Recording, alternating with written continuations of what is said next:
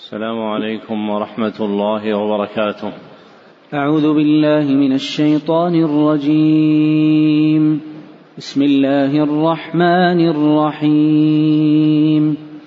يا أيها الذين آمنوا لا تتخذوا عدوي وعدوكم أولياء تلقون إليهم بالمودة وقد كفروا وقد كفروا بما جاءكم من الحق يخرجون الرسول وإياكم أن تؤمنوا بالله ربكم أن تؤمنوا بالله ربكم إن كنتم خرجتم جهادا في سبيلي وابتغاء مرضاتي تسرون إليهم بالمودة وأنا أعلم بما أخفيتم وما أعلنتم ومن يفعله منكم فقد ضل سواء السبيل إن يثقفوكم يكونوا لكم أعداء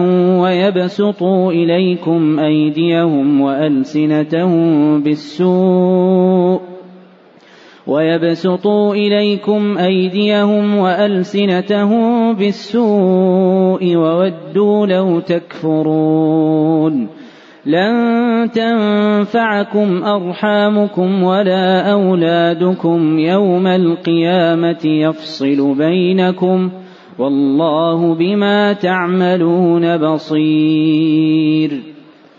الحمد لله الذي رضي لنا الإسلام دينا وبعث إلينا محمدا رسولا صادقا أمينا. نحمده حق الحمد ونسأله التوفيق للرشد ونصلي ونسلم على سيد المرسلين وإمام المتقين وخاتم النبيين وعلى آله وصحابته الأخيار المنتجبين وتابعيهم بالإحسان إلى يوم الدين. أما بعد فحدثنا الحسن بن عبد الهادي الحسني وهو أول حديث سمعته منه. قال حدثنا عبد الستار بن عبد الوهاب الدهلوي وهو أول حديث سمعته منه. قال حدثنا أحمد بن إبراهيم بن عيسى وهو أول حديث سمعته منه.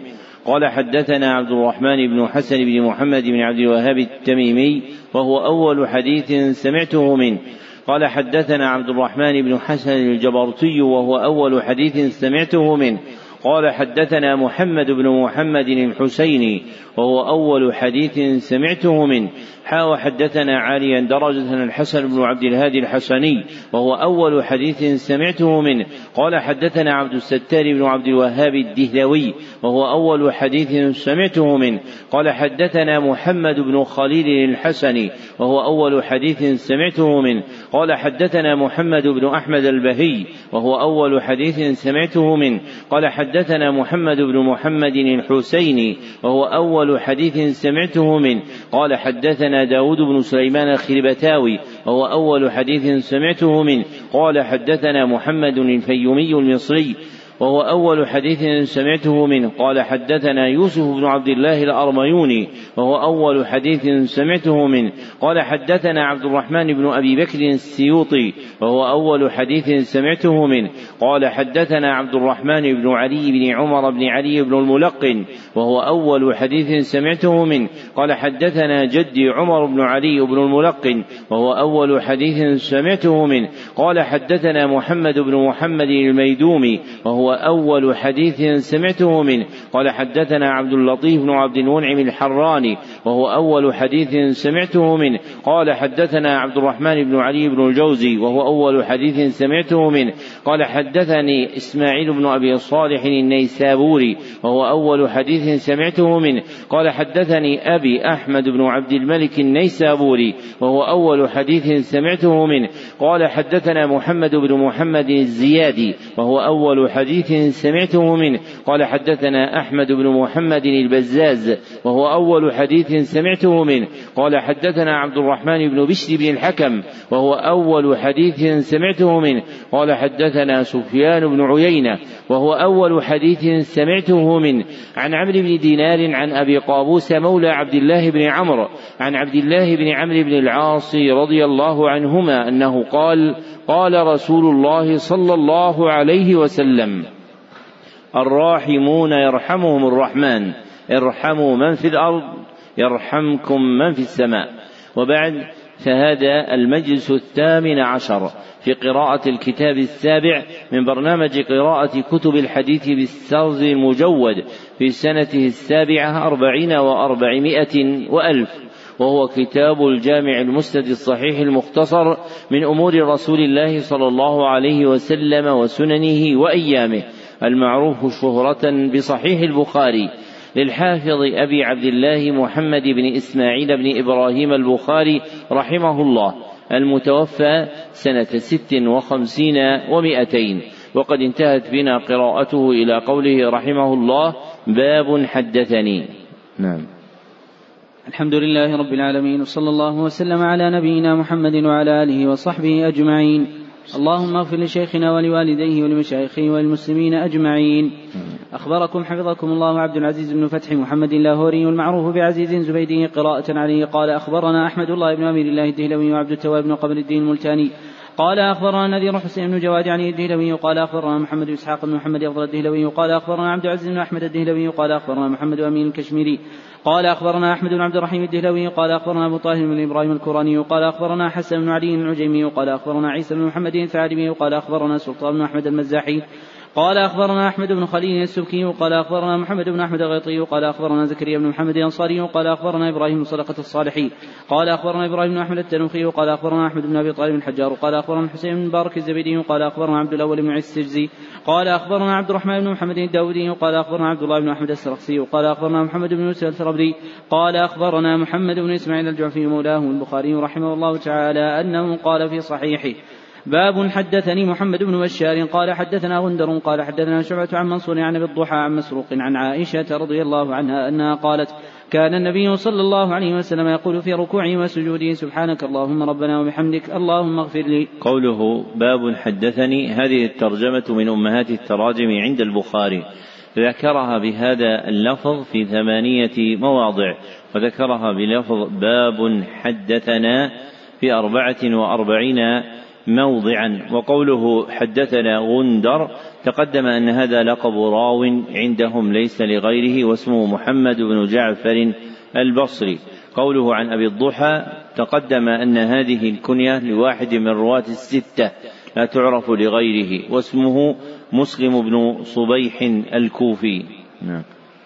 أحسن الله إليكم. قال حدثنا أبو النعمان قال حدثنا أبو عوانة عن أبي بشر عن سعيد بن جبير عن ابن عباس رضي الله عنهما أنه قال كان عمر رضي الله عنه يدخل يدخلني مع الشيخ بدر فقال بعضهم لما تدخل هذا فقال بعضهم لم تدخل هذا الفتى معنا ولنا أبناء مثلهم فقال إنه ممن قد علمتم. قال فدعوا ذات يوم ودعاني معهم. قال ما وما رؤيته دعاني يومئذ إلا ليريهم مني. فقال ما تقولون إذا جاء نصر الله والفتح ورأيت الناس يدخلون حتى ختم السورة. فقال بعضهم أمرنا أن نحمد الله ونستغفره إذا نصرنا وفتح علينا. وقال بعضهم لا ندري أو لم يقل بعضهم شيئا. فقال يا ابن عباس أكذاك تقول؟ قلت لا. قال فما تقول؟ قلت هو أجل رسول الله صلى الله عليه وسلم أعلمه الله عز وجل له إذا جاء نصر الله والفتح فتح مكة. فذاك علامة أجلك فسبح بحمد ربك واستغفره إنه كان توابا. قال عمر رضي الله عنه ما أعلم منها إلا ما تعلم. قوله عن أبي بشر تقدم أن هذه الكنية عندهم عند الإطلاق هي لجعفر بن أبي وحشية واسم أبي وحشية إياس اليشكري. قوله حدثنا أبو عوانة تقدم أن هذه الكنية عندهم عند الإطلاق هي لأبي عوانة اليشكري واسمه الوضاح بن عبد الله. نعم. أحسن الله إليكم. قال حدثنا سعيد بن شرحبيل قال حدثنا ليث عن المقبور عن أبي شريح العدوي أنه قال لعمرو بن سعيد ويبعث البعوث إلى مكة؟ إذن لي أيها الأمير وحدثك قولا قام به رسول الله صلى الله عليه وسلم الغد يوم الفتح. سمعته أذنا سمعته أذناي وعاه قلبي وابصرته عيناي. حين تكلم به حمد الله وأثنى عليه ثم قال إن مكة حرم الله ولم يحرم الناس لا يحل امرئ يؤمن بالله واليوم الآخر يسفك بها دما ولا يعضد بها شجرا فإن أحد ترخص لقتال رسول الله صلى الله عليه وسلم فيها فقولوا له إن الله أذن لرسوله ولم يأذن لكم وإنما أذن لي فيها ساعة من نهار. وقد عادت حرمتها اليوم كحرمتها بالأمس وليبلغ الشاهد الغائب. فقيل لأبي شريح ماذا قال لك عمرو؟ قال قال أنا أعلم بذلك منك يا أبا شريح إن الحرم لا يبعد عاصيا ولا فارا بدم ولا فارا بخربة. قال حدثنا قتيبة قال حدثنا ليث عن زيد بن أبي حبيب عن عطاء بن أبي رباح عن جابر بن عبد الله رضي الله عنه أنه سمع رسول الله صلى الله عليه وسلم يقول عام الفتح يوم مكة إن الله ورسوله حرم بيع الخمر. باب مقام النبي صلى الله عليه وسلم مكة زمن الفتح. قال حدثنا ابن عمين قال حدثنا سفيان قال حدثنا قال حدثنا قبيصة قال حدثنا سفيان عن يحيى بن أبي إسحاق عن أنس رضي الله عنه. قال أقمنا مع النبي صلى الله عليه وسلم عشرا نقصر الصلاة. قوله حدثنا أبو نعيم تقدم أن هذا الاسم نعيم يأتي عندهم مصغرا ولم يقع نعيم وأبو نعيم عندهم عند الإطلاق هو الفضل بن دكين الكوفي. نعم. أحسن الله إليكم. قال حدثنا عبدان قال أخبرنا عبد الله قال أخبرنا عاصم عن كلمة عن عباس رضي الله عنه أنه قال قام النبي صلى الله عليه وسلم مكة تسعة عشر يوما يصلي ركعتين. قال حدثنا أحمد بن يونس قال حدثنا أبو شهاب عن عاصم عن كلمة عن عن ابن عباس رضي الله عنه أنه قال أقمنا مع النبي صلى الله عليه وسلم في سفر تسع عشرة نقصر الصلاة وقال ابن عباس رضي الله عنهما ونحن نقصر ما بيننا وبين التسع عشرة فإذا زدنا أتممنا. قوله حدثنا عبدان تقدم أن هذا لقب لراو من رواتهم يذكر به واسمه عبد الله بن عثمان بن جبلة المروزي. أحسن الله إليكم. قال رحمه الله تعالى باب وقال لي تحدثني يونس عن ابن شهاب قال أخبرني عبد الله بن ثعلبة بن صعير وكان النبي صلى الله عليه وسلم قد مسح وجهه عام الفتح. قال حدثني إبراهيم بن موسى قال اخبرنا هشام بن الزهري عن سليم أبي جميلة قال أخبرنا ونحن قال أخبرنا ونحن مع ابن المسيب أنه قال وزعم أبو جميلة أنه أدرك النبي صلى الله عليه وسلم وخرج معه عام الفتح. قال حدثنا سليمان بن حرب قال حدثنا محمد بن زيد عن أيوب عن أبي قلابة عن عمرو بن سلمة أنه قال قال لي أبو قلابة ألا تلقاه فتسأله؟ قال فلقيته فسالته فقال كنا بماء كنا بماء ممر كنا بماء ممر الناس وكان يمر بنا الركبان فنسألهم ما للناس ما للناس ما هذا الرجل. فيقولون يزعم أن الله أرسله أوحى إليه أو قال أوحى, أوحى الله بكذا فكنت أحفظ ذلك الكلام وكأنما يغرى في صدري. وكانت العرب تلوم بإسلام الفتح يقول فيقولون اتركوه قومه فإنه إن ظهر عليهم فهو نبي صادق. فلما كانت وقعة أهل الفتح بادر كل قوم بإسلامهم وبدر أبي قوم بإسلامهم فلما قدم قال جئتكم الله من عند النبي صلى الله عليه وسلم حقا وقال صلوا صلاة كذا في حين كذا. وصلوا صلاة وصلوا كذا في حين كذا فإذا حضرت الصلاة فليؤذن أحدكم ليؤمكم أكثركم قرآنا فنظروا فلم يكن أحد أكثر قرآن مني لما كنت أتلقى من الركبان. فقدموني بين أيديهم وأنا من ست أو سبع سنين وكان علي وكانت علي بردة كنت. إذا سجدت فتقلصت عني.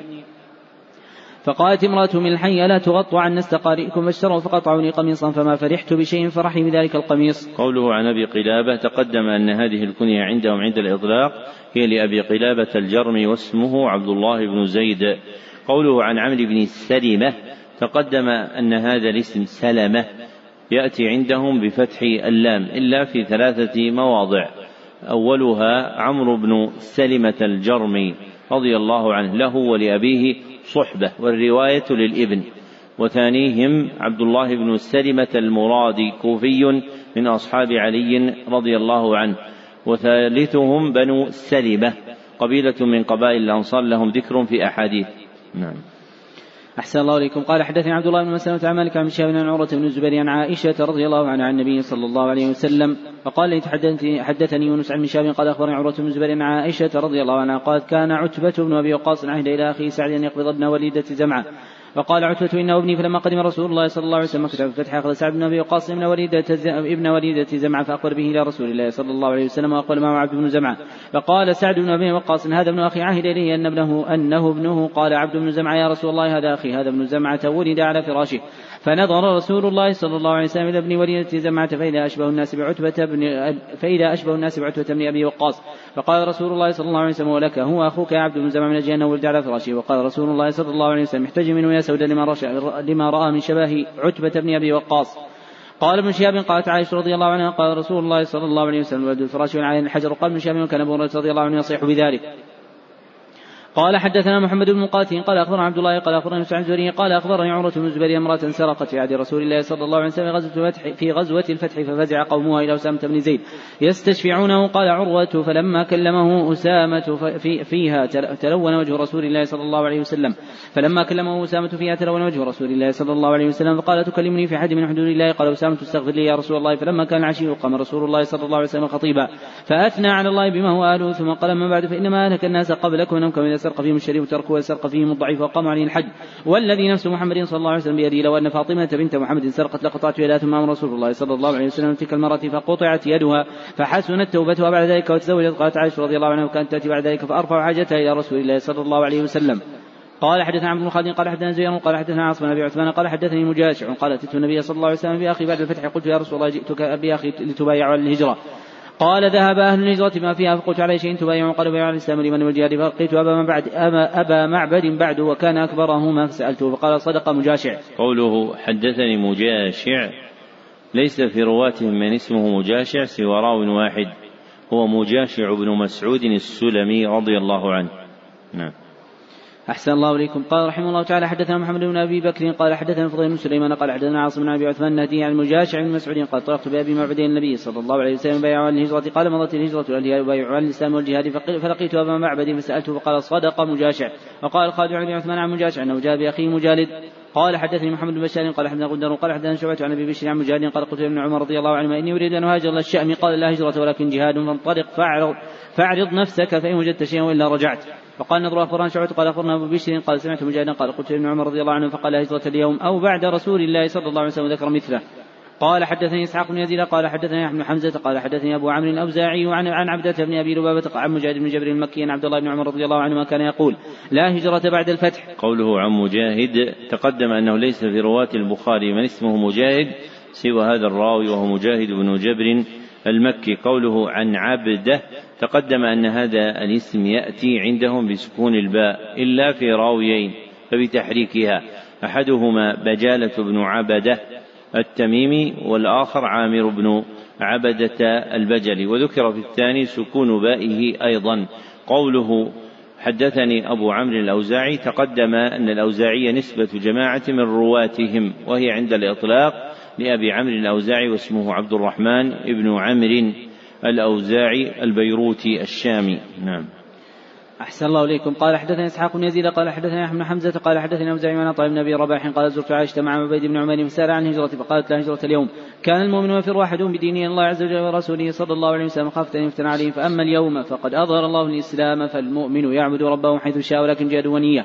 قال حدثني إسحاق قال حدثنا أبو عاصم عن جريج قال أخبرني حسن بن مسلم عن مجاهد أن رسول الله صلى الله عليه وسلم قام من الفتح فقال إن الله حرم مكه يوم خلق السماوات والأرض فهي حرام بحرام الله إلا يوم إلى يوم القيامة لم تحل لأحد قبلي ولا تحل لأحد بعدي ولم تحل لي إلا ساعة من الدهر. لا ينفر صيدها ولا يعضد شوكها ولا يقتل أخلها ولا تحل لقطتها إلا المنشر قال عباس بن عبد المطلب لا يا رسول الله فإنه لا بد منه القين والبيوت. فسكت ثم قال الاذخر فإنه حلال. وعن جريج قال أخبرني عبد الكريم عن كلمة عن عباس رضي الله عنه مثل هذا وقال نحو هذا رواه أبو هريرة رضي الله عنه عن النبي صلى الله عليه وسلم قوله عن ابن جريج تقدم أن هذه الكنية عندهم عند الإطلاق لابن جريج المكي واسمه عبد الملك بن عبد العزيز بن جريج. نعم. أحسن الله إليكم. قال رحمه الله تعالى باب قول الله تعالى ويوم حنين إذ أعجبتكم كثرتكم فلم تغن عنكم شيئا وضاقت عليكم الأرض بما رحبت ثم وليتم مدبرين ثم أنزل الله سكينته إلى قوله غفور رحيم. قال حدثنا محمد عبد الله بن مين قال حدثنا يزيد بن هارون قال أخبرني اسماعيل قال رأيت بيد ابن أبي أوفى ضربة قال ضربتها مع النبي صلى الله عليه وسلم. ومع حنين قلت شهدت حنينا قال قبل ذلك. قال حدثنا محمد بن كثير قال حدثنا سفيان عن أبي إسحاق قال سمعت البراء رضي الله عنه قال وجاءه رجل فقال يا أبا عمارة أتوليتم يوم حنين؟ فقال أما أنا فأشهد على النبي صلى الله عليه وسلم أنه لم يولي ولكن عجل سرعان القوم فرشقتهم هوازن وأبو سفيان بن الحارث. فرشقتهم هوازن وأبو سفيان بن الحارث يأخذ برأس بغلة بيضاء يقول أنا النبي لا كذب أنا ابن عبد المطلب. قوله يا أبا عمارة تقدم أن هذا الاسم عندهم بضم العين إلا في راو واحد فبكسرها وهو أبي بن عمارة رضي الله عنه. نعم. أحسن الله إليكم. قال حدثنا الوليد قال حدثنا شعبة عن إسحاق قال قيل للبراء وأنا أسمع أوليت مع النبي صلى الله عليه وسلم وحنين فقال أما النبي صلى الله عليه وسلم فلا كانوا رماة فقال النبي لا كذب من عبد المطلب. قال حدثنا محمد بن بشار قال حدثنا غدر قال حدثنا شعبة عن إسحاق أنه سمع براء وسلم رجل من قيس افررت مع رسول الله صلى الله عليه وسلم يوم حنين فقال لكن رسول الله صلى الله عليه وسلم لم يفر كانت هوازن رماة وإنا لما حملنا عليهم كشفوا فأكببنا على الغنائم فاستقبلنا بسيام وقد رأيت رسول الله صلى الله عليه وسلم على بغلته البيضاء وإن أبا سفيان آخذ بزمامه ويقول النبي لا كذب. قال إسرائيل وزهير قال نزل النبي صلى الله عليه وسلم نزل النبي صلى الله عليه وسلم عن بغلته. قوله عن أبي إسحاق تقدم أن هذه الكنية عندهم عند الإطلاق هي لأبي إسحاق السبيعي واسمه عمرو بن عبد الله. نعم. أحسن الله إليكم. قال حدثنا سعيد بن عفير قال حدثني ليث قال حدثني عقيل عن شهاب قال وحدثني إسحاق قال حدثني يعقوب بن إبراهيم قال حدثنا ابن أخي بن شهاب قال محمد بن شهاب وزعم عروة بن زبير مروان والمسر المخرمة أخبراه أن رسول الله صلى الله عليه وسلم قام حين جاءه وفد هوازن مسلمين فسألوه أن يرد إليهم أموالهم وسبيهم فقال لهم رسول الله صلى الله عليه وسلم فقال لهم رسول الله صلى الله عليه وسلم معي من ترون وأحب الحديث إلي أصدقوا فاختاروا إحدى الطائفتين من السبي ومن المال. وقد كنت سانيت بكم وكان, وكان أنظرهم رسول الله صلى الله عليه وسلم بضع عشرة ليلة حين قبل من الطائف فلما تبين لهم أن رسول الله صلى الله عليه وسلم غير راد إليهم إلى إحدى الطائفتين قالوا فإن اختاروا سبينا. فقام رسول الله صلى الله عليه وسلم المسلمين فاثنى على الله بما والوا ثم قال ما بعد فإن إخوانكم قد جاءونا تابين وإني قد رأيت أن رد عليهم سبيهم فمن أحب منكم أن يطيب ذلك فليفعل من أحب منكم أن يكون على حظه حتى نعطيه إياه من أول ما يفيه الله علينا فليفعل. فقال الناس قد طيبنا ذلك يا رسول الله فقال رسول الله صلى الله عليه وسلم إنا لا ندري من أذن منكم في ذلك ممن لم يأذن فارجعوا حتى يرفع إلينا عرفاؤكم. أمركم فرجع الناس فكلمهم عرفاؤهم ثم رجعوا إلى رسول الله صلى الله عليه وسلم. فأخبروا أنهم قد طيبوا وأذنوا. هذا الذي بلغني عن سري هوازن. قوله حدثني عقيل تقدم أن هذا الاسم عندهم مكبر إلا في راويين أحدهما عقيل بن خالد الأيلي والآخر يحيى بن عقيل البصري. نعم. أحسن الله إليكم. قال حدثنا ابن نعمان قال حدثنا حماد بن زيد عن أيوب عن نافع عن عمر رضي الله عنه قال يا رسول الله.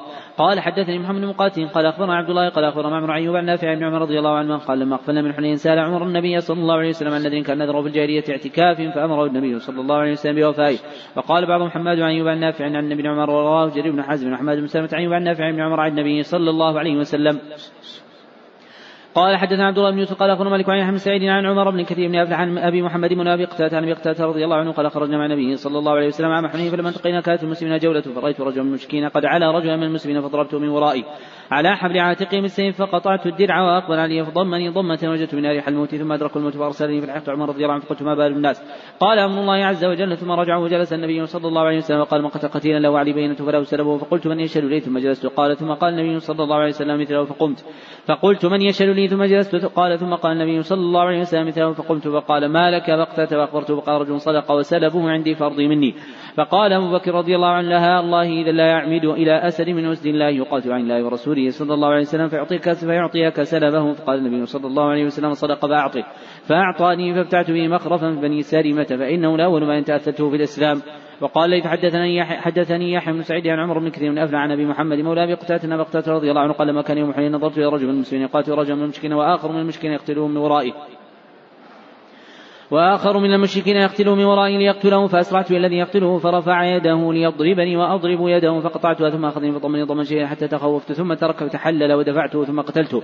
وانهزم المسلمون وانهزمت معه وانهزمت معهم في ذهب عمر بن الخطاب رضي الله عنه في الناس فقلت له ما شاء الناس؟ قال أمر الله ثم تراجع الناس إلى رسول الله صلى الله عليه وسلم فقال رسول الله صلى الله عليه وسلم من أقام بينة على قتيل قتله فله سلبه فقمت لألتمس بينة على قتيل فلما راح يشهد لي فجلست ثم بدأ لي فذكرت أمره لرسول الله صلى الله عليه وسلم فقال رجل من جلسائه اسرح هذا القتيل الذي يذكر عندي فأرضه منه. فقال أبو بكر رضي الله عنه كلا لا يعطيه صيبغ من قريش. ويدع أسدا من أسد لا يقاتل عن الله ورسوله صلى الله عليه وسلم. وقال فقام رسول الله صلى الله عليه وسلم فأداه لي فاشتركت منه خرافا فكان أول ما تأثلته في الإسلام. باب غزاة أوطاس. قال حدثنا محمد علي قال حدثنا مسلمة عن بريد بن عبد الله عن أبي بردة عن أبي موسى رضي الله عنه قال لما فرغ النبي صلى الله عليه وسلم من حنين بعث أبا عامر على شيش إلى أوطاس فلقي دريد من الصمات فقتل دريد وهزم الله أصحابه وقال موسى وبعثني مع أبي عامر فرمي أبو عامر في ركبتي رماه جشمي بسهم فأثبته بركبتي فانتهيت إليه. فقلت يا فرماه جشمي بسهم فأثبته بركبتي فانتهيت إليه فقلت يا عم من رماك فاشار إلى أبي موسى فقال ذاك قاتل الذي رماني فقصدت له فلحقته فلما راني ولا فاتبعته وجعلت أقول له ألا تستحي ألا تثبت؟ فكف واقتربنا ضربتين من السيف فقتلته ثم قلت لابي عامر قتل الله صاحبه. قال فنزع هذا السهم فنزعته فنزع منه الماء. قال يا ابن أخي اقري النبي صلى الله عليه وسلم سهم قل استغفر لي واستخلفني أبو عامر عن الناس فمكث يسيرا ثم مات فرجعت ودخلت على النبي صلى الله عليه وسلم بيتي على سرير مرمل. وعليه فراش قد أتاني ما نسري بظهري وجنبيه فأخبرته بخبرنا وخبر أبي عامر وقال قل له استغفر لي فدعا ما يتوضأ ثم رعديه فقال اللهم اغفر لعبيدي أبي عامر ورأيت بياض طيب ثم قال اللهم اجعله اللهم اجعله يوم القيامة فوق كثير من خلقك من الناس فقلت ولي فاستغفر فقال اللهم اغفر لعبد الله من قيس ذنبه وادخله يوم القيامة مدخلا كريما قال برد إحداهم لأبي عامر والأخرى لأبي موسى باب غزوة الطائف في شوال سنة ثمان قال أبو موسى بن عقبة قال حدث الحميدي قال أنه سمع سفيان قال حدثنا هشام عن أبي عن زينب ابنة أبي سلمة عن أمها أم سلمة رضي الله عنها قالت دخل علي النبي صلى الله عليه وسلم عندي مخنثا فسمعته يقول عبد الله بن أمية يا عبد الله أرأيت إن فتح الله عليكم الطائف غدا فعليك ابنة غيلان فإنها تقبل بأربع تدبر ثمان وقال النبي وقال النبي صلى الله عليه وسلم لا يدخلن هؤلاء عليكن. قال ابن عيينة وقال ابن جريج المخنث هيت. قال حدثنا محمود قال حدثنا أبو اسامه عن هشام حدث بهذا وزاد وهو محاصر الطائف يومئذ. قوله حدثنا أبو اسامه تقدم أن هذه الكنية عندهم عند الإطلاق هي لأبي أسامة الكوفي واسمه حماد بن أسامة. نعم. أحسن الله إليكم. قال حدثنا علي بن عبد الله قال حدثنا سفيان بن عمرو عن أبي العباس شان الأعمى عبد الله بن عمرو رضي الله عنهما قال لما حصل رسول الله صلى الله عليه وسلم طائفة من منهم شيئا؟ قال نقافل إن شاء الله فثقل عليهم وقال نذهب ولا وقال مرة نقفل. فقال اغدوا على القتال. فغدوا فأصابهم جراح فقالوا إن قافل غدا إن شاء الله. فأعجبهم. فضحك النبي صلى الله عليه وسلم وقال سفيان مرة وتبسم قال قال الحميدي وحدثنا سفيان الخبر كله. قال حدثنا محمد بشار قال حدثنا غندر قال حدثنا شعبة عن عاصم قال سمعت أبا عثمان قال سمعت سعدا أول مرة مسلم في سبيل الله وأبا بكرة وكانت سورة حسن الطائف في أناس إلى النبي صلى الله عليه وسلم. فقال سمعنا النبي صلى الله عليه وسلم يقول من دعا غير ابي ويعلم في الجنة عليه حرام. وقال هشام واخبرنا معمر عن عاصم أبي العالية أو أبي عثمان النهدي قال سمعت سعدا وأبا بكرة عن النبي صلى الله عليه وسلم. قال عاصم قلت لقد شهد عندك رجلان حسبك بهما. قال أجل أما أحدهما فأول مرة مسلم في سبيل الله وما الآخر منزل النبي صلى الله عليه وسلم. ثلاثة وعشرين من الطائف. قوله وأبا بكرة تقدم أنه ليس في رواتهم من يكنى أبا بكرة سوى راو واحد هو أبو بكرة الثقفي رضي الله عنه واسمه نفيع بن الحارث. نعم. أحسن الله إليكم. قال حدثنا محمد حدثنا محمد بن العلاء. قال حدثنا موسى عن بريد بن عبد الله عن أبي هريرة عن أبي موسى رضي الله عنه قال كنت عند النبي صلى الله عليه وسلم نازل من جعرانة بين مكة والمدينة ومعه بلال فات النبي صلى الله عليه وسلم عربي فقال تنجز لي ما وعدتني فقال وأبشر قال قد أكثرت علي من أبشر قال فاقبل على أبي موسى وبلال كان غضبان فقال رد البشرى فاقبل أنتما قال قبلنا ثم دعا بقدح فيما فغسل يديه وجهه فيه ومج فيه ثم قال اشربوا منه وافرغ على وجوهكما ونحوركما وابشرا فأخذ القدح. ففعل فنادوا مسلمة من وراء الستر أن أفضل لأمكما فأفضل لها منه طائفة. قال حدثنا يعقوب بن إبراهيم قال حدثنا إسماعيل قال حدثنا جريج قال أخبرني عطاء بن صفوان بن يعلى بن أمية أخبر أن يعلى كان يقول ليتني أرى رسول الله صلى الله عليه وسلم حين ينزل عليه قال فبين النبي صلى الله عليه وسلم جعرانة. وعليه ثم قد نضل به معه في ناس من أصحابه جاء اعرابي جاء اعرابي عليه جبه متضمخ بالطيب فقال يا رسول الله كيف ترى في رجل احرب عمره في جبه بعد ما تضمخ بالطيب فأشار عمره لا يعلم بيده أن تعال.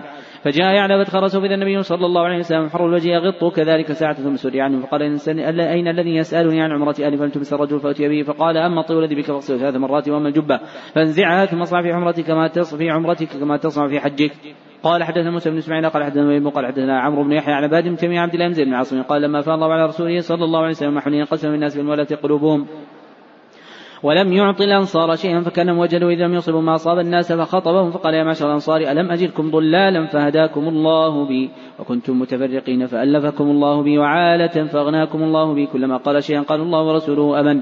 قال ما يمنعكم أن تجيبوا رسول الله صلى الله عليه وسلم؟ قال كلما قال شيئا قال الله ورسوله أمن. قال لو شئتم قلت لو شئتم قلتم جئتنا كذا وكذا.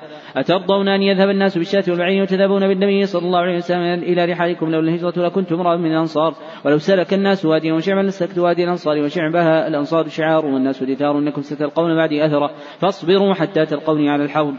قال حدثني عبد الله بن محمد قال عبد هشام قال اخبر معمر الزهري قال أخبرني أنس مالك رضي الله عنه قال قال الناس من أنصار حين الله على رسوله صلى الله عليه وسلم فأمن أموال هوازن.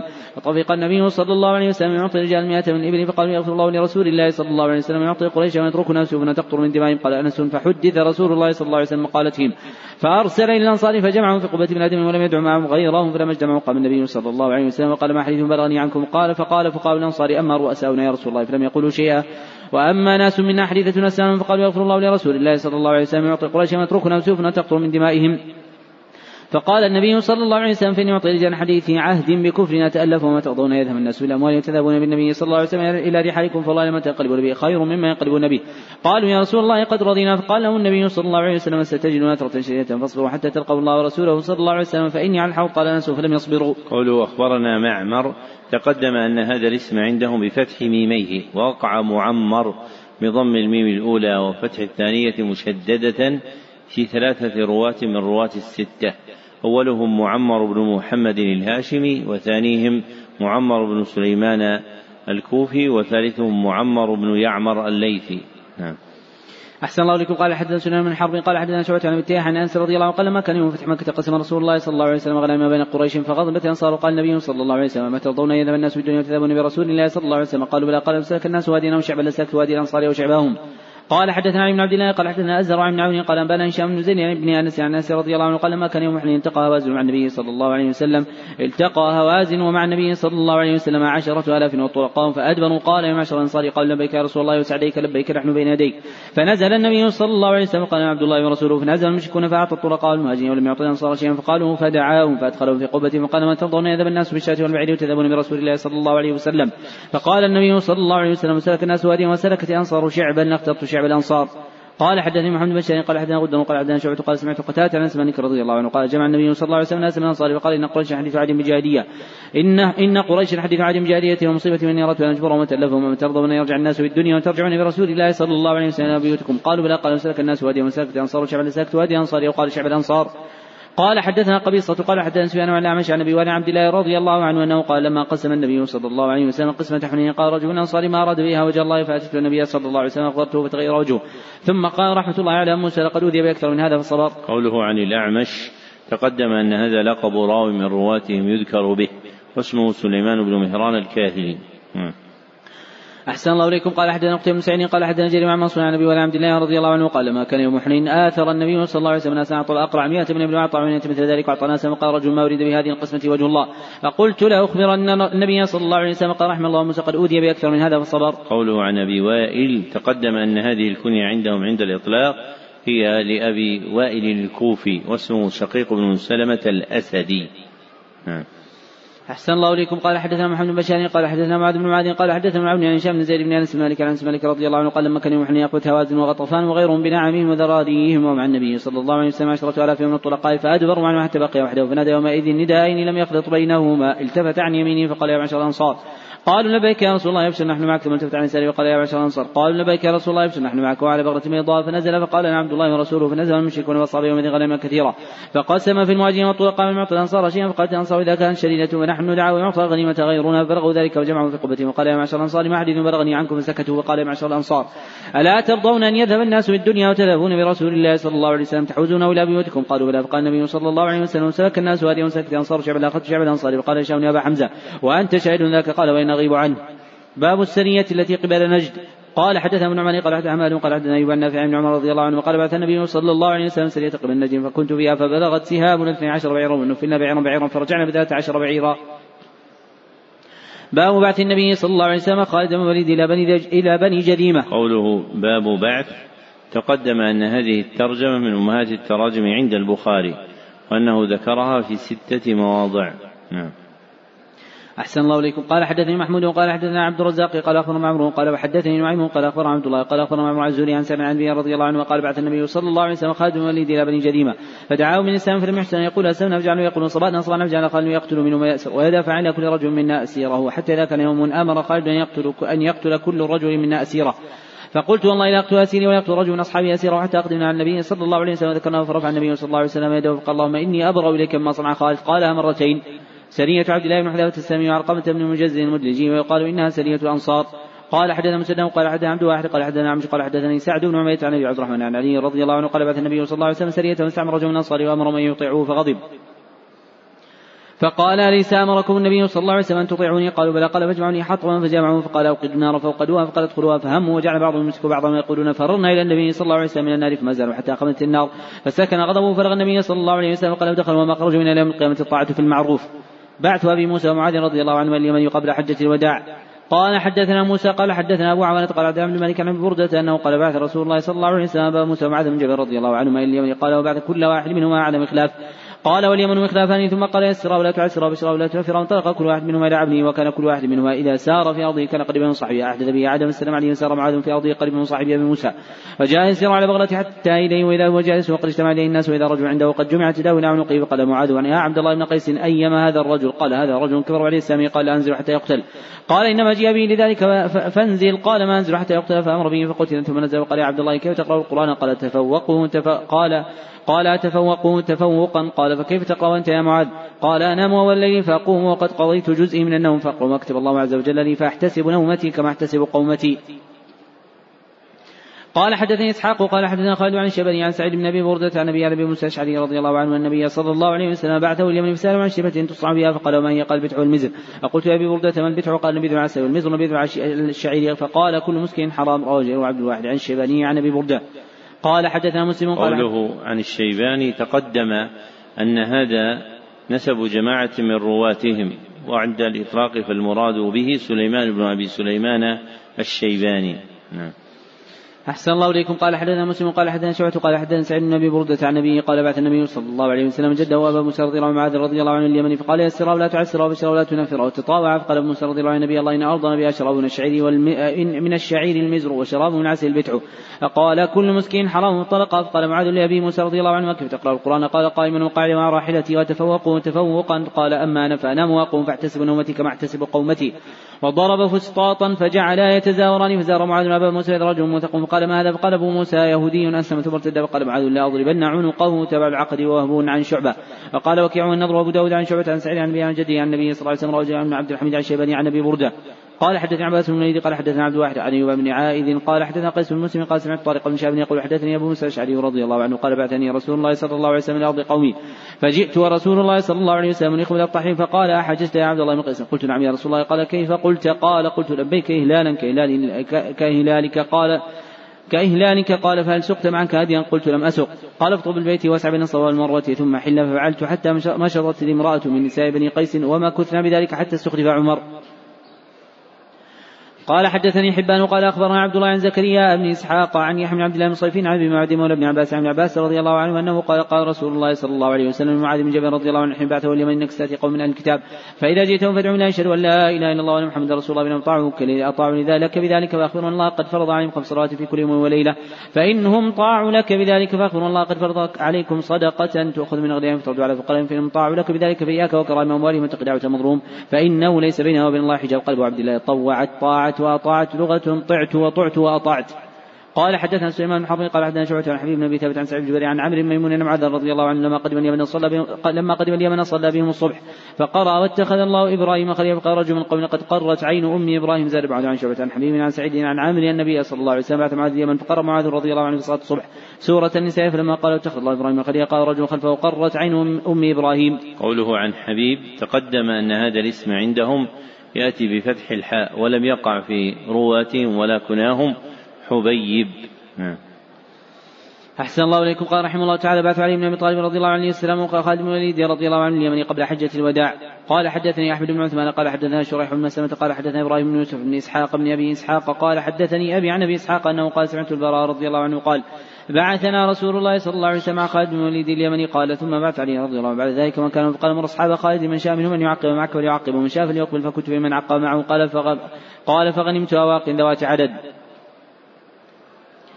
قال حدثني محمد بن بشار قال حدثنا روح بن عبادة قال حدثنا علي بن سويد من جوف عن عبد الله بن بريدة عن النبي رضي الله عنه قال بعث النبي صلى الله عليه وسلم عليا خالد ليقبض الخمس وكنت أبغض عليا وقد اغتسل فقلت يا خالد لا ترى إلى هذا. فلما قدمنا على النبي صلى الله عليه وسلم ذكرت له ذلك له فقال يا بريدة تبغض عليا؟ فقلت نعم. قال لا تبغض فإن له في الخمس أكثر من ذلك. قوله حدثنا روح بن عبادة تقدم أن هذا الاسم عبادة عندهم بفتح العين في الأسماء وأسماء الآباء والكنى إلا في راو واحد. وهو محمد بن عبادة الواسطي. نعم. أحسن الله إليكم. قال حدثنا قتيبة قال حدثنا عبد الواحد عن عمارة بن قعقاع بن شبرمة قال حدثنا عبد الرحمن بن أبي نعم قال سمعت أبا سعيد الخدري رضي الله عنه يقول بعث علي بن أبي طالب رضي الله عنه إلى رسول الله صلى الله عليه وسلم اليوم بذهيبة في يد مقروض لم تحصل من ترابها قال فقسم إلى أربعة نفر بين عينة من بدر وأقرع بن حابس وزيد, وزيد الخيل. والرابع إما القمة وإما عمرو الطفيل. فقال رجل من أصحابه كنا نحن أحق, أحق بهذا من هؤلاء. قالوا بلغ ذلك النبي صلى الله عليه وسلم. قال تأمنني ولا أمين؟ من في السماء يأتيني خبر السماء صباحا ومساء. قال فقام رجل غير العينين مشهور الوجهتين ناشز الجبهة كتف اللحية محلوق الرأس مشمر الإزار. فقال يا رسول الله اتق الله. قال ويلك أولست أحق أن أرضي أن يتقي الله عز وجل؟ قال ثم الرجل قال ولدي يا رسول الله ألا أضرب عنقه. قال لا لعل أن يكون يصلي فقال خالد وكم من مصلي يقول لساني وليس في قلبي؟ قال رسول الله صلى الله عليه وسلم إني لم أمر أن أنقب قلوب الناس ولا أشق بطونهم. قال ثم نظر اليوم مقف فقال إنه يخرج من ضيض هذا. قوم يتلون كتاب الله يرى ولا يجاوز. حناجرهم يمرقون من دين كما انقسم من رمي وأظنه قال إن أدركتهم لأقتلنهم قد ثمود. قوله حدثنا ابن أبي نعم تقدم أن هذه الكنية عندهم لراو واحد من رواتهم. هو سعيد بن أبي نعم المدني. قوله حدثنا قتيبة تقدم أنه ليس في رواة الستة من اسمه قتيبة سوى راو واحد وهو قتيبة بن سعيد الثقفي. نعم. أحسن الله إليكم. قال حدثنا مكي بن إبراهيم عن جريج قال عطاء قال جابر أمر النبي صلى الله عليه وسلم أن يقيم على إحرامه. زاد محمد بن بكر عن جريج قال عطاء قال جابر قدم علي بن أبي رضي الله عنه بسعايته قال له النبي صلى الله عليه وسلم بما يا علي. قال بما نبي النبي صلى الله عليه وسلم قال فأهدي وامكث حراما كما أنت. قال وأهدى له علي هديا. قوله حدثنا المكي. تقدم أنه ليس في رواته من اسمه المكي سوى راو واحد هو المكي بن إبراهيم التميمي. نعم. أحسن الله إليكم. قال حدثنا مسدد قال حدثنا بشر بن مفضل عن حميد الطويل قال حدثنا بكر أنه ذكر لابن عمر رضي الله عنه أن أناسا حدثهم أن النبي صلى الله عليه وسلم أهل بعمرة وحجة فقال أهل النبي صلى الله عليه وسلم بالحج وأهلنا به معه فلما قدم مكة قال من لم يكن معه هدي فليجعلها عمرة. وكان مع النبي صلى الله عليه وسلم هدي فقدم فقدم علينا علي بن أبي طالب رضي الله عنه من اليمن حاجا. فقال النبي صلى الله عليه وسلم بما أهلت فإن معنا أهلك. قال أهلت ما أهل به النبي صلى الله عليه وسلم. قال فأمسك فإن معنا هديا. غزوة ذي الخلصة قال حدثنا مسدد قال حدثنا خالد وقال حدثنا بيان عن قيس عن جرير قال كان بيت في الجاهلية يقال له ذو الخلصة والكعبة اليمانية والكعبة الشامية. فقال لي النبي صلى الله عليه وسلم ألا تريحني من ذي الخلصة فنفرت بمئة وخمسين راكبا فكسرنا وقتلنا من وجدنا عنده. فاتيت النبي صلى الله عليه وسلم. فأخبرته فدعا لنا ولأحمس. قال حدثنا محمد بن مثنى قال حدثنا يحيى قال حدثنا إسماعيل قال حدثنا قيس قال قال لي جرير رضي الله عنه قال لي النبي صلى الله عليه وسلم ألا تريحني من ذي الخلصة وكان بيتا في خثعم يسمى الكعبة اليمانية. فانطلقت في خمسين ومائة فارس من أحمس وكانوا أصحاب خيل وكنت لا أثبت على الخيل فضرب في صدري حتى رأيت أثر صبعي في صدري وقال اللهم ثبته واجعله هاديا مهديا. انطلق إلي فكسر قال من بعث إلى رسول الله صلى الله عليه وسلم. قال رسول جرير والذي بعثك بالحق ما جئتك حتى تركتها كأنها جمل أجرب. قال فبارك في خيل أحمس ورجالها خمس مرات. قال حدثني يوسف بن موسى قال أخبرنا أبو سلمة عن إسماعيل بن أبي خالد عن قيس عن جرير قال قال لي رسول الله صلى الله عليه وسلم لا تريحني من ذي خلص. فقلت بلى فانطلقت من خمسين ومائة فارس بن احمس وكانوا أصحاب خيل وكنت لا أثبت على الخيل فذكروا ذلك النبي صلى الله عليه وسلم ضرب يده على صدر حتى رأيت اثر يده في صدره وقال اللهم ثبت واجعل هاديا مديا قال فما فما وقعت عن فرس بعد. قال وكان ذو خلصة بيتا باليمن خثعم وبجيلة في نصب تعبد. يقال له كعبة قال فتاه فحرق بالنار وكسرها قال ولما قدم جرير اليمن كان بها رجل يستقسم الأزام فقيل له إن رسول الله صلى الله عليه وسلم ها هنا. فإن قدر عليك ضرب عنقك قال فبينما هو يضرب بها إذ وقف عليه جريم قال تكسرنها وتشهدن لتكسرنها ولتشهدن أن لا إله إلا الله وليضربن عنقك قال فكسرها وشهد ثم بعث ثم بعث جرير رجلا من أحمس. يكنى أبا إلى النبي صلى الله عليه وسلم يبشره بذلك فلما أتى النبي صلى الله عليه وسلم قال يا رسول الله والذي بعثك بالحق ما جئت حتى تركتها كأنها جمل أجرب. قال فبرك النبي صلى الله عليه وسلم على خيل أحمس ورجالها خمس مرات غزوة ذات السلاسل وهي غزوة لخم وجذام. قال إسماعيل بن أبي خالد وقال ابن إسحاق عن يزيد عن عروة. هي بلاد بلي وعذرة. هي بلاد بلي وعذرة وبني القين. قال حدثني إسحاق قال أخبرنا خالد بن عبد الله قال حدثنا أبي عثمان أن رسول الله صلى الله عليه وسلم بعث عمرو بن العاص على جيش ذات السلاسل. قال فاتيته فقلت أي الناس أحب أي الناس أحب إليك؟ قال عائشة قلت من الرجال قال أبوها. قلت ثم من؟ قال عمر. فعد رجالا فسكت مخافة ان يجعلني في آخرهم. ذهاب جرير رضي الله عنه اليمن. قال حدثني عبد الله بن أبي شيبة عن وقال حدثني إدريس عن إسماعيل بن أبي خالد عن قيس عن جرير قال كنت بالبحر كنت بالبحر فلقيت رجلين من أهل اليمن ذا كلاع وذا عمرو. فجعلت احدثهم عن رسول الله صلى الله عليه وسلم فقال له عم فقال له ذو عمرو لئن كان الذي تذكر من أمر صاحبك لقد مر على أجل من ثلاث وأقبل معي حتى إذا كنا في بعض الطريق رفعنا ركب من قبل المدينة فسألناهم فقالوا قبض رسول الله صلى الله عليه وسلم. واستخلف أبو بكر والناس الصالحون فقال أخبر صاحبك أنا قد جئنا ولعلنا سنعود إن شاء الله ورجع إلى اليمن فأخبرت ابا بكر بحديثهم قال فلا جئت بهم. فلما كان بعد قال لي ذو عمرو يا جرير أن بك علي كرامة وإني مخبرك خبرا إنكم معشر العرب لن تزالوا بخير ما كنتم اذا أهلك امير تأمرتم في آخر. فإذا كانت بالسيف كانوا ملوكا يغضبون. غضب الملوك يرضون رضا الملوك. باب غزوة سيف البحر وهم يتلقون عيرا لقريش وأميرهم أبو عبيدة. قال حدثني إسماعيل قال حدثني مالك عن بن كيسان عن جابر بن عبد الله رضي الله عنه أنه قال بعث رسول الله صلى الله عليه وسلم بعد قبل الساحل وامر علي ما باع بيته من جراح وهم 300 فخرجنا وكنا بعد الطريق فني الزاد فأمر أبو عبيدة بازواج الجيش فجمع فكان من زودي فكان من زودي تمر. فكان يقوتنا كل يوم قليل قليل حتى فني فلم يكن يصبر لنا تمرة تمر فقلت ما تغني عنكم تمرة فقال لقد وجدنا فقدها حين فنيت ثم انتهينا البحر فاذا حوت مثل الضرب فأكل منها القوم ثمان عشرة ليلة ثم أمر أبو عبيدة بضلعين من اضلاعه فنصب ثم فرحلة ثم مرت تحتهما فلم تصبهما. قال حدثنا علي بن عبد الله قال حدثنا سفيان قال الذي حفظناه من عمرو بن دينار قال سمع جابر بن عبد الله رضي الله عنه يقول بعثنا رسول الله صلى الله عليه وسلم 300 راكب وامرنا ابو عبيدة بن جراح. بعثنا رسول الله صلى الله عليه وسلم 300 راكب اميرنا ابو عبيدة بن جراح نرصد عير قريش فاقمنا بساحل شهر فاصابنا جوع شديد حتى اكلنا الخبط فسمي ذلك الجيش جيش الخبط فالقى لنا البحر دابة يقال لنا العنبر فأكلنا منه نصف شهر وادهن من ودك حتى ثابت إلينا أجسامنا فأخذ معيته ضلع من أضلاعه فنصبه فعمد إلى طول رجل معه. قال سفيان مرة ضلع من الضعيف فنصب وأخذ رجلا وبعيرا فمر تحته وقال جابر وكان رجل من قوم نحر ثلاثة جزائر ثم نحر ثلاثة جزائر ثم نحر ثلاثة جزائر ثم إن أبا عبيدة نهاه وكان عمرو يقول أخبرنا أبو صالح أن قيس بن سعد قال لابي كنت في الجيش فجاعوا قال انحر قال نحرت قال ثم جاعوا قال انحر قال نحرت قال ثم جاعوا قال انحر قال نحرت ثم جاعوا قال انحر قال نهيت. قال حدثنا مسدد قال حدثني يحيى بن قال أخبرني عمرو بن سمع جابر رضي الله عنه يقول غزونا جيش الخبط ومن ابو عبيدة بجوع جوعا شديدا. فألقى البحر حوتا ميتا لم مثله يقال له العنبر فاكل من نصف شهر فأخذ أبو عبيدة عرض من عظامه فمر راكب تحته فاخبرني أبو الزبير انه سمع جابر رضي الله عنه يقول قال أبو عبيدة كلوا فلما قدم المدينة ذكرنا ذلك النبي صلى الله عليه وسلم قال كلوا رزقا أخرجه الله عز وجل. أطعمون إن كان معكم فأتاه بعضهم فأكله. حج أبي بكر بالناس في سنة تسع. قال حدثنا سليمان داود أبو الربيع قال حدثنا فريع بن زوري عن حميد بن عبد الرحمن عن أبي رضي الله عنه بكر الصديق رضي الله عنه بعثه بالحجة التي أمره النبي صلى الله عليه وسلم قبل قبل حجة الوداع. قبل حجة الوداع يوم النحر في رط يؤذن في الناس لا يحج بعد عام مشرك ولا يطوف بالبيت عريان. قال حدثني عبد الله بن رجاء قال حدثنا إسرائيل عن إسحاق عن البراء رضي الله عنه قال آخر سورة نزلت كاملة. براءة وآخر سورة نزلت خاتمة سورة النساء يستفتونك قل الله يفتيكم في الكلالة. قوله عن البراء تقدم أن هذا الاسم يأتي في الأسماء مخففا وأما في النسب فيقع لقبا البراء وهو لجماعة من الرواة أشهرهم أبو العالية البراء. نعم. أحسن الله إليكم قال رحمه الله تعالى وفد بني تميم قال حدثنا ابن عمي قال حدثنا سفيان عن ابي صخر عن صفوان بن محرز المازني عن عمران بن حسين رضي الله رضي الله عنه أنه قال أتى نفر بني تميم النبي صلى الله عليه وسلم قال اقبل بشرى يا بني تميم. قالوا يا رسول الله قد بشرتنا فاعطنا فرؤي ذلك فرئ فرئ ذلك في وجهه. فجاء نفر من اليمن فقال اقبل بشرى. لم يقبلها بنو تميم فقالوا قد قبلنا يا رسول الله. قوله عن أبي صخرة هذه الكنية عندهم لراو واحد من رواتهم يذكر بها كثيرا. ووقع في البخاري في مواضع قليلة فأكثر ما ذكر في البخاري باسمه وهو جامع بن شداد المحاربي. هو جامع بن شداد المحاربي. نعم.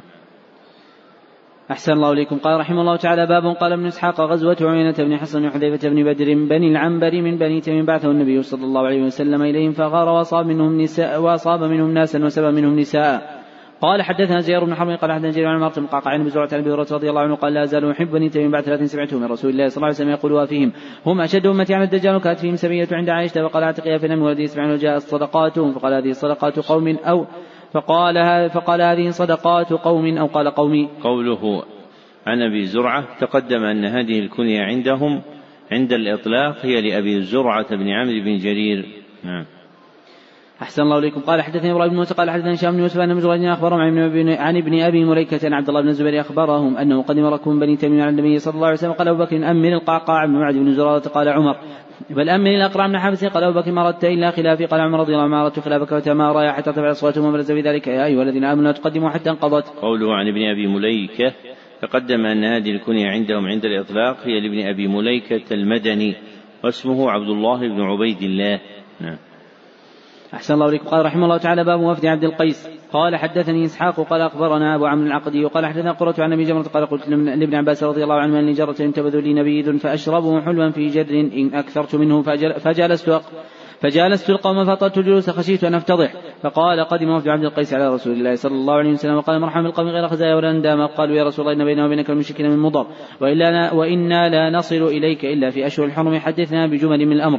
إن عملنا به دخلنا الجنة وندعو به من ورانا. قال أمركم بأربع وانهاكم عن أربع الايمان بالله. قال تدرون ما الايمان بالله؟ شهادة أن لا إله إلا الله وإقام الصلاة وإيتاء الزكاة وصوم رمضان وأن تعطوا من المغانم الخمس. وأنهاكم عن أربع من تبذ في الدباء والنقير والحنتم والمزفت. قال حدثنا قوله عن أبي جمرة تقدم أن هذه الكنية عندهم عند الإطلاق لراو واحد. تقدم أن هذه الكنية عندهم لراو واحد يذكر بها وهو نصر بن عمران الضبعي. نعم. أحسن الله إليكم. قال حدثنا سليمان بن حرب قال حدثنا حماد بن زيد عن أبي جمرة قال سمعت ابن عباس رضي الله عنه يقول قدم وفد عبد القيس على النبي صلى الله عليه وسلم قالوا يا رسول الله إن هذا الحي من ربيعة وقد حال بيننا وبينك كفار مضر فلسنا فلسنا نخلص إليك إلا في شهر حرام فمرنا بأشياء نأخذ بها وندعو إليها من ورانا قال أمركم بأربع نهاكم عن أربعين لمن بالله وشهادة أن لا إله إلا الله وعقد واحدة. وإقام الصلاة وإيتاء الزكاة وأن تؤدوا الله خمس ما غنمت ونهاكم عن دبي والنقير والحنتم والمزفت. قال حدثني أحمد سليمان قال حدثني وابن قال أخبرني عمرو قال بكر بن مضر وقال بكر بن مضر عن عمرو بن الحارث عن بكين إن كريب مولى ابن عباس رضي الله عنه حدثنا ابن عباس رضي الله عنه عبد الرحمن بن أزر بن سلمة مخرمة رضي الله عنه ورسول عائشة رضي الله عنها فقالوا اقرأ علينا السلام منا جميعا ساعة ركعتين بعد العصر. وإنا أخبرنا أنك تصليا وقد بلغنا النبي صلى الله عليه وسلم نهى عنها. قال ابن عباس كنت أظلم مع عمر رضي الله عنه عنهما قال كريم دخلت عليها. وبلغت ما أرسلوني فقالت سل أم سلمة فأخبرتهم فردوني إلى أم سلمة. مثل ما أرسلوني إلى عائشة فقالت أم سلمة سمعت النبي صلى الله عليه وسلم ينهى عنهما وإنه صلى العصر ثم دخل علي وعندي نسة بني حرام من فصلى وما فأرسلت لي الخادم فقالت فقلت قومي إلى جنبه فقولي تقول أم سلمة. يا رسول الله لم اسمعك تنعنت يا ركعتين فراك تصلي ما فينا شر بيدي مستاخر فعلت فاستأخري ففعلت الجاريه فشر بيدي فاستاخرت عنه فلما انصرف قال يا بنت أبي أمية سألت عن ركعتين بعد العصر إنه أتاني أناس من عبد القيس بن سلم من قومه فشغلوا عن ركعتين اللتين بعد الظهر فهما, فهما هاتان. قوله أن كريبا تقدم أنه ليس في رواة الستة من اسمه كريب سوى راو واحد هو كريب بن أبي مسلم الهاشمي مولاهم. أحسن الله إليكم. قال حدثنا عبد الله بن محمد الجعفي وقال حدثنا أبو عمرو عبد الملك قال حدثنا إبراهيم بن طهمان عن أبي جمرة عن عباس رضي الله عنهما قال أول جمعة جمعت بعد جمعة جمعت في مسجد رسول الله صلى الله عليه وسلم في مسجد عبد القيس بن جواثة يعني قرية من البحرين. باب وفد بني حنيفة وحديث ثمامة بن أثال قال حدثنا عبد الله بن يوسف قال حدثنا الليث قال حدثنا سعيد بن أبي سعيد عن سمع رضي الله عنه قال بعث النبي صلى الله عليه وسلم خيرا قبل النجم فجاءت رجل من حنيفة يقال له ثمامة بن ثاني فربطه بساعة من سوى المسجد فخرج إلى النبي صلى الله عليه وسلم فقال ما عندك يا ثمامة؟ فقال عندي خير يا محمد إن تقتلني تقتل ذا دم وإن تنعم تنعم على شاكر وإن كنت تريد ما نفسه منه ما شئت حتى كان غد ثم قال له ما عندك يا ثمامة؟ قال ما قلت لك إن تنعم تنعم على شاكر ترك حتى كان بعد غد فقال ما عندك يا ثمامة؟ فقال عندي ما قلت لك وقال أطلق ثمامة فانطلق إلى نجل قريب من المسجد فاغتسل ثم دخل المسجد فقال أشهد أن لا إله إلا الله وأشهد أن محمدا رسول الله يا محمد والله ما كان على وجه على, على, على الأرض. يا محمد والله ما كان على الأرض وجه أبغض إليه من وجهك من وجهك فقد أصبح وجهك أحب الوجوه إليه. والله ما كان من دين أبغض إليه من دينك فأصبح دينك أحب الدين إليه. والله ما كان من بلد أبغض إليه من بلدك فأصبح بلدك أحب البلاد إليه. وإن خيلك أخذت سنين يريد العمرة ولا ترى بشره رسول الله صلى الله عليه وسلم وأمره يعتمر فلما قدم مكة. قال له قائل صلوت. قال لا ولكن أسلمت مع محمد رسول الله صلى الله عليه وسلم. ولا والله لا يأتيكم من اليمامة حبة حنطة حتى يأذن فيها النبي صلى الله عليه وسلم. قال حدثنا أبو اليمان قال أخبرنا شعيب بن عبد الله بن أبي حسين قال حدثنا نافع بن جبير عن ابن عباس رضي الله عنه قال قدم مسيلمة الكذاب على عهد رسول الله صلى الله عليه وسلم جعل يقول جعل لي محمد من بعده تبعته وقدم بشر كثير من قومه فأقبل إليه رسول الله صلى الله عليه وسلم معه ثابت بن قيس بن شماس رضي الله عنه في يد رسول الله صلى الله عليه وسلم قطعة جريد حتى وقف على مسيلمة في أصحابه فقال لو تسالني لو سألتني هذه القطعة ما أعطيتك ولن تعدوا أمر الله عز وجل فيكم ان ادبرت ليعقرنك الله واني لأراك الذي أريت فيما رايت وهذا ثابت يجيبك عنه ثم صرف عنه قبل عباس من سألته عن قبل رسول الله صلى الله عليه وسلم إنك أورى الذي أريت فيما رأيت. فأخبرني أبو هريرة أن رسول الله صلى الله عليه وسلم قال بين أنا نائم رأيت في يدي سوارين من ذهب فأمني شأنهما فاوحي في المنام ينفخهما فرفقتهما فطار فاولتهما كذابين يخرجان من بعدي. أحدهما العنسي والاخر مسيلمة. قال حدثنا إسحاق بن نصر قال حدثنا عبد الرزاق عن بن همام انه سمع أبا هريرة رضي الله عنه يقول قال رسول الله صلى الله عليه وسلم بين النائم ومشيت خزائن الأرض فوضع في كف سواران من ذهب فكبرا علي فأوحي إلي أن انفخهما فرفقتهما فذهب فاولتهما الكذابين اللذين أنا بينهما صاحب صاحب صنعاء وصاحب اليمامة. قال حدثنا صلاة محمد قال سمعت مدين ميمون قال سمعت فرج العطاردي يقول كنا نعبد الحجر فإذا وجدنا حجرا أخير منه والقيل وأخذنا الآخر فإذا لم نجد حجرا جمعنا جثة من تراب ثم جينا بالشاة فحلبنا فحلبناه عليه ثم طفنا به فإذا دخل شهر رجل قلنا قلنا منصل إلا منصل إلا سنة منصل إلا سنتي فلا, فلا ندع رمحا فيه حديدة ولا سما فيه حديدة إلا نزعناه وألقيناه شهر رجب. وسمعت أبا رجاء يقول كنت يوم بعث النبي صلى الله عليه وسلم غلام أرعى الإبل على أهلي فلما سمعنا بخروجه فرنا إلى النار لم سلمة كذاب قصة الأسود العنسي. قال حدثنا سعيد محمد الجرمي قال حدثنا يعقوب بن إبراهيم قال حدثنا أبي عن صالح بن عبيدة بن نشيط وكان في موضع آخر اسمه عبد الله بن عبيد الله بن عبد الله بن عتبة.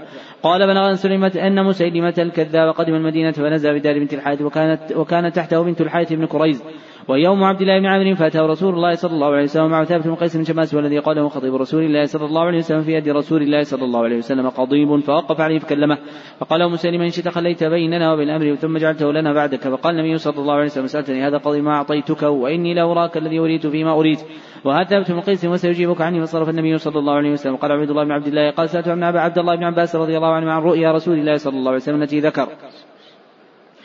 فقال ابن عباس ذكر لي أن رسول الله صلى الله عليه وسلم قال بين ابن يريد أنه وضع في يديه سواران من ذهب ففضعتهما وكرهتهما وكرهتهما فأذن لي فنفختهما فطار فولتهما كذابين يخرجان فقال عبيد الله أحدهما عن هو الذي قتله فيروز باليمن الآخر مسلمة كذاب.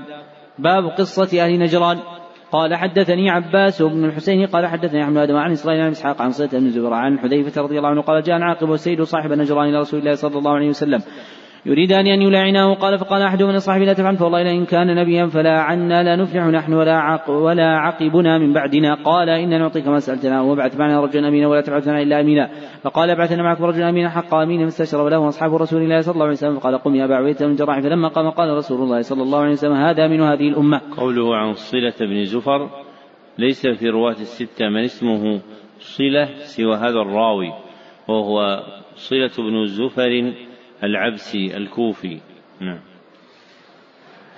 أحسن الله إليكم. قال حدثنا محمد بن بشار قال حدثنا محمد جعفر قال عندنا شعبة قال سمعت أبي إسحاق عن صلة بن زفر عن حذيفة رضي الله عنه قال جاء أهل النجران إلى النبي صلى الله عليه وسلم قال ابعث لنا رجلا أمينا أمينا فقال ابعثني إليكم رجلا أمينا حق أمين.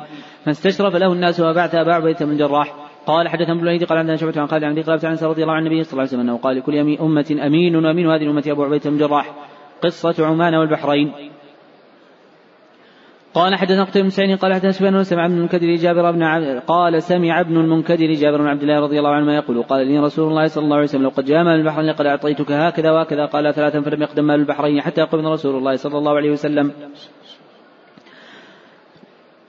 لو قد جاء مال البحرين لقد أعطيتك هكذا وهكذا ثلاثة فلم يقدم مال البحرين حتى قبض رسول الله صلى الله عليه وسلم. فلما قدم على أبي بكر أمر بناديا فنادى من كان له عند النبي صلى الله عليه وسلم. دين وعيدة فليأتني. قال جابر فجئت أبا بكر فاخبرته أن النبي صلى الله عليه وسلم قال لو جاء مال البحرين أعطيتك هكذا وهكذا. ثلاثا قال فأعطاني. قال جابر فلقيت أبا بكر بعد ذلك فسألته. فلم يعطني ثم اتيته فلم يعطني ثم اتيته ثلاثة فلم يعطني. فقلت له قد أتيتك فلم تعطني ثم أتيتك فلم تعطني ثم أتيتك فلم تعطني. فإما أن تعطيني وإما أن تبخل عني. فقال قلت تبخل عني وأي داء ادوى من البخل؟ قال ثلاثا ما منعتك من مرة إلا وأنا أريد أن أعطيك. وعن عمرو عن محمد وعن عمرو عن محمد بن علي. قال سمعت جابر عبد الله رضي الله عنه يقول جئته فقال لي أبو بكر عدها عدها فعددتها فوجدتها خمسمائة. فقال خذ مثلها مرتين. باب قدوم الاشعريين وأهل اليمن. وقال أبو موسى رضي الله عنه عن النبي صلى الله عليه وسلم هم مني وأنا منهم. قال حدثني عبد الله بن محمد بن إسحاق بن قال حدثني أحمد بن قال عبد النبي زاد عن أبي عن إسحاق قال بن يزيد عن موسى رضي الله عنه قال قدمت أنا وأخي من اليمن فمكثنا حين ما نرى ابن مسعود وأمه إلا من أهل البيت من كثرة دخولهم ولزومهم له صلى الله عليه وسلم. قال حدثنا ابن نعيم قال حدثنا عبد السلام يعني بن مقلبة عن زاد قال لما قدم موسى رضي الله عنه أكرم الحي من جر من, جر من جرم وأنا لجلوس عنده ويتغدى دجاجا وفي القوم رجل جالس. فدعاه الغداء فقال إن رأيت ياكل شيئا فقدرته. فقال لما في نيرة النبي صلى الله عليه وسلم يأكله فقال إني حلفت لا أكله. فقال لما أخبرك عن يمينك ان اتينا النبي صلى الله عليه وسلم نفر من اشعرهم فاستحملناه فابى ان يحملنا فاستحملناه فحلف لا يحملنا ثم لم يلبث النبي صلى الله عليه وسلم أن أوتي بنهب بنهب ابل أن أوتي بنهب إبل فأمر لنا بخمس ذود فلما قبضنا قلنا تغفلنا النبي صلى الله عليه وسلم من لا نفلح بعدها أبدا. فأتيت وقلت يا رسول الله إنك حلفت لا تحملنا وقد حملتنا. قال أجل ولكن لا أحلف على يمين فرى غير خير منها إلا أتيت الذي هو خير منها. قال حدثنا عمرو علي قال حدثنا معاصم قال حدثنا سفيان قال حدثنا مصطفى جامع من قال حدثنا صفوان محرز المازني وقال حدثنا عمرو بن حصين قال جاءت بنو تميم إلى رسول الله صلى الله عليه وسلم وقالوا أبشروا يا بني تميم قالوا أما إذ بشرتنا فأعطنا فتغير وجه رسول الله صلى الله عليه وسلم جاء من اليمن فقال النبي صلى الله عليه وسلم يقول البشرى اذا لم يقبل بنو تميم فقالوا قالوا قد قبلنا يا رسول الله. قال حدثنا عبد الله بن محمد الجعفي قال حدثنا ابن جرير قال حدثنا شعبة عن إسماعيل النبي خالد عن قيس بن أبي حازم عن ابن مسعود رضي الله عنه أن النبي صلى الله عليه وسلم قال الإيمان ها هنا وشر بيد اليمن والجباء وغلظ القلوب في الفدادين عند وصول الابل من حيث يطلع قرن الشيطان ربيعته ومضر. قال حدثنا محمد بن قال حدثنا أبي عدي عن شعبة عن سليمان عن وعن أبي هريرة رضي الله عنه عن النبي صلى الله عليه وسلم أنه قال أتاكم اليمن هم ارق وافده والين قلوب الإيمان يمان حكمه وماليه الفخر والخيلاء في أصحاب الإبل والسكينة والوقر في الغنم فقال غندر عن شعبة عن سليمان قال سمعت ذكوان عن أبي هريرة رضي الله عنه عن النبي صلى الله عليه وسلم. قوله حدثنا ابن أبي عدي تقدم أن هذه الكنية عندهم لراو واحد هو محمد بن إبراهيم ابن ابن أبي عدي. نعم.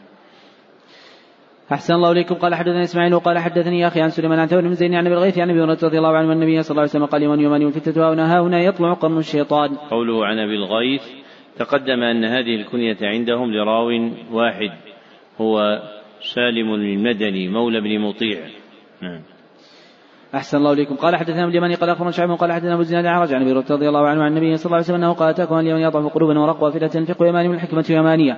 قال حدث عبد عن ابي حمزة عن الأعمش عن إبراهيم قبته قال كنا جلوسا مع ابن مسعود رضي الله عنه جاء خباب قال يا ابا عبد الرحمن استطاع الشباب أن يقرأوا كما تقرأ. قال أما إنك لو شئت أمرت بعضهم يقرأ عليك. قال أجل قال اقرأ يا علقمة وقال زيد بن حدين أخو زياد بن حدين أتأمر علقمة أن يقرأ وليس يقرأني قال ما إنك إن شئت أخبرتك ما قال النبي صلى الله عليه وسلم في قومك وقومه فقرأت خمسين آية من سورة مريم. فقال عبد الله كيف ترى؟ قال قال أحسن. قال عبد الله ما أقرأ شيئا إلا هو وهو يقرأ. ثم التفت إلى خباب معني خاتم من ذهب فقال بأن هذا الخاتم أن يلقى. قال أما إنك لن ترى علي بعد يوم فألقاه رواه غدر عن شعبة. قصة دوس وطفيل بن عمرو الدوسي.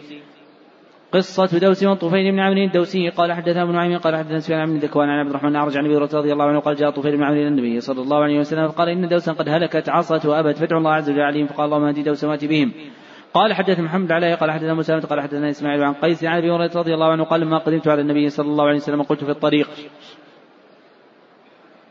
يا ليلة من طولها وعنائها على أنها من دارة كفر نجتي وأبقى غلام لي في الطريق فلما قدمت على النبي صلى الله عليه وسلم بايعته بين أنا عنده اطلع غلام فقال النبي صلى الله عليه وسلم أبا هريرة هذا غلامك. فقلت ولوجه الله عز وجل فأعتقته. باب قصة وفد طيء وحديث عدي بن حاتم رضي الله عنه. قال حدثنا موسى بن إسماعيل قال حدثنا أبو عوانة قال حدثنا عبد الملك عن عامر بن حريث عن بن حاتم رضي الله عنه قال عمر رضي الله عنه في وقت جعل يدعو رجلا رجلا رجلا, رجلا ويسميهم فقلت وما تعرفني يا أمير المؤمنين؟ قال بل أسلمت إذ كفروا وأقبلت إذ أدبروا ووفيت اذ ووفيت إذ غدروا وعرفت إذ أنكروا. قال عدي فلا أبالي اذا باب حجة الوداع. قال حدثني إسماعيل بن عبد الله قال حدثنا مالك عن شام عمرة بن زبير عن عائشة رضي الله عنها قال خرج مع رسول الله صلى الله عليه وسلم حجة الوداع فلنا بعمرة ثم قال رسول الله صلى الله عليه وسلم كان معه وجه فليهن بالحج. مع فليولي بالحج مع العمرة ثم لا يحل حتى يحل منهما جميعا فقدمت معه مكة وأنا حائض ولم أطوف بالبيت ولا بين صوى المرة فشكوت إلى رسول الله صلى الله عليه وسلم. قال انقضي رأسك وامتشطي وأهلي بالحج ودعي العمرة. ففعلت فلما قضي الحج أرسل أرسلني رسول الله صلى الله عليه وسلم عبد الرحمن بن أبي بكر الصديق إلى التنعيم فاعتمرت وقال هذه مكان عمرتك؟ قالت فطاف الذين أهلوا بالعمرة بالبيت وبين صوى المرة ثم حلوا ثم طافوا طوافا آخر. بعد أن رجعوا من منى وأما الذين جمعوا الحج والعمرة فإنما طافوا طوافا واحدا. قال حدثني عمرو بن علي قال حدثني أحمد سعيد قال حدثنا ابن جريج قال حدثني عطاء عن ابن عباس رضي الله عنهما قال إذا طاف أنه كان إذا طاف بالبيت قد حل قال إذا طاف البيت فقد حل فقلت من أين؟ قال هذا ابن عباس قال من قول الله تعالى ثم محلها إلى البيت العتيق. ونبي النبي صلى الله عليه وسلم أصحابه أن يحلوا في حج الوداع قلت إنما كان ذلك بعد المعرف قال كان ابن عباس رضي الله عنه يراه قبل وبعد. قال حدثني بيان قال حدثني النضر قال أخبرنا شعبة عن قيس قال سمعت طارق عن موسى الأشعري رضي الله عنه قال قدمت على النبي صلى الله عليه وسلم اضحى فقال حجزت قلت نعم. قال كيف انت قلت لبيك بإلهك إلى رسول الله صلى الله عليه وسلم قال طوف بالبيت وبالصفا والمروة ثم حل فطوف بالبيت وبالصفا والمروة. وأتيت امرأة من قيس ففلت رأسي. قال حدثني إبراهيم المنذري قال أخبرنا أنس بن عياض قال حدثنا موسى بن عقبة عن نافع عن عمر رضي الله عنه أخبرنا حفصة رضي الله عنها زوج النبي صلى الله عليه وسلم أخبرته أن النبي صلى الله عليه وسلم أمر ازواجه أن يحنن عام حج الوداع فقالت حفصة فما يمنعك؟ فقال لبت رأسي وقلت هدي. فلست أحل حتى أنحر هدي. قال حدثنا اليماني قال حدثني شعيب عن زني قال وقال محمد بن يوسف حدثنا زعيم قال أخبرني ابن شعيب عن سليمان بن يسار عن عباس رضي الله عنه امرأة من خثعم استفتت رسول الله صلى الله عليه وسلم حد وداع فضل عباس رضي رسول الله صلى الله عليه وسلم قالت يا رسول الله فليطلع عبادي على عبادي أدركت بي شيخا كما لا يستطيع أن يستوي على راحلته بل يقضي أن أحج عنه قال نعم.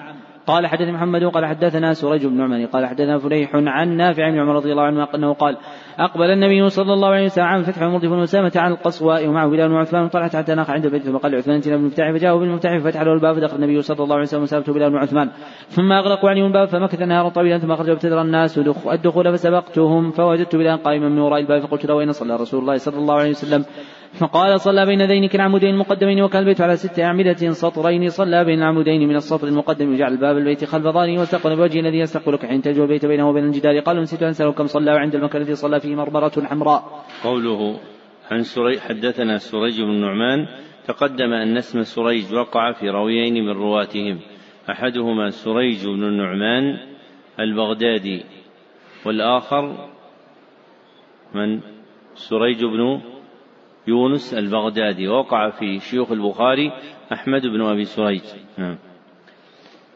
أحسن الله إليكم. قال حدثنا ابن قال أخبرنا شعب بن الزهري قال حدثنا عمرة بن الزبير وسلمة بن عبد الرحمن أن عائشة زوج النبي صلى الله عليه وسلم أخبرته أن صفية بنت حوي زوج النبي صلى الله عليه وسلم حاط في عدة الوداع فقال النبي صلى الله عليه وسلم حابستنا هي فقلت إنها قد أفاضت يا رسول الله يطاف البيت فقال النبي صلى الله عليه وسلم فلتنفر.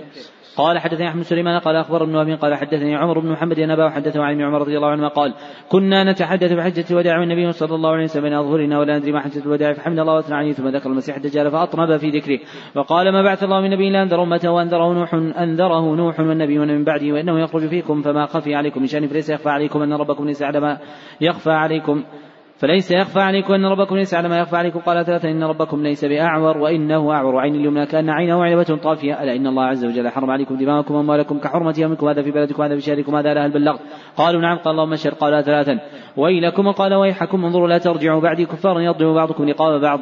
قال حدثنا عبد بن خالد قال حدثنا زهير قال حدثنا أبو إسحاق قال حدثني زيد بن أرقم رضي الله عنه النبي صلى الله عليه وسلم. غزا تسع عشرة غزوة. وأنه حج بعدما هاجر حجة واحدة لم يحج بعدها بعدها حجة الوداع. لم لم يحج بعدها حجة الوداع قال أبو إسحاق وبمكة أخرى قال حدثنا حفص بن عمر قال حدثنا شعبة عن علي بن مدرك عن أبي زرعة بن عمرو بن جرير عن جرير رضي الله عن النبي صلى الله عليه وسلم قال في حجة الوداع لجرير استنصت الناس قال ترجع بعدي كفارا يضرب بعضكم رقاب بعض. قال حدثني محمد بن قال حدثنا عبد الوهاب قال حدثني أيوب عن محمد عن, النبي عن ابن أبي بكر عن أبي بكر رضي الله عنه عن النبي صلى الله عليه وسلم أنه قال الزمان قد استدار كهيئة يوم خلق السماوات والأرض السنة اثنا عشر شهرا منها أربعة حرم ثلاث متواليات ذو القعدة وذو الحجة والمحرم ورجب ومضر الذي بين جواد وشعبان أي شهر إن هذا قلنا الله ورسوله أعلم. فسكت فسكت حتى ظن الناس أنه سيسمي بغير اسمه. قال ليس ذو الحجة. قلنا بلى. قال فأي بلد هذا قلنا الله ورسوله أعلم. فسكت حتى ظن أنه سيسمي بغير اسمه. قال ليس البلدة. قلنا بلى. قال فأيه من هذا قلنا الله ورسوله أعلم. فسكت حتى ظن أنه سيسمي بغير اسمه.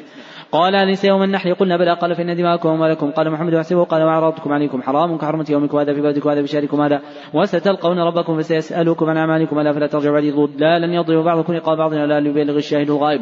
فلعل بعض من يبلغه أن يكون أوعى له من بعض من سمعه. فكان محمد إذا ذكره يقول صدق محمد صلى الله عليه وسلم. ثم قال هل بلغت؟ قال مرتين. قال حدثنا محمد بن يوسف قال حدثنا سفيان الثوري عن قيس بن مسلم عن طارق وشعب أنه ناس من اليهود قالوا لو نزلت هذه الآية فينا اتخذنا ذلك اليوم عيدا. فقال عمر رضي الله عنه أية أية آية؟ فقالوا اليوم أكملت لكم دينكم وأتممت عليكم نعمتي. وقال عمر رضي الله عنه إني لأعلم أي مكان أنزلت أنزلت رسول الله صلى الله عليه وسلم واقف بعرفة. قال حدثنا عبد الله بن سبت عن مالك بن الأسود محمد عبد الرحمن النوفل عن عروة عن عائشة رضي الله عنها أنها قالت خرج مع رسول الله صلى الله عليه وسلم فينا من أهل بعمرة ومنا من أهل بحجة ومنا من أهل بحج وعمرة وأهل رسول الله صلى الله عليه وسلم الحج فأما, فأما من أهل بالحج وجمع الحج والعمرة فلم يحلوا حتى يوم النحر. قال حدث عبد الله بن يوسف قال اخبرنا مالك وقال مع رسول الله صلى الله عليه وسلم في حجة الوداع. قال حدثنا إسماعيل وقال حدثنا مالك وذكر مثله. قال حدثنا أحمد بن يونس قال حدثنا إبراهيم بن سعد قال حدثنا ابن شهاب بن سعد عن النبي أنه قال عاد النبي صلى الله عليه وسلم حج الوداع من وجع نشفيت من وعى الموت. فقلت يا رسول الله بلغ بي من الوجع ما ترى وأنا ولا يرثني إلا ابنة ولا يرثني إلا ابنة لي واحدة. أفتصدق مالي قال لا. قلت أفتصدق شطري قال لا. قلت فالثلث قال والثلث كثير. إنك أن تذر ورثتك أغنياء خير من أن تذرهم على يتكفف الناس ولست تنفق نفقة تبتغي بها وجه الله عز وجل. أجرت بها حتى اللقمة تجعلها في في امرأتك. قلت يا رسول الله آه أخلف آه أخلف بعد أصحابي. قال إنك تخلف تعمل عملا تبتغي به وجه الله. لزدت به درجة ونفعا. ولعلك تخلف حتى ينتفع بك أقوى من ضر بك آخرون اللهم امضي لأصحاب هجرتهم ولا تردهم على قبيل لكن الباس سعد بن خولة رضي الله عنه رسول الله صلى الله عليه وسلم أن توفي مكة. قال حدثني إبراهيم بن قال حدثنا أبو قال حدثنا موسى بن عقبة عن أن ابن عمر رضي الله عنهما أخبرهم أن رسول الله صلى الله عليه وسلم حلق رأسه في حجة الوداع. قال حدثنا عبيد الله بن سعيد قال حدثنا محمد بن بكر قال حدثنا ابن جريج قال أخبرني موسى بن عقبة عن نافع قال أنه أخبره ابن عمر رضي الله عنهما أن النبي صلى الله عليه وسلم حلق في حجة الوداع وناس من أصحابه وقصر بعضهم. قال حدثني حمد قزعة قال حدثنا مالك عن شاب قال وقال ليث حدثني موسى عن شاب قال حدثني عبد الله بن عبد الله بن عبد الله بن عباس رضي الله عنهما أخبره أنه أقبل يسير على حمار ورسول الله صلى الله عليه وسلم قال من في حجة الوداع يصلي بالناس فسار الحمار بين يدي بعض الصف. ثم نزل عنه فصف مع الناس. قال حدثنا مسدد قال حدثنا يحيى قال حدثنا يحيى عن هشام قال حدثني أبي قال سئل أسامة وأنا شاهد عن سيد النبي صلى الله عليه وسلم حجته وقال عن فإذا وجد فجوة النص. قال حدثنا عبد الله بن سلمة عن مالك عن سعيد عن عدي بن ثابت عن عبد الله بن يزيد الخطمي أن أبا أيوب رضي الله عنه أخبره أنه صلى مع رسول الله صلى الله عليه وسلم في حج وداع المغرب والعشاء جميعا. بسم الله الرحمن الرحيم. باب غزوة تبوك وهي غزوة العسرة. قال حدثني محمد عليه قال حدثنا أبو سلمة عن مرد بن عبد الله بن أبي برزة عن أبي برزة عن موسى رضي الله عنه قال أرسلني أصحابي إلى رسول الله صلى الله عليه وسلم اسلم الحملان لهم إذ هم معهم في جيش العسرة وهي غزوة تبوك. فقلت يا نبي الله إن أصحابي أرسلوني إليك لتحملهم. فقال والله لا أحملكم على شيء وافقت وغضبان ولا أشعر. ورجعت حزينا من منع النبي صلى الله عليه وسلم. مخافة أن يكون النبي صلى الله عليه وسلم في نفسي عليه فرجعت إلى أصحابي فأخبرتهم الذي قال النبي صلى الله عليه وسلم فلما البت إلى سويعة سمعت إلى ينادي أي عبد الله بن قيس فأجبته وقال أجب رسول الله صلى الله عليه وسلم يدعوك فلما أتيته قال خذ هذين القرينين وهذين القرينين لستة أبعرة امتاعهن حينئذ من سعد. فانطلق بين أصحابك وقل إن الله عز وجل قال إن رسول الله صلى الله عليه وسلم يحملكم على هؤلاء فاركبوهن. فانطلقت إليهن إليهم بهن فقلت إن النبي صلى الله عليه وسلم يحملكم على هؤلاء. ولكني والله لا أدعوكم حتى ينطلق معي بعضكم إلى من سمع مقال من سمع مقالة رسول الله صلى الله عليه وسلم. لا تظن أني حدثتكم شيئا لم يقل رسول الله صلى الله عليه وسلم. فقالوا لي إنك عندنا مصدق ولنفعلن ما أحببت. انطلق أبو موسى بنفر منهم حتى أتوا الذين سمعوا قبل رسول الله صلى الله عليه وسلم منعه إياهم ثم إعطاءهم بعد فحدثوهم بمثل ما حدثهم به أبو موسى. قال حدثنا مسدد قال حدثنا يحيى عن شعبة عن الحكم عن مصعب بن سعد عن النبي رضي الله عنه أن رسول الله صلى الله عليه وسلم خرج إلى تبوك فاستخرج عليا فقال تخلفني في الصبيان من النساء؟ فقال لا ترضى أن تكون مني منزله هارون من موسى إلا أنه ليس نبي بعدي وقال أبو داود حدثنا شعبة عن الحكم إنه قال سمعت مصعبا. قال حدثنا عبيد الله بن سعيد قال حدثنا محمد بن بكر قال اخبرني جريج قال سمعت عطاني يخبر قال اخبرني صفوان بن بن أمية عن النبي أنه قال غزوت مع النبي صلى الله عليه وسلم العصرة قال كان يعلى يقول تلك الغزوة أوثق أعمالي عندي قال عطاء فقال صفوان قال يعلى كان لي أجير فقاتل إنسان فعض أحدهما يد الآخر. قال عطاء فرق الأخر صبرا أيما عض الآخر فنسيته قال فانتزع المعضوض ويده من في العاض فانتزع إحدى ثنيتين فأتى النبي صلى الله عليه وسلم فأدر ثنيته. قال عطاء حسبت أنه قال قال النبي صلى الله عليه وسلم أفيدع يده في فيك تقضمها كأنها في في فحل فيقضمها. حديث كعب بن مالك رضي الله عنه وقول الله عز وجل وعلى الثلاثة الذين خلفوا. قال حدثني أحمد بن قال حدثني في عن قال عن شاب عبد الرحمن بن عبد الله بن كعب مالك عبد الله بن كعب مالك وكان قائد كعب من بني حين عمي قال سمعت كعب مالك رضي الله عنه يحدث حين تخلف عن قصة تبوك قال كعب لما تخلف عن رسول الله صلى الله عليه وسلم في غزوة غزا الا في غزوة تبوك غير أني كنت تخلفت في غزوة بدر ونمعات وإحنا تخلف عنها. إنما خرج رسول الله صلى الله عليه وسلم يريد عير قريش حتى جمع الله عز وجل بينهم وبين عدو فعلى غير ميعاد ولقد شهدت مع رسول الله صلى الله عليه وسلم ليلة العقبة حين توافقنا عن السماء وما أحب أن لي بها مشهد بدر وإن كانت بدر أذكر في الناس منها. كان من خبري أني لم أكن قط أقوى ولا يسر حين تخلفت عنه في تلك الغزاة والله ما اجتمعت عندي قبله رحلتان قط حتى جمعتهما في تلك الغزوة. ولم يكن رسول الله صلى الله عليه وسلم يريد غزوة إلا وراء بغيرها حتى كانت تلك الغزوة غزاها. رسول الله صلى الله عليه وسلم في حال شديد واستقبل ثورا بعيدا وفازوا عدوا كثيرا. فجل للمسلمين أمرهم ليتأهبوا أهبة غزوهم فأخبرهم بوجه الذي يريد والمسلمون مع رسول الله صلى الله عليه وسلم كثير ولا يجمعهم كتاب حافظ للديوان. قال كعب فما رجل يريد أن يتغلب إلا ظن أن سيخفى له ما لم ينزل فيه وحي الله عز وجل. وغزا رسول الله صلى الله عليه وسلم تلك الغزوة حين طابت الثمار والظلال. وتجهز رسول الله صلى الله عليه وسلم والمسلمون معه فطفقت أغدو لك أجهز معهم فأرجع ولم أقضي شيئا ولم أقضي شيئا فأقول في نفسي أنا قادر عليه فلم يزل يتمادى بي حتى اشتد بالناس حتى اشتد بالناس الجد فأصبح رسول الله صلى الله عليه وسلم والمسلمون معه ولم أقضي من جهازي شيئا فقلت أنجاز بعده بيوم أو يومين ثم الحقهم فغدوت بعد أن صل فغدوت بعد أن فغدوت بعد أن فصلوا لي أتجاهز فرجعت لم أقضي شيئا ثم غدوت ثم رجعت لم أقضي شيئا فلم يزل بي حتى أسرعوا وتفارط الغزو. وهممت أن أرتحل فلم أدركه وما ليتني فعلت فلم يقدر لي ذلك فكنت إذا خرجت في الناس بعد خروج رسول الله صلى الله عليه وسلم طفت فيهم أحزنني أني لا أرى إلا رجلا مغموصا عليه النفاق أو رجلا ممن عذر الله عز وجل من الضعفاء. ولم يذكرني رسول الله صلى الله عليه وسلم حتى بلغ تبوك فقال وهو جالس من القوم بتبوك ما فعل كعب قال رجل من بني سلمة. يا رسول الله حبس برده نظره في عطفه فقال معاذ بن جبل رضي الله عنه في السماء. قلت والله يا رسول الله ما علمنا عليه إلا خيرا. سكت رسول الله صلى الله عليه وسلم. قال كعب بن مالك رضي الله عنه فلما بلغني أنه توجه قافلا حضرني همي وطفقت أتذكر الكذب. وأقول بماذا أخرج من سخطه؟ غدا واستعنت على ذلك بكل ذي رأي من أهله. فلما قيل أن رسول الله صلى الله عليه وسلم قد أضل قادما زاح عني الباطل وعرفت أني لن أخرج منه أبدا بشيء فيه كذب فأجمعت صدقه. وأصبح رسول الله صلى الله عليه وسلم قادما وكان قدم من سبن بدأ من نفسه يركع في ركعتين ثم جلس الناس فلما بعد ذلك جاءوا المخلفون فطفقوا يعتذرون إليه ويحلفون له وكانوا بضعة وثمانين رجلا. فقبل منهم رسول الله صلى الله عليه وسلم على نيتهم بايعهم استغفر لهم وكل سرائرهم الله عز وجل. فجئت ولما سلمت عليه تبسم تبسما مغضب. ثم قال تعالى فجئت أمشي حتى جلست بين يديه فقال لي ما خلفك؟ ألم تكن قد ابتعت ظهرك فقلت بلى. إني والله لو جلست عند غيرك من أهل الدنيا رأيت أن سأخرج من سخطي بعودهم ولقد أعطيت جدلا ولكني والله لقد علمت لئن حدثتك اليوم حديث كذب ترضى به عني. ليوشكن الله عز وجل أن يسخطك علي ولئن حدثتك حديث صدق تجد علي فيه اني لأرجو فيه. عفو الله عز وجل. لا والله ما كان لي من عذر والله ما كنت قط اقوى ولا يسر مني. تخلفت عنك وقال رسول الله صلى الله عليه وسلم أما هذا وقد صدق.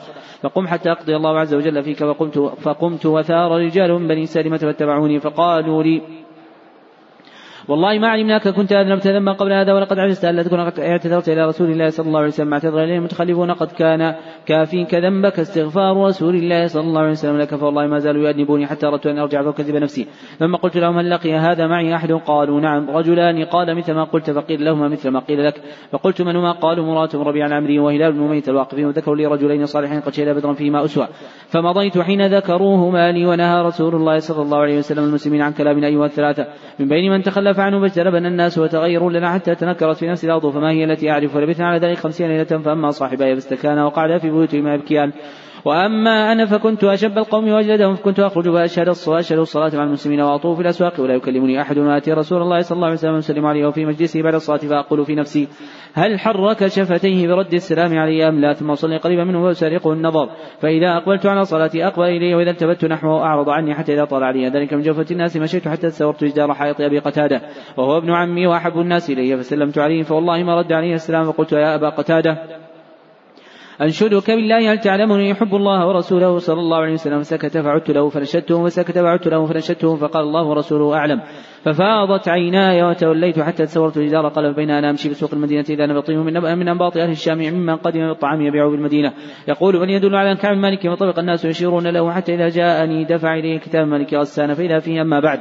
فإنه قد بلغني أن صاحبك قد جفاك ولم يجعلك الله عز وجل بدار هوان ولا مضيعة فالحق بنا نواسك فقلت لما قرأتها وهذا أيضا من البلاء فتيممت بها ست النور فسجرته بها حتى إذا مضت أربعون ليلة من الخمسين. إذا رسول الله صلى الله عليه وسلم يأتيني فقال إن رسول الله صلى الله. إذا رسول رسول الله صلى الله عليه وسلم يأتيني فقال إن رسول الله صلى الله عليه وسلم يأمرك أن تعتزل امرأتك. فقلت أطلقها أم ماذا أفعل؟ قال لا بل اعتزلها ولا تقربها وأرسل إلى صاحبيه مثل ذلك. وقلت امرأتي الحقي بأهلك فتكوني عندهم حتى يقضي الله عز وجل في هذا الأمر. قال كعب. فجاءت امرأة إلى ابن أمية رسول الله صلى الله عليه وسلم. وقالت يا رسول الله إن هلال بن أمية شيخ ضايع ليس له خادم وأن وأن أخدمه قال لا ولكن لا يقربك. قالت إنه والله ما به حركت إلى شيء والله ما زال يبكي منذ كان من أمري ما كان إلى يومه هذا. فقال لي بعض أهلي لو استأذنت رسول الله صلى الله عليه وسلم امرأتك كما أذن امرأتي إلى ابن أمية. أن تخدمه؟ فقلت والله لا أستأذن فيها رسول الله صلى الله عليه وسلم. أدري ما يقول رسول الله صلى الله عليه وسلم. استأذنته فيها وأنا رجل شاب فلبثت بعد ذلك عشر ليال. حتى كملت لنا خمسون ليلة من حين نهى رسول الله صلى الله عليه وسلم عن كلامنا فلما صليت صلاة الفجر صبح خمسين ليلة. وأنا على ظهر بيت من بيوتنا فبين أنا جالس على الحال التي ذكر الله. وقد ضاقت علي نفسي وضاقت علي الأرض ما رحبت. سمعت صوت صارخ أوفى على جبل سرع بأعلى صوتي يا كعب بن مالك أبشر. قال فخرجت ساجدا وعرفت أن قد جاء فرج وآذن رسول الله صلى الله عليه وسلم الله علينا حين صلى صلاة الفجر. فذهب الناس يبشرون وذهب قبل صاحبيه مبشرون وركض إلي رجل فرسا وسعى ساعي من أسلم. فأوفى على الجبل وكان الصوت أسرع من الفرس فلما جاء الذي سمعت صوته يبشر نزعت له ثوبي فكسوته إياهما ببشراه والله ما أملك غيرهما يومئذ. واستعرت ثوبين فلبستهما وانطلقت إلى رسول الله صلى الله عليه وسلم. تلقاني الناس فوجا فوجا يهني يهنوني بالتوبة يقولون تهنك توبة الله عليك. قال كعب حتى دخلت المسجد فإذا رسول الله صلى الله عليه وسلم جالس حوله الناس. فقام إلي طلحة بن عبيد الله رضي الله عنه يهرول حتى صافحني وهناني. والله ما قام إلي رجل من المهاجرين غيره ولا أنسى لطلحة قال كعب فلما سلمت على رسول الله صلى الله عليه وسلم قال رسول الله صلى الله عليه وسلم برق وجهه من السرور. أبشر بخير يوم مر عليك منذ ولدتك أمك قال قلت أمن عندك يا رسول الله أم من عند الله؟ قال لا بل من عند الله. وكان رسول الله صلى الله عليه وسلم إذا سر استنار وجهه كأنه قطعة حتى كأنه قطعة قمر. وكنا نعرف ذلك منه فلما جلست بين يديه قلت يا رسول الله إن من توبتنا خلع مالي صدقتين الله إلى رسول الله صلى الله عليه وسلم. قال رسول الله صلى الله عليه وسلم أمسك عليك بعض مالك فهو خير لك؟ قلت فإني يمسك سام الذي بخيبر. فقلت يا رسول الله إن الله عز وجل إنما نجاني بالصدق وإن من توبتي لا أحد إلا صدق. ما بقيت فوالله ما أعلم أحد من المسلمين أبداه الله عز وجل بصدق الحديث. منذ ذكرت ذلك لرسول الله صلى الله عليه وسلم أحسن ما أبلاني. ما تعمدت منذ ذكرت ذلك لرسول الله صلى الله عليه وسلم يومي هذا كذبا وإني لا أرجو أن يحفظني الله عز وجل فيمن بقيت وأنزل الله على رسوله صلى الله عليه وسلم. لقد تاب الله على النبي والمهاجرين إلى قوله وكونوا مع الصادقين فوالله ما أنعم الله علي من نعمة قط بعد أن هداني الإسلام. أعظم في نفسي من صدق لرسول الله صلى الله عليه وسلم لا أكون كذبته فأهلك كما هلك الذين كذبوا. فإن الله قال الذين كذبوا حين أنزل الوحي شر ما قال لأحد قال تبارك وتعالى سيحلفون بالله لكم إذا انقلبتم إلى قوله فإن الله لا يرضى عن قوم الفاسقين. قال كعب وكنا تخلفنا أيها الثلاثة عن أولئك الذين قبل منهم رسول الله صلى الله عليه وسلم حلفوا له فبايعهم مستغفر لهم وأرجى رسول الله صلى الله عليه وسلم أمرنا حتى قضى الله فيه فبذلك قال الله عز وجل وعلى الثلاثة الذين خلفوا ليس الذي ذكر الله عز وجل مما خلفنا عن الغزو إنما هو تخلفه إيانا وإرجاؤه أمرنا عمن حلف له واعتذر إليه فقبل منه. نزول النبي صلى الله عليه وسلم الحجر. قال حدث عبد الله محمد الجعفي وقال حدث عبد الرزاق قال أخبرنا عن الزهري عن سامع بن عمر رضي الله عنه أنه قال لما مر النبي صلى الله عليه وسلم الحجر قال ادخلوا مساكن الذين ظلموا أنفسهم أن يصيبكم ما اصابهم أن تكونوا باكين ثم قنع رأسه واسرع السير حتى جاز الوادي. قال حدثني أحمد بن قال حدث مالك وعبد الله بن دينار عن عمر رضي الله عنه أنه قال قال رسول الله صلى الله عليه وسلم أصحاب الحجر لا تدخلوا على المعذبين أن تكونوا باكين يصيبكم مثل ما أصابهم. باب قال حدثني أحمد بن عن الذي عن عبد العزيز بن أبي سلمة عن سعد بن إبراهيم عن نافع بن جبير عن عروة المغيره عن أبي المغيرة بن شعبة رضي الله عنه قال ذهب النبي صلى الله عليه وسلم بعض حاجته فقمت أسكب عليه الماء. لا أعلم إلا قال في غزوة تبوك فغسل وجهه وذهب يغسل ذراعيه فضاق عليه كم الجبه واخرجهما من تحت جبته فغسلهما ثم مسح على خفيه. قال حدثنا خالد بن مخلد قال حدثنا سليمان قال حدثني عمرو بن عن عباس بن سعد عن أبي حميد أنه قال قلنا مع النبي صلى الله عليه وسلم غزوة تبوك حتى إذا شرنا على المدينة قال هذه طابة. وهذا أحد جبل يحبنا ونحبه. قال حدثنا أحمد بن محمد قال اخونا عبد الله قال اخونا أحمد بن طويل عن رضي الله عنه أن رسول الله صلى الله عليه وسلم رجع من غزوة تبوك ودنا من المدينة فقال المدينة أقوام ما سرت من سر ولا قطعت مدينة لا كانوا معكم قالوا يا رسول الله بالمدينة قال وهم بالمدينة حبسهم العذر. قوله أخبرنا حميد تقدم أن هذا الاسم عندهم في الأسماء والكنى يقع مصغرا بضم حائه ولم يقع حميد بفتحها. نعم. أحسن الله إليكم قال رحمه الله تعالى باب كتاب النبي صلى الله عليه وسلم إلى كسرى وقيصر قال حدثني إسحاق قال حدثني يعقوب بن إبراهيم قال حدثنا أبي عن صالح بن قال أخبرني عبد الله بن عبد الله ابن عباس رضي الله عنه أخبره أن رسول الله صلى الله عليه وسلم بعد كتاب إلى كسرى مع عبد الله بن حذافه السامي فأمره يدفعه لعظم البحرين بدأ عظم البحرين إلى كسرى ولما قرأوا مزقه فحسبت المسيب قال فدعا عليهم رسول الله صلى الله عليه وسلم أن يمزقوا كل ممزق. قال حدثنا عثمان بن قال حدثنا عفو عن الحسن عن أبي بكرة رضي الله عنه أنه قال لقد نفعني الله عز وجل بكلمة سمعتها من رسول الله صلى الله عليه وسلم يا أبا الجبل. بعدما كدت أن ألحق بأصحاب الجبل فأقاتل معهم قال لما بلغ رسول الله صلى الله عليه وسلم أن أهل فارس قد ملكوا علي بنت كسرى قال لن يفلح قوم ولوا أمرهم امرأة. قال حدثنا علي بن عبد الله قال حدثنا سفيان قاسم عن الزهري عن السائب بن يزيد أنه قال يقول أذكر أني خرجت قال سمعت الزهري عن السائب بن يزيد يقول أذكر أني خرجت مع الغلمان إلى ثنيه وداع نتلقى رسول الله صلى الله عليه وسلم وقال سفيان مرة مع صبيان.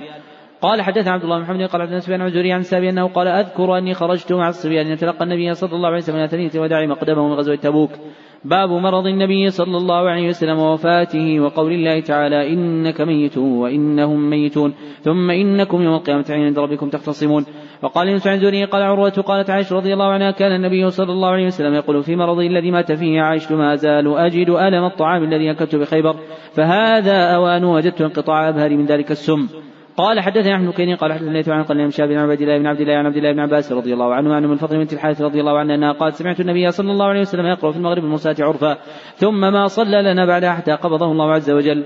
قال حدثنا محمد بن عرارة قال حدثنا شعبة عن أبي بشر عن سعيد بن جبير عن عباس رضي الله عنه أنه قال كان عمر الخطاب رضي الله عنه يدني ابن عباس رضي الله عنه فقال له عبد الرحمن بن عوف.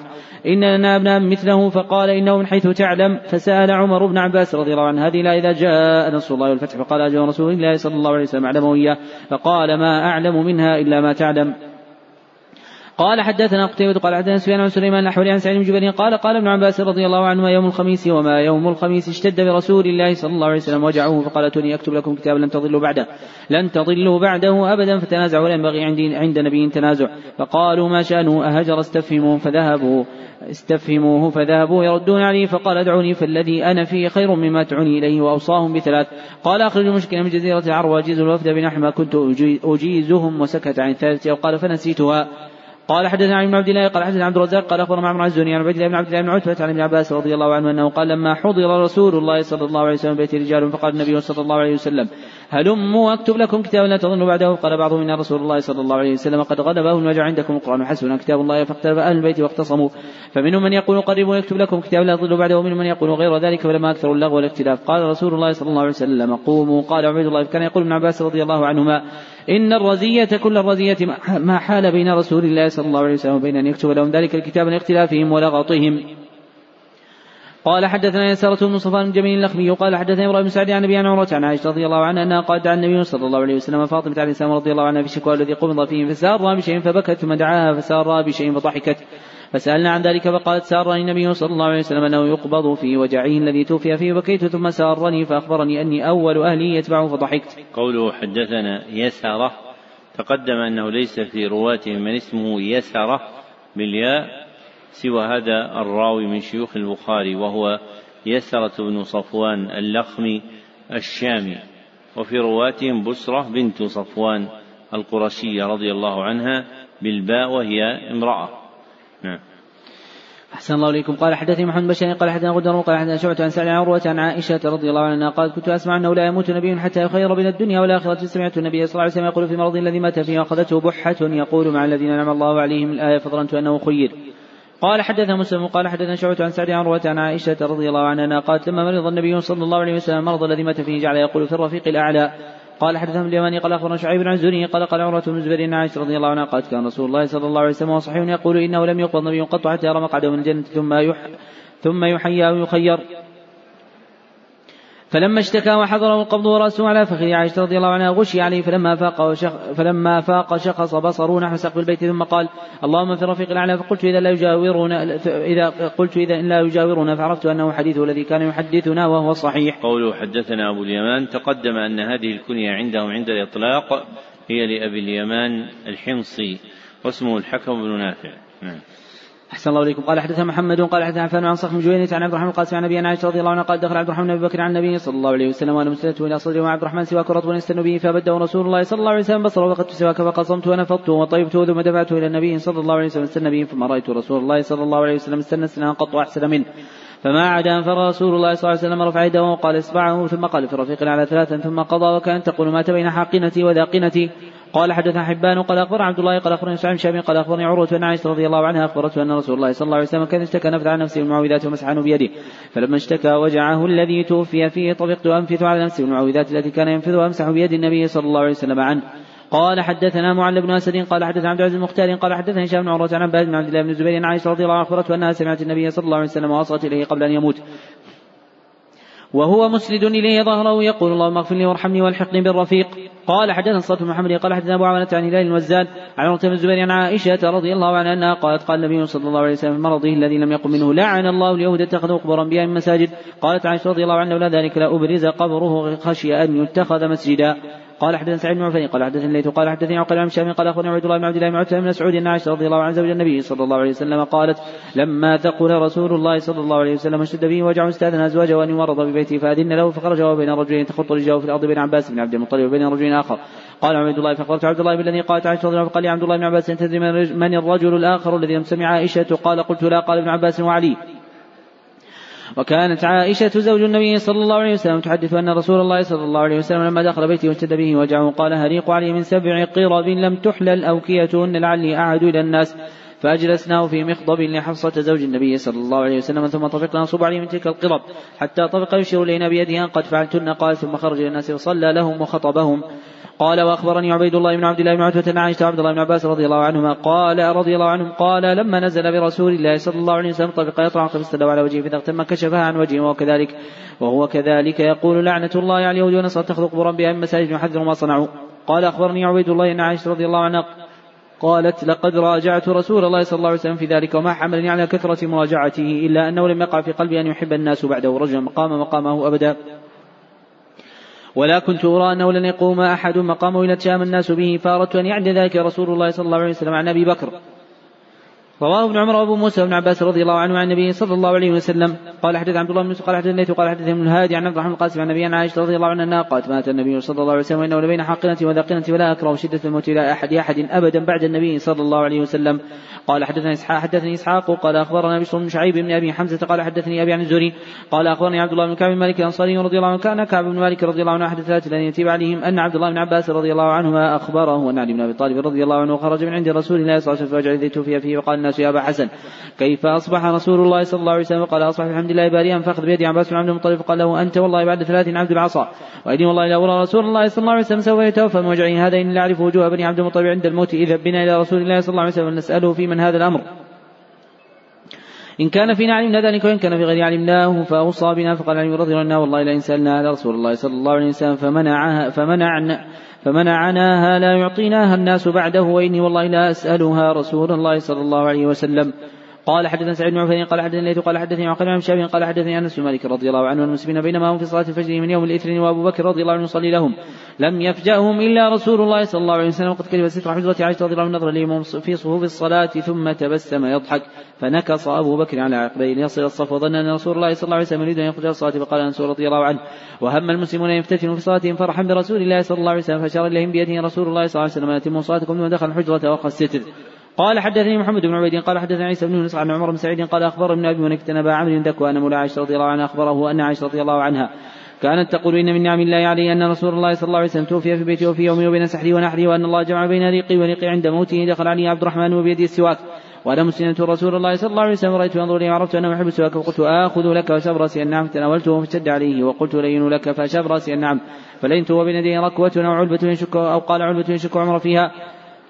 فيها ماء فجعل يدخل يديه في الماء فيمسح بهما وجهه ويقول لا إله إلا الله إن الموت سكرات إن للموت سكرات ثم نصب يده فجعل يقول في الرفيق الأعلى حتى قبض ومالت يده صلى الله عليه وسلم.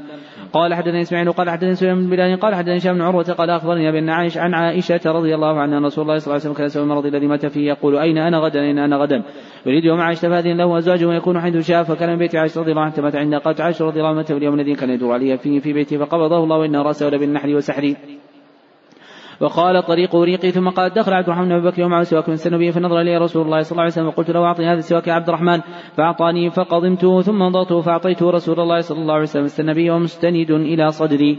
قال حدثنا سليمان بن حرب قال حدثنا أحمد بن زيد عن يبان بن أبي ملكة عن عائشة رضي الله عنها أنها قالت توفي النبي صلى الله عليه وسلم في بيتي وفي يومي وبين سحري ونحري وكانت احدانا تعوذ بدعاء إذا مرض. فذهبت اعوذه فرفع رأسه إلى السماء وقال في الرفيق الأعلى في الرفيق الأعلى مر عبد الرحمن بن بكر وفي يده جريدة رطبة فنظر إليه النبي صلى الله عليه وسلم نظرت أن له بها حاجة. فأخذت وامضغت رأسه ونفضتها فدفعت إليه فاستنى بها كأحسن ما كان مستنا ثم ناولنيها فسقطت يده وقال سقطت من يدي. فجمع الله عز وجل بين ريقي وريقي في آخر يوم من الدنيا وأول يوم من الآخرة. قال حدثني أحمد بن قال حدثني في عنه قال عن شاب قال أخبرني أبو سلمة أن عائشة رضي الله عنها اخبرته أن أبو بكر رضي الله عنه أقبل على فرس من مسكنه بالسنح حتى نزل ودخل المنزل فلم يكلم الناس حتى دخل على عائشة رضي الله عنها فتيمم رسول الله صلى الله عليه وسلم مغشا بثوب حبرة. وهو مغشا بثوب حبرة فكشف عن وجهه ثم كب عليه فقبله وبكى. ثم قال بابي أنت وأمي والله لا يجمع الله عز وجل عليك موتتين. أما الموتة التي كتبت عليك فقد فقد متها. قال الزهري وحدثني مسلم عن عبد الله بن عباس أن بكر رضي الله عنه خرج عمر يكلم الناس. قال اجلس يا عمر. فأبى عمر أن يجلس فأقول الناس إليه وتركوا عمر. فقال أبو بكر رضي الله عنه أما بعد من كان منكم يعبد محمدا صلى الله عليه وسلم فإن محمدا قد مات ومن كان يعبد منكم يعبد الله عز وجل فإن الله حي لا يموت. قال الله عز وجل وما محمد إلا رسول قد خلت من قبله الرسل إلى قوله الشاكرين. فقال والله لكأن الناس لم يعلموا أن الله عز وجل أنزل هذه الآية حتى تلا أبو بكر رضي الله عنه فتقى منه الناس كلهم فما أسمع بشر من الناس إلا يتلوها فأخبرني سعيد بن المسيب. أن رضي الله عنه قال والله ما هو إلا أن سمعت أبا بكر تلا فعقر. فعقرت حتى ما تقلني رجلاي وحتى أهويت إلى الأرض حين سمعت حين سمعته تلاها أن النبي صلى الله عليه وسلم قد مات. قال حدثني عبد الله بن أبي شيبة قال حدثني أحمد سعيد عن سفيان عن موسى بن أبي عائشه عن عبيد الله بن عبد الله بن عتبة عن عائشة وابن عباس أن ابا بكر رضي الله عنه قبل النبي صلى الله عليه وسلم بعد موته. قال حدثنا علي قال حدثني يحيى وزاد قالت عائشة رضي الله عنها لددناه في مرضه وجعل يشير إلينا ألا تردوني. فقلنا كراهية المريض للدواء فلما فقال ألم, أنهاك ألم أنهكم أن تردوني؟ قلنا كراهية المريض للدواء فقال يبقى أحد في البيت إلا لد وأنا أنظر إلى العباس فإنه لم يشهدكم ورواه ابن أبي الزناد عن هشام عن عائشة رضي الله عنها عن النبي صلى الله عليه وسلم. قال حدثنا عبد الله بن محمد قال أخبرنا أزهر قال أخبرنا ابن عن إبراهيم الاسود أنه قال ذكر عند عائشة رضي الله عن النبي صلى الله عليه وسلم أوصى إلى علي فقالت من قاله قال قد رأيت النبي صلى الله عليه وسلم وإني لمسندته إلى صدره فدعا بالطست فانخنث فمات فما شعرت فكيف أوصى إلى علي قال حدثنا أبو نعيم قال حدثنا مالك بن مغول عن طلحه قال سألت عبد الله بن أبي أوفى رضي الله عنهما أوصى النبي صلى الله عليه وسلم؟ فقال لا فقلت كيف كتب على الناس الوصية أو أمروا بها؟ قال أوصى بكتاب الله عز وجل. قال حدثنا قتيبة قال حدثنا ابو صالح بن إسحاق عن عمرو بن حاتم قال ما ترك رسول الله صلى الله عليه وسلم دينار ولا درهم ولا عبد ولا متين إلا بغرته البيضاء التي كان يركبها سلاحا وأرضا جعل لابن السبيل صدقة.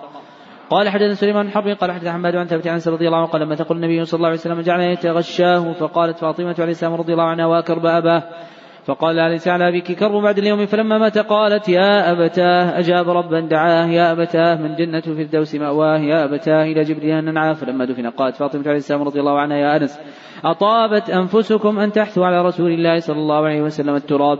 باب آخر ما تكلم النبي صلى الله عليه وسلم. قال حدثنا بشر محمد قال حدثنا عبد الله قال عن يونس قال الزهري أخبرني سعيد بن المسيب في رجال من أهل العلم عائشة رضي الله عنها قالت كان النبي صلى الله عليه وسلم يقول وصحيح انه لم يقل نبي حتى يرى مقعده من الجنة ثم يخير. فلما نزل به ورسوله على فخذه غشي عليه ثم فاق واشخص بصره لسقف البيت ثم قال اللهم رفيقا الأعلى فقلت إذا لا يختارون وعرفت أنه الحديث الذي كان يحدثنا هو صحيح.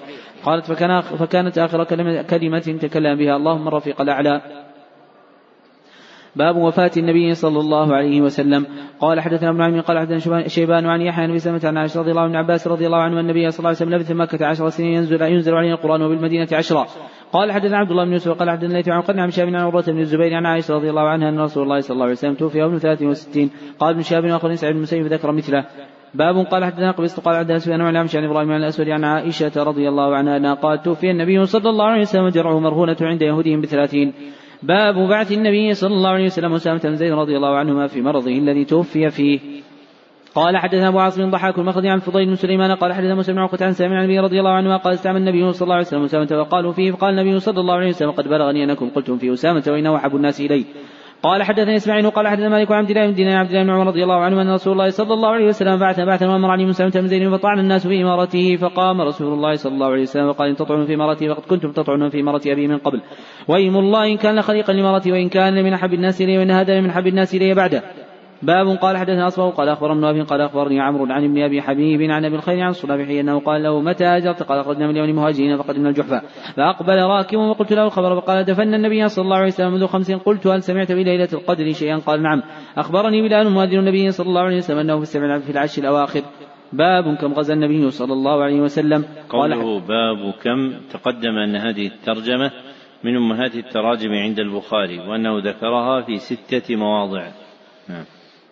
أحسن الله إليكم. قال حدثنا عبد الله بن رجاء قال حدثني إسرائيل بن أبي إسحاق قال سألت زيد بن أرقم رضي الله عنه كم غزوت مع رسول الله صلى الله عليه وسلم؟ قال سبع عشرة. قلت كم غزا النبي صلى الله عليه وسلم؟ قال تسع عشرة. قال حدثنا عبد الله بن رجاء قال حدثني إسرائيل بن أبي إسحاق قال حدثني براء رضي الله عنه قال غزوت مع النبي صلى الله عليه وسلم خمس عشرة. قال حدثني أحمد بن حسن قال حدثنا أحمد بن محمد بن محمد بن هلال قال حدثنا معتمر بن سليمان عن كامس عن بريت عن النبي أنه قال غزا مع رسول الله أنه قال غزا مع رسول الله صلى الله عليه وسلم ست عشرة غزوة. كتاب التفسير. بسم الله الرحمن الرحيم.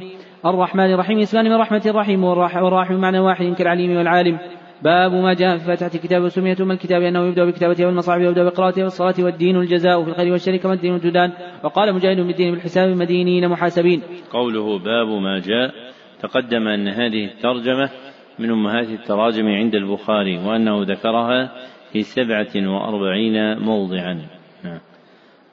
أحسن الله إليكم. قال حدثنا مسدد قال حدثني عن شعبة قال حدثني أخوي بن عبد الرحمن عن حفص بن عاصم بن أبي سعيد بن المعلى. قال كنت أصلي في المسجد فدعاني رسول الله صلى الله عليه وسلم فلم أجب وقلت يا رسول الله إني كنت أصلي فقال لم يقل الله عز وجل استجيبوا الله وللرسول إذا دعاكم ثم قال لي لو علم أنك سورة هي أعظم السور هي أعظم السور في القرآن قبل أن تخرج من المسجد ثم أخذ بيدي فلما أراد أن يخرج قلت له ألم تقل لو علم أنك سورة هي أعظم سورة في القرآن؟ قال الحمد لله رب العالمين سبع مثاني والقرآن العظيم الذي أوتيته. باب غير المغضوب عليهم من الضالين. قال حدثنا عبد الله بن قال أخبرنا مالك عن سفيان بن صالح بن رضي الله عنه رسول الله صلى الله عليه وسلم قال إذا قال غير المغضوب عليهم من الضالين فقولوا آمين فهنا فقولوا قول الملائكة غفر لما تقدم من ذنبه.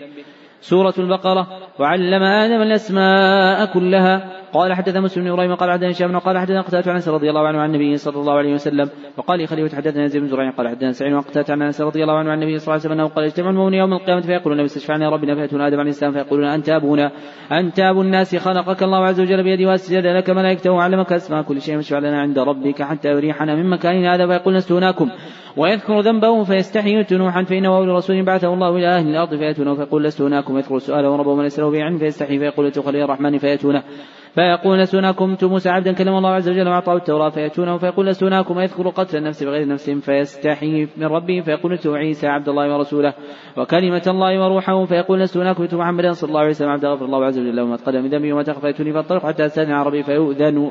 فإذا رأيت ربي وقعت ساجدا فيدعني ما شاء الله ثم يقول ارفع رأسك وسل تعطى. وقل يسمع واشفع شفع برا راس بأحمد بتحملي وعلمني ثم أشفع فيحد لي حدا فأدخلهم فأدخلهم الجنة. ثم أعود إليه فذكرت ربي مثله ثم فذكر مثله ثم أشفع فيحدني حدا فأدخل فأدخلهم الجنة ثم أعود الرابعة فأقول ما بقي في النار إلا من حبسه القرآن وجب عليه الخلود قال أبو عبد الله إلا من حبسه القرآن يعني قول الله تعالى خالدين فيها. باب قال مجاهد إلى شياطين أصحابه من المنافقين والمشركين محيط بالكافرين. الله جامعهم على الخاشعين على المؤمنين حقا. قال مجاهد بقوة يعمل بما فيه. قوله تعالى فلا تجعلوا الله أندادا وأنتم تعلمون. قال حدثني عثمان بن بشير قال حدثنا جرير مع منصور عن النبي وعن عمرو بن شرح بن عبد الله رضي الله عنه قال سألت النبي صلى الله عليه وسلم الذنب أعظم عند الله؟ قال أن جعل لنا وخلقك قلت إن ذلك عظيم قلت ثم أي؟ قال وأن تقتل ولدك تخاف ان يطعم معك. قال قلت ثم أي؟ قال تزاني حياة جارك وقوله تعالى وظللنا عليكم الغمام وأنزلنا عليكم المن والسلوى. كلوا من طيبات ما رزقناكم وما ولكن كانوا أنفسهم يظلمون. قال مجاهد المن صمغة والسلوى الطيب. قال حدثنا ابن عمي قال حدثنا سفيان عبد الملك عن عمرو بن حريث عن سعيد بن زيد رضي الله عنه قال قال رسول الله صلى الله عليه وسلم الكمة بالمن وماء وشفاء للعين باب وإذ قلنا ادخلوا هذه القرية فكلوا من حيث شئتم رغدا وادخلوا الباب سجدا وقولوا حطة نغفر لكم خطاياكم وسنزيد المحسنين رغدا واسع كثير. قوله باب وإذ قلنا تقدم أن المصنف رحمه الله تعالى عقد وفق هذا من التراجم 234 ترجمة كله يقول باب ثم يذكر آية وقع عنده باب قول الله تعالى في مئة وأربعة وأربعين موضعا وقع عنده باب قوله تعالى في مئة واحد وسبعين موضعا وأكثرها في كتاب التفسير كما سيأتي. نعم.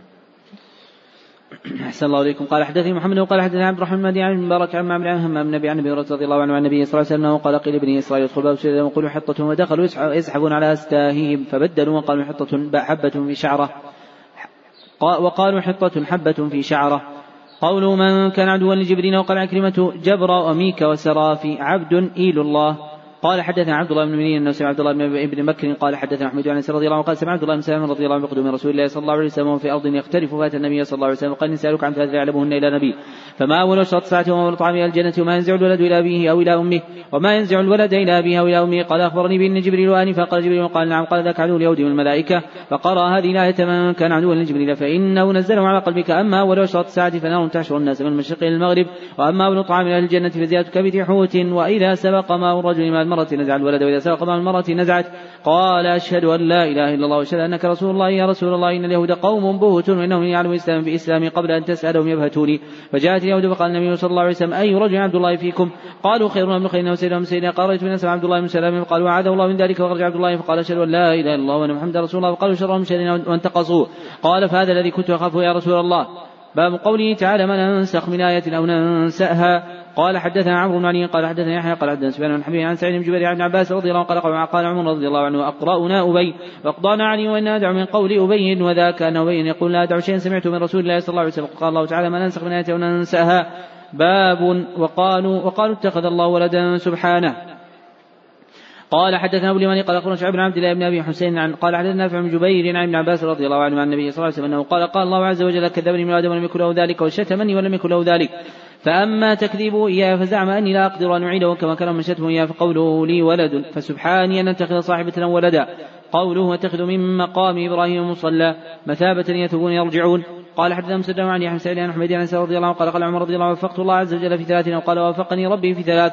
قلت يا رسول الله اتخذ مقام إبراهيم مصلى. وقلت يا رسول الله يدخل عليك البر والفاجر.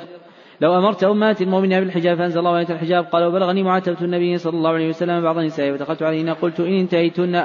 أو لا يبدلن الله عز وجل رسوله صلى الله عليه وسلم خيرا منكن حتى أتيت إحدى النساء قالت يا عمر. أما في رسول الله صلى الله عليه وسلم يعظ النساء حتى تعظهن أنت. فأنزل الله عز وجل عسى ربه إن طلقكن أن يبدله أزواجا خيرا منكن مسلمات. الآية قال ابن مريم أخبرنا يحيى بن أيوب قال حدثني حميد قال سمعت أنس رضي الله عن عمر رضي الله عنه. قوله تعالى وإذا رفع إبراهيم القواعد من البيت وإسماعيل ربنا تقبل منا إنك أنت السميع العليم. القواعد أساسه واحدة قاعدة والقواعد من النساء واحد قاعد قال حدثني إسماعيل قال حدثني مالك عن هشام عن سلم بن عبد الله ان عبد الله بن عمر بن محمد بن أبي بكر أخبر عبد الله بن عمر عن عائشة رضي الله عنها زوج النبي صلى الله عليه وسلم أن رسول الله صلى الله عليه وسلم قال ألم ترى إن قومك بنوا الكعبة واقتصروا على قواعد إبراهيم؟ فقلت يا رسول الله لا ترد على قواعد إبراهيم. قال لولا حثان قومك بالكفر فقال عبد الله بن عمر لئن كانت عائشة سمعت هذا من رسول الله صلى الله عليه وسلم ما أمر رسول الله صلى الله عليه وسلم ترك اسلام ركنين اللذين يليان الحجر إلا أن البيت يمتم على قواعد إبراهيم قولوا آمنا بالله وما أنزل إلينا. قال حدثنا محمد بن بشير قال حدثنا عثمان بن عمر قال أخبرني مبارك يعني عن أبي كثير عن سلمة عن رضي الله عنه قال كان الكتاب يقرؤون التوراة بالعبرانية ويفسرونها بالعربية أهل الإسلام قال رسول الله صلى الله عليه وسلم لا تصدقوا الكتاب ولا تكذبوهم وقولوا آمنا بالله وما أنزل الآية. سيقول السفهاء من الناس ما ولاهم عن قبلتهم التي كانوا عليها. قل لا المشرق والمغرب يهدي من يشاء إلى صراط مستقيم. قال حدثنا ابن عمي أنه سمع زهير عن مسحاق البراء رضي الله عنه رسول الله صلى الله عليه وسلم وصلى إلى بيت المقدس ستة عشر شهرا أو سبعة عشر شهرا وكان يعجبه أن تكون قبلته قبل البيت. وإنه وإنه صلى وقال صلى صلاة العصر وصلى وإنه صلى وقال صلى صلاة العصر وصلى معه قوم فخرج رجل من كان صلى معه فمر على أهل المسجد وهم راكعون. فقال أشهد أن لا أشهد بالله لقد صليت مع النبي صلى الله عليه وسلم قبل مكتب داره كما هم قبل البيت وكان الذي مات على القبلة قبل أن تحول قبل البيت رجال قتلوا لم ندري ما نقول فيهم.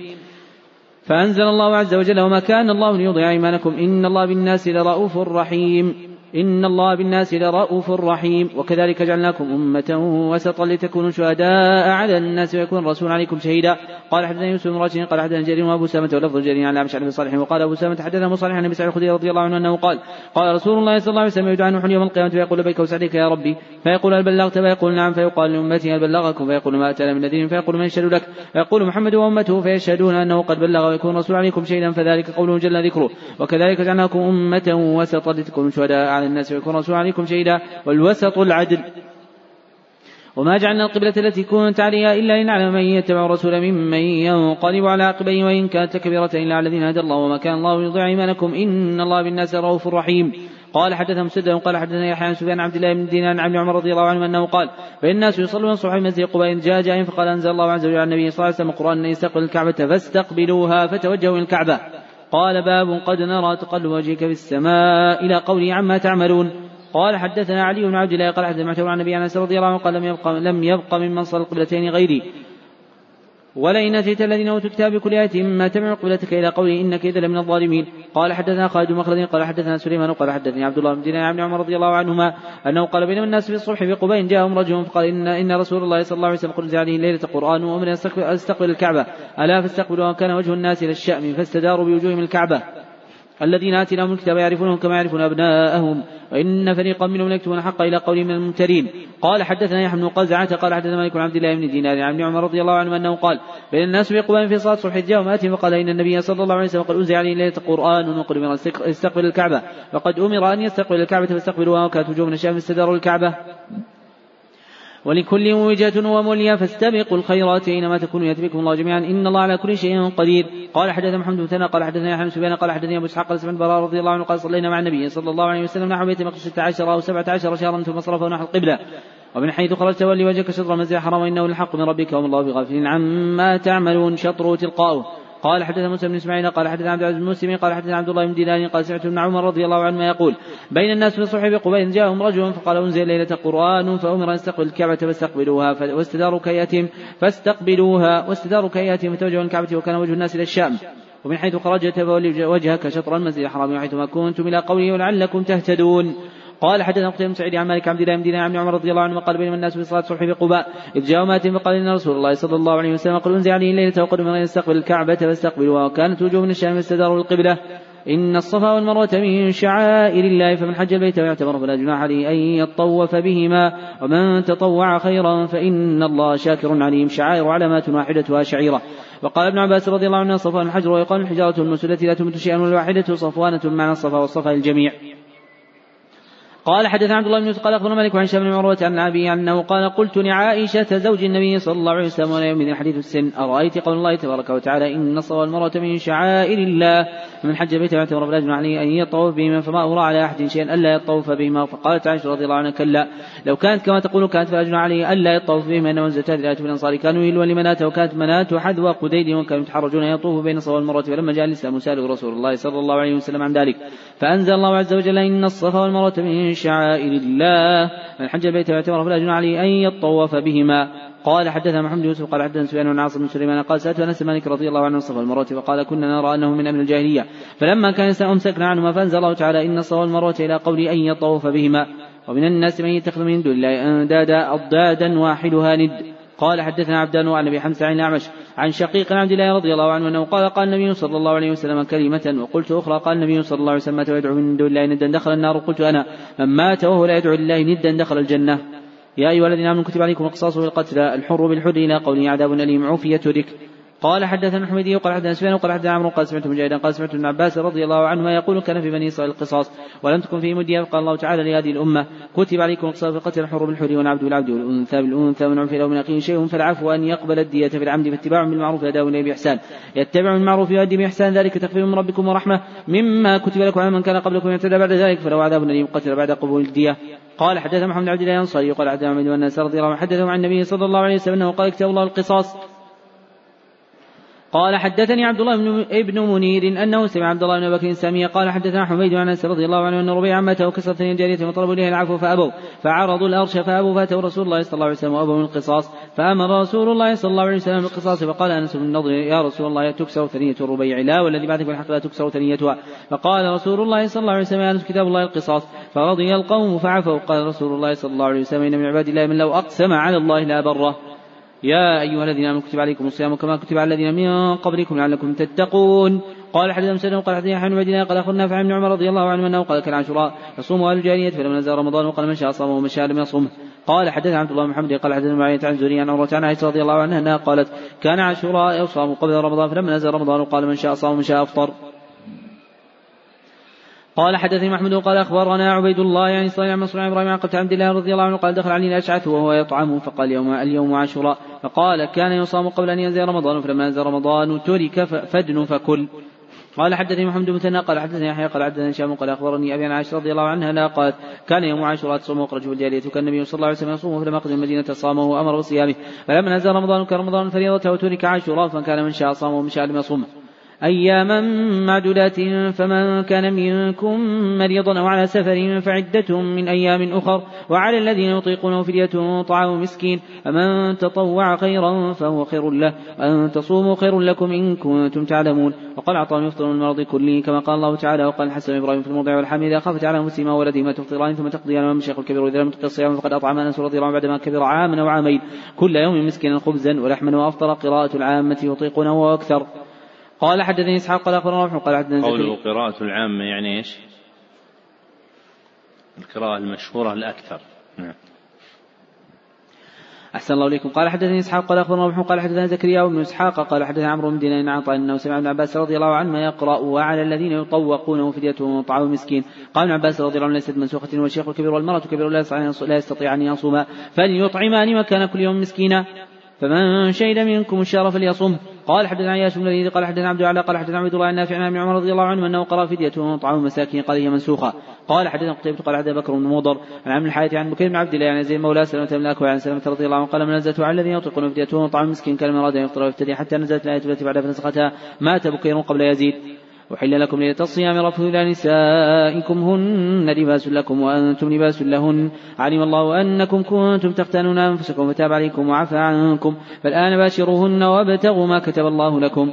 قال حدثنا عبد الله بن إسرائيل عن إسحاق عن براء رضي الله عنه قال وحدثنا أحمد بن أبي عثمان قال وحدثنا أحمد بن عثمان قال حدثنا شريح بن مسلمة قال حدثني إبراهيم بن يوسف عن أبي عن أبي إسحاق قال سمعت البراء رضي الله عنه قال لما نزل صوم رمضان كانوا يقربون النساء رمضان كله وكان الرجال يخون أنفسهم فأنزل الله تعالى علم الله أنكم كنتم تختلون أنفسكم وتاب عليكم وعفى عنكم. وكلوا واشربوا حتى يتبين لكم الخيط الأبيض من الخيط الأسود من الفجر. ثم أتموا الصيام الليل ولا تباشرون وأنتم عاكفون في المساجد. إلى قوله تتقون العاكف المقيم قال حدثنا موسى بن إسماعيل قال حدثنا أبو عن حسين عن شعبي عن رضي الله عنه قال آخذ عدي عقالا أبي ضعق الناس حتى كان بعض الليل نظر فلم يستبينا حتى فلم يستبينا. فلما أصبح قال يا رسول الله جعلت تحت وسادتي قال إنه سادك إذا لعريض أن كان الخيط الأبيض والأسود تحت وسادتك. قال حدثنا قتيبة بن سعيد قال حدثنا جرير عن مطلب عن شعبي عن بن حاتم رضي الله عنه قال قلت يا رسول الله من الخيط الأبيض من الخيط الأسود أهم الخيطان؟ قال إنك لعريض القفا إن أبصمت الخيطين ثم قال لا بل هو سواد الليل وبياض النهار. قوله عن الشعبي تقدم أن هذه نسبة جماعة من رواتهم وهي عند الإطلاق لعامر بن شراحيل الشعبي. نعم. أحسن الله إليكم. قال حدثنا ابن مريم قال حدثنا أبو غسان محمد بن طارف قال حدثني أبو حازم عن سعدي رضي الله عنه أنه قال عن سالم سعد رضي الله عنه أنه قال وأنزلت وكلوا واشربوا حتى يتبين لكم الخيط الابيض من الخيط الاسود ولم ينزل من الفجر. وكان جاء إذا أراد الصوم ربط احدهم في رجليه الخيط الابيض والخيط الاسود ولا يزال حيا ياكل حتى يتبين له رؤيتهما. فأنزل الله عز وجل بعده الفجر. فعلموا ان أنما يعني الليل من النهار. وليس البر بأن تأتوا البيوت من ظهورها ولكن البر من تقوى البيوت من أبوابها. واتقوا الله لعلكم تفلحون. قال حدثنا عبد الله بن موسى عن اسرائيل عن إسحاق عن براء رضي الله عنه قال كانوا إذا احرموا الجاريه أتوا البيت من ظهره فأنزل الله عز وجل ليس البر بأن تاتوا البيوت من ظهورها ولكن البر من تقوى البيوت من أبوابها. وقاتلوهم حتى تكون فتنتهم ويكون الدين لله فإن انتهوا فلا عدوان إلا على الظالمين. قال حدثنا محمد بن قال حدثنا عبد الوهاب قال حدثنا عبيد الله عن نافع بن عمر رضي الله عنه أنه قال أتى أنه اتاه رجلان في فتنة ابن الزبير فقال الناس صنعوا وأنت ابن عمر رضي الله عنه صاحب النبي صلى الله عليه وسلم ما يمنعك أن تخرج.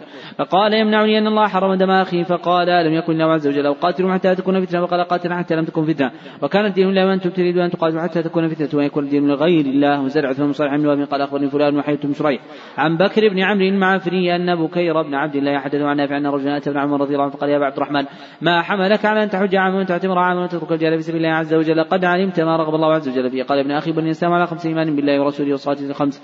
والصلاة الخمس وصيام رمضان وداء الزكاة وحج البيت. قال يا عبد الرحمن اسمع ما ذكر الله عز وجل في كتابه. وإن طائفتان من المؤمنين اقتتلوا فاصحوا بينهما. إلى إلى إلى قول أمر الله قاتلهم حتى لا تكون فتنة. قال فعلنا على عهد رسول الله صلى الله عليه وسلم وكان الإسلام قليلا فكان الرجل يفتن في دينه فإما قتلوه وإما يعذبوه حتى كثر الإسلام ولم تكن فتنة. قال فما قولك في علي وعثمان رضي الله عنه؟ قال أما عثمان فكأن الله عز وجل عفى عنه وأمنت فكرهتم أن تعفو عنه. وأما علي فابن عم رسول الله صلى الله عليه وسلم وقتلوه وأشر بيده فقال هذا بيت واحد ترون. وأنفقوا في سبيل الله ولا تلقوا بيديكم التهلكة وأحسنوا إن الله يحب المحسنين. التهلكة والهلاك واحد. قال حدثني إسحاق قال اخبر النضر قال حدثنا شعبة عن سليمان قال سمعت أبا إلى حذيفة رضي الله عنه في قوله تعالى انفقوا بسم الله وتقوا بيديكم وانتهى قال نزلت في النفقة. قال فمن فمن كان منكم مريضا أو به أذى من رأسه؟ قال حدثنا آدم قال عبدنا شعبة عن عبد الرحمن بن الأصباني قال سمعت عبد الله بن معقل قال قعدت إلى كعب بن عجرة رضي الله عنه في هذا المسجد يعني مسجد الكوفة فسألته عن فدية من صيام فقال حملت إلى النبي صلى الله عليه وسلم والقبر يتناثر على وجهه فقال ما كنت أرى أن الجهاد قد بلغ بك هذا أما تجد شاة؟ قلت لا قال صم ثلاثة أيام وطعم ستة مساكين لكل مسكين نصف صاع من طعام واحلق رأسك فنزلت فيه خاصة ولكم عامة. فمن تمتع بعمرة الحج؟ قال حدثنا مسدد قال حدثنا يحيى عن عمران أبي بكر قال حدثنا أبو رجاء عن عمران بن حسين رضي الله عنه قال أنزلت آية متعة في كتاب الله عز وجل فعلناها مع رسول الله صلى الله عليه وسلم نزل القرآن يحرمه ولم ينهى عنها حتى مات. قال رجل برأيي ما شاء. ليس عليكم جناح أن تبتغوا فضلا من ربكم. قال حدثني محمد قال اخبر ابن عيينة عن عمرو بن عباس رضي الله عنه قال كانت عكاظهم الجنة وذو المجاز أسواق في الجارية فتأثموا يتجروا في المواسم فنزلت ليس عليكم جناح أن تبتغوا فضلا من ربكم في مواسم الحج. ثم افيض من حيث افاض الناس. قال حدثنا علي بن عبد الله قال حدثنا محمد بن خازم قال حدثنا هشام عن نبينا عائشة رضي الله عنها أنها قالت كانت قريش ومن دان دينا يقفون المزدلفه وكانوا يسمون الحمص. وكانوا كانوا يسمون الحمص وكان سائر العرب يقفون مع عرفات فلما جاء الإسلام أمر الله نبيه صلى الله عليه وسلم يأتي مع أن يأتي عرفات ثم يقف بها. ثم يفيض منها فذلك قوله تعالى ثم افيض من حيث افاض الناس. قال حدثني محمد بن بكر قال حدثنا فضل بن سليمان قال حدثنا موسى بن عقبة قال أخبرني كريم عن عباس رضي الله عنهما قال تطوف الرجل بالبيت ما كان حلالا حتى يميل بالحج فإذا ركب إلى عرفة من تيسر له هدية من الإبل والبقر والغنم. ما تيسر له من ذلك أي ذلك شاء غير. إن لم تيسر له فعليه ثلاثة أيام بالحج وذلك قبل يوم عرفة. فإن كان آخر يوم من الأيام ثلاثة يوم عرفة فلا جناح عليه. ثم ينطلق حتى يقف بعرفة من صلاة العصر إلى أن يكون ظلما ثم يدفع من عرفات. إذا أفاضوا منها حتى يبلغوا جمعا الذي يبيتون به ثم ليذكر ثم ليذكر الله عز وجل كثيرا واذكروا التكبير والتهليل قبل أن تصبحوا ثم أفيضوا فإن الناس كانوا يفيضون. وقال الله تعالى ثم أفيضوا من حيث أفاض الناس واستغفروا الله إن الله غفور رحيم حتى ترموا الجمرة. ومنهم من يقول ربنا آتنا في الدنيا حسنة وفي الآخرة حسنة وقنا عذاب النار. قال حدثنا معمر قال عبد عبد الله عن عبد العزيز رضي الله عنه قال كان النبي صلى الله عليه وسلم يقول اللهم ربنا آتنا في الدنيا حسنة وفي الآخرة حسنة وقنا عذاب النار. وهو لد الخصام قال أعطاه الناس الحيوان. وقال عطاء الناس الحيوان. قال حدثنا قبيصة قال عبد سفيان عن جرج عن النبي مليكة عن عائشة رضي الله عنها أن ترفعه وأنها أنه قال أبغض الرجال إلى الله إلى أد الخصم.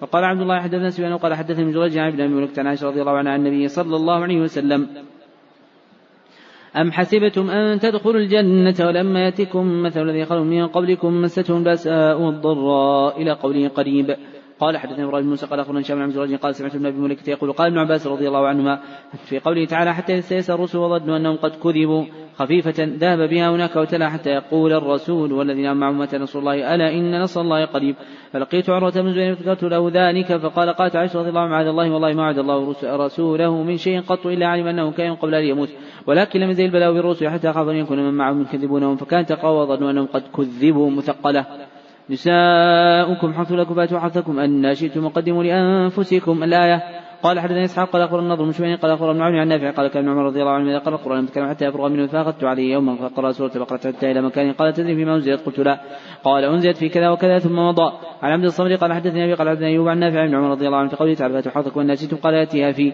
رواه محمد بن محمد سعيد عن النبي عن عبد عن نافع بن عمر رضي الله عنهما قال حدثنا أبو نعيم قال عبد سفيان بن كثير قال سعد جابر رضي الله عنه قال كاتيه تقول إذا جاء معها من و... من ورائها جاء الولد أحول فنزلت نساء إذا جاء معها من ورائها جاء الولد أحول فنزلت نساؤكم حرث لكم فاتوا حرثكم أن شئتم. قوله كان ابن عمر رضي الله عنهما إذا قرأ القرآن لم يتكلم حتى يفرغ منه أي أنه لا يقطع قراءته بكلام. ومما يلاحظ أن آداب قراءة القرآن لم تذكر كثيرا في الأحاديث النبوية وإنما جاءت في الآثار. ووجه ذلك أنها صارت من الشعائر الظاهرة التي يستفيض نقلها في الناس. فاستغني باستفاضتها عن نقلها بشيء مخصوص فيها. وهذا باب محتاج إلى التقفر والتتبع بأن تتتبع الآثار الواردة في ذلك عن الصحابة رضي الله عنها.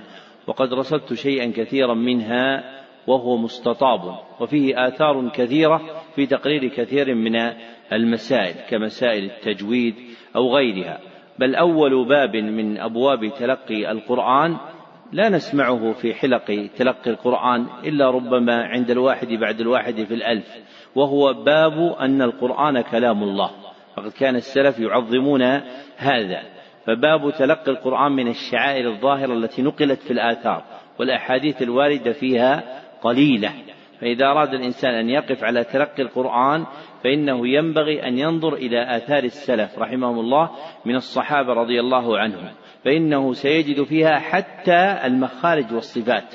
وقد ثبت أن سلمان الفارسي لما قدم الكوفة أرادوا أن يقرأوا عليه فقال إني رجل فارسي ولكن اقرأوا على صعصعة بن صوحان وأنا آخذ عليه لأن صعصعة بن صوحان كان عربيا فكان أداؤه للصفات والمخارج متقن وكان سلمان صاحبا للنبي صلى الله عليه وسلم قد أخذ ما أخذ من القرآن فتكفل ببيان ما حفظه من القرآن لهم. وأما المخارج والصفات فوكلها إلى عربي. فهذا الباب وهو باب التلقي للقرآن الكريم كثير في آثار الصحابة. لكن لا أعلم أحدا صنف في تلقي القرآن واعتنى بهذا الباب. وإنما شهر عند الناس قطعة منه وهو التجويد دون سائر أبوابه وحتى ما يتعلق بالتجويد صار أجنبيا عن الآثار حتى صار بعض الناس يتوهم أن ما يكون من ذلك أنه من التكلفات التي عند المتأخرين وأنه ليس فيها آثار عن السلف. وهذا خطأ بل الآثار عن السلف في هذا من الصحابة والتابعين وأتباع التابعين كثيرة لكنها متفرقة في أبواب من العلم تجدها في كتب التفسير كجامع كجامع البيان للطبري وتجدها في كتب فضائل القرآن ككتاب فضائل القرآن لأبي عبيد القاسم بن سلام وكتاب فضائل القرآن ليحيى بن الضريس. وتجدها في بعض كتب علوم القرآن المتقدمة التي صنفها المحدثون. فهي محتاجة إلى استيعابها وفهمها فهما صحيحا. حتى يعلم تلقي القرآن على الطريقة الصحيحة التي هي الطريقة الشائعة عند المسلمين. لكن بعض من يتقفر العلم يظن أن هذا من التكلفات التي عند المتأخرين وهي موجودة عند المتقدمين وبوبوا عليها حتى باب إسناد القرآن بوبوا عليه وذكروا فيه آثارا الذي صار يسميه المتأخرون الإجازة. نعم. أحسن الله إليكم. قال رحمه الله تعالى وإذا طلقتم النساء فبلغن أجلهن فلا تعذرهن أن ينكحن أزواجهن. قال حدثنا عبد الله بن سعيد قال حدثنا أبو عامر العقدي قال حدثنا عباد بن راشد قال مثلا عند عند الحنابلة يكره السلام على قارئ القرآن. يكره السلام على قارئ القرآن. قالوا لئلا يقطع قراءته بكلام. وهذا الأثر هو أصله. أن ابن عمر كان إذا قرأ القرآن لم يتكلم حتى يفرغ منه. يعني لا بسلام ولا بغيره. نعم. أحسن الله إليكم. قال رحمه الله تعالى وإذا طلقتم النساء فبلغن أجلهن فلا تعذرهن أن ينكحن أزواجهن. قال حدثنا عبد الله بن سعيد قال حدثنا أبو عامر العقدي وقال حدثنا عباد بن راشد قال حدثنا حسن وقال حدثني معقل بن يسار قال كانت لي أخت تخطب إلي. وقال إبراهيم عن يوسف الحسن قال حدثني معقل بن يسار قال حدثنا أبو معمر قال حدثنا عبد الوارث قال حدثنا يونس عن الحسن أنه اخت معقل بن يسار طلقها زوجها فترك حتى انقضت عدتها فخطبها فأبى معقل فنزلت فلا تعطروهن أن ينكحن أزواجهن. والذين يتوفون منكم ويذرون أزواجا يتربصن بانفسهن أربعة اشهر وعشرا إلى قول ما تعملون خبير يعفون يهبن. قال حدثني أمية بن بسطام قال حدثني زيد بن زرع عن حبيب عن ابن أبي مليكة أنه قال قال ابن زبير قلت عثمان بن عفان رضي الله عنه والذين يتوفون منكم ويذرون أزواجا قال قد نسخت الآية الأخرى فلما تكتبها أو تدعها وقال ابن أخي وغير شيء منه من مكانه قال حدثنا إسحاق قال حدثنا روح قال حدثنا شبر عن ابن ابي نجيح عن مجاهد في قوله تعالى والذين يتوفون منكم ويذرون أزواجا. قال كانت هذه العدة تعتد عند أهل زوجها واجب. فأنزل الله عز وجل والذين يتوفون منكم ويذرون ازواجا وصية لأزواجهم من متاع حول غير إخراج. فإن خرجنا فلا جناح عليكم فيما فعلنا في انفسهن من معروف. قال جعل الله عز وجل لها تمام سنة سبعة اشهر وعشرين ليلة وصية إن شاءت سكنت في وصيتها وإن شاءت خرجت. وهو قول الله تعالى غير إخراج فإن خرجنا فلا جناح عليكم فالعدة كما هي واجب عليها زعم ذلك عن مجاهد. وقال عطاء قال ابن عباس رضي الله عنه نسخة هذه الآية عدتها عند أهلها فتعتد حيث شاءت. وهو قول الله تعالى غير إخراج قال عطاء من شاءت اعتدت عند أهله وسكنت في وصيتها وإن شاءت خرجت لقول الله تعالى فلا جناح عليكم فيما فعلنا. قال عطاء ثم جاء الميراث فنسخ السكنى.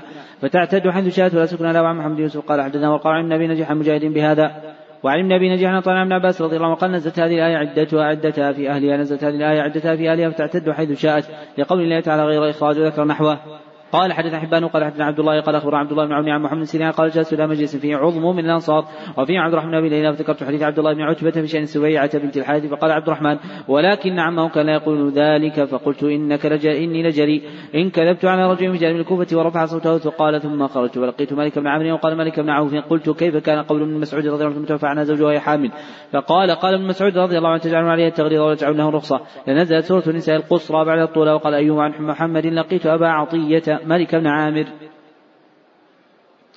حافظوا على الصلوات والصلاة الوسطى. قال حدثنا عبد الله بن محمد قال حدثنا يزيد وقال أخبرنا هشام بن محمد عن أبي عن علي رضي الله عنه قال قال النبي صلى الله عليه وسلم قال حدثنا عبد الرحمن قال حدثنا يحيى بن سعيد قال قال هشام حدثنا قال حدثنا محمد عن أبي عن علي رضي الله عنه النبي صلى الله عليه وسلم قال يوم الخندق حبسونا عن صلاة حتى غابت الشمس ملأ الله قبورهم بيوتهم وقال أجوافهم شك نارا. فقوموا لله قانتين مطيعين قال حدثنا مسلم قال حدثنا يحيى بن إسماعيل بن أبي خالد عن حارث بن شبيب عن أبي عمرو الشيباني عن زيد بن ارقم رضي الله عنه أنه قال كنا نتكلم في الصلاة يكلم أحدنا أخاه في عجلة حتى نزلت هذه الآية حافظوا على الصلوات والصلاة الوسطى وقوموا إلى قانتين من السكوت. فإن خفتم فرجالا وركبانا فإذا أمنتم فاذكروا الله كما علمكم ما لم تكونوا تعلمون قال جبير كرسي وعلمه. يقال بسطة زيادة وفضلا أفرغ أنزل ولا يؤوده إلى ثقل وآد. آدني أثقلني والآد والأيد القوة. السنة نعاس يتسنى يتغير فبهت ذهبت حجته خاوية الآنيس فيها. عروشها أبنيتها السنة النعاس ننشزها نخرجها. إعصار ريح عاصف تهب من الأرض إلى السماء كعمود في نار. وقال ابن عباس رضي الله عنه صلى ليس عليه شيء وقال حكمت وابل مطر شديد وطل الندى وهذا مثل عمل المؤمن يتسنى يتغير. قال حدثنا عبد الله بن يوسف قال عبد الملك وعن نافع عن عبد الله بن عمر رضي الله عنه كان يصلي عن صلاة قوي قال تقدمني يوم طائفة بالناس يصلي بهم يوم ركعة وتكون طائفة منهم بينه وبين العدو فلم يصلوا فإذا صلوا الذين معه ركعة ساخروا مكان الذين لم يصلوا ولا يسلمون. ويتقدم الذين لم يصلوا فيصلون معه ركعه ثم ينصرف الإمام وقد صلى ركعتين فيقوم كل واحد من الطائفتين يصلون انفسهم ركعة بعد أن ينصرف الإمام فيكون كل واحد من الطائفتين قد صلى ركعتين. فإن كان خوف أشد من ذلك صلوا رجالا قياما على أقدامهم أو ركبانا مستقبل القبلة وغير مستقبلها. قال مالك قال عبد الله بن عمر ذكر ذلك إلى رسول الله صلى الله عليه وسلم.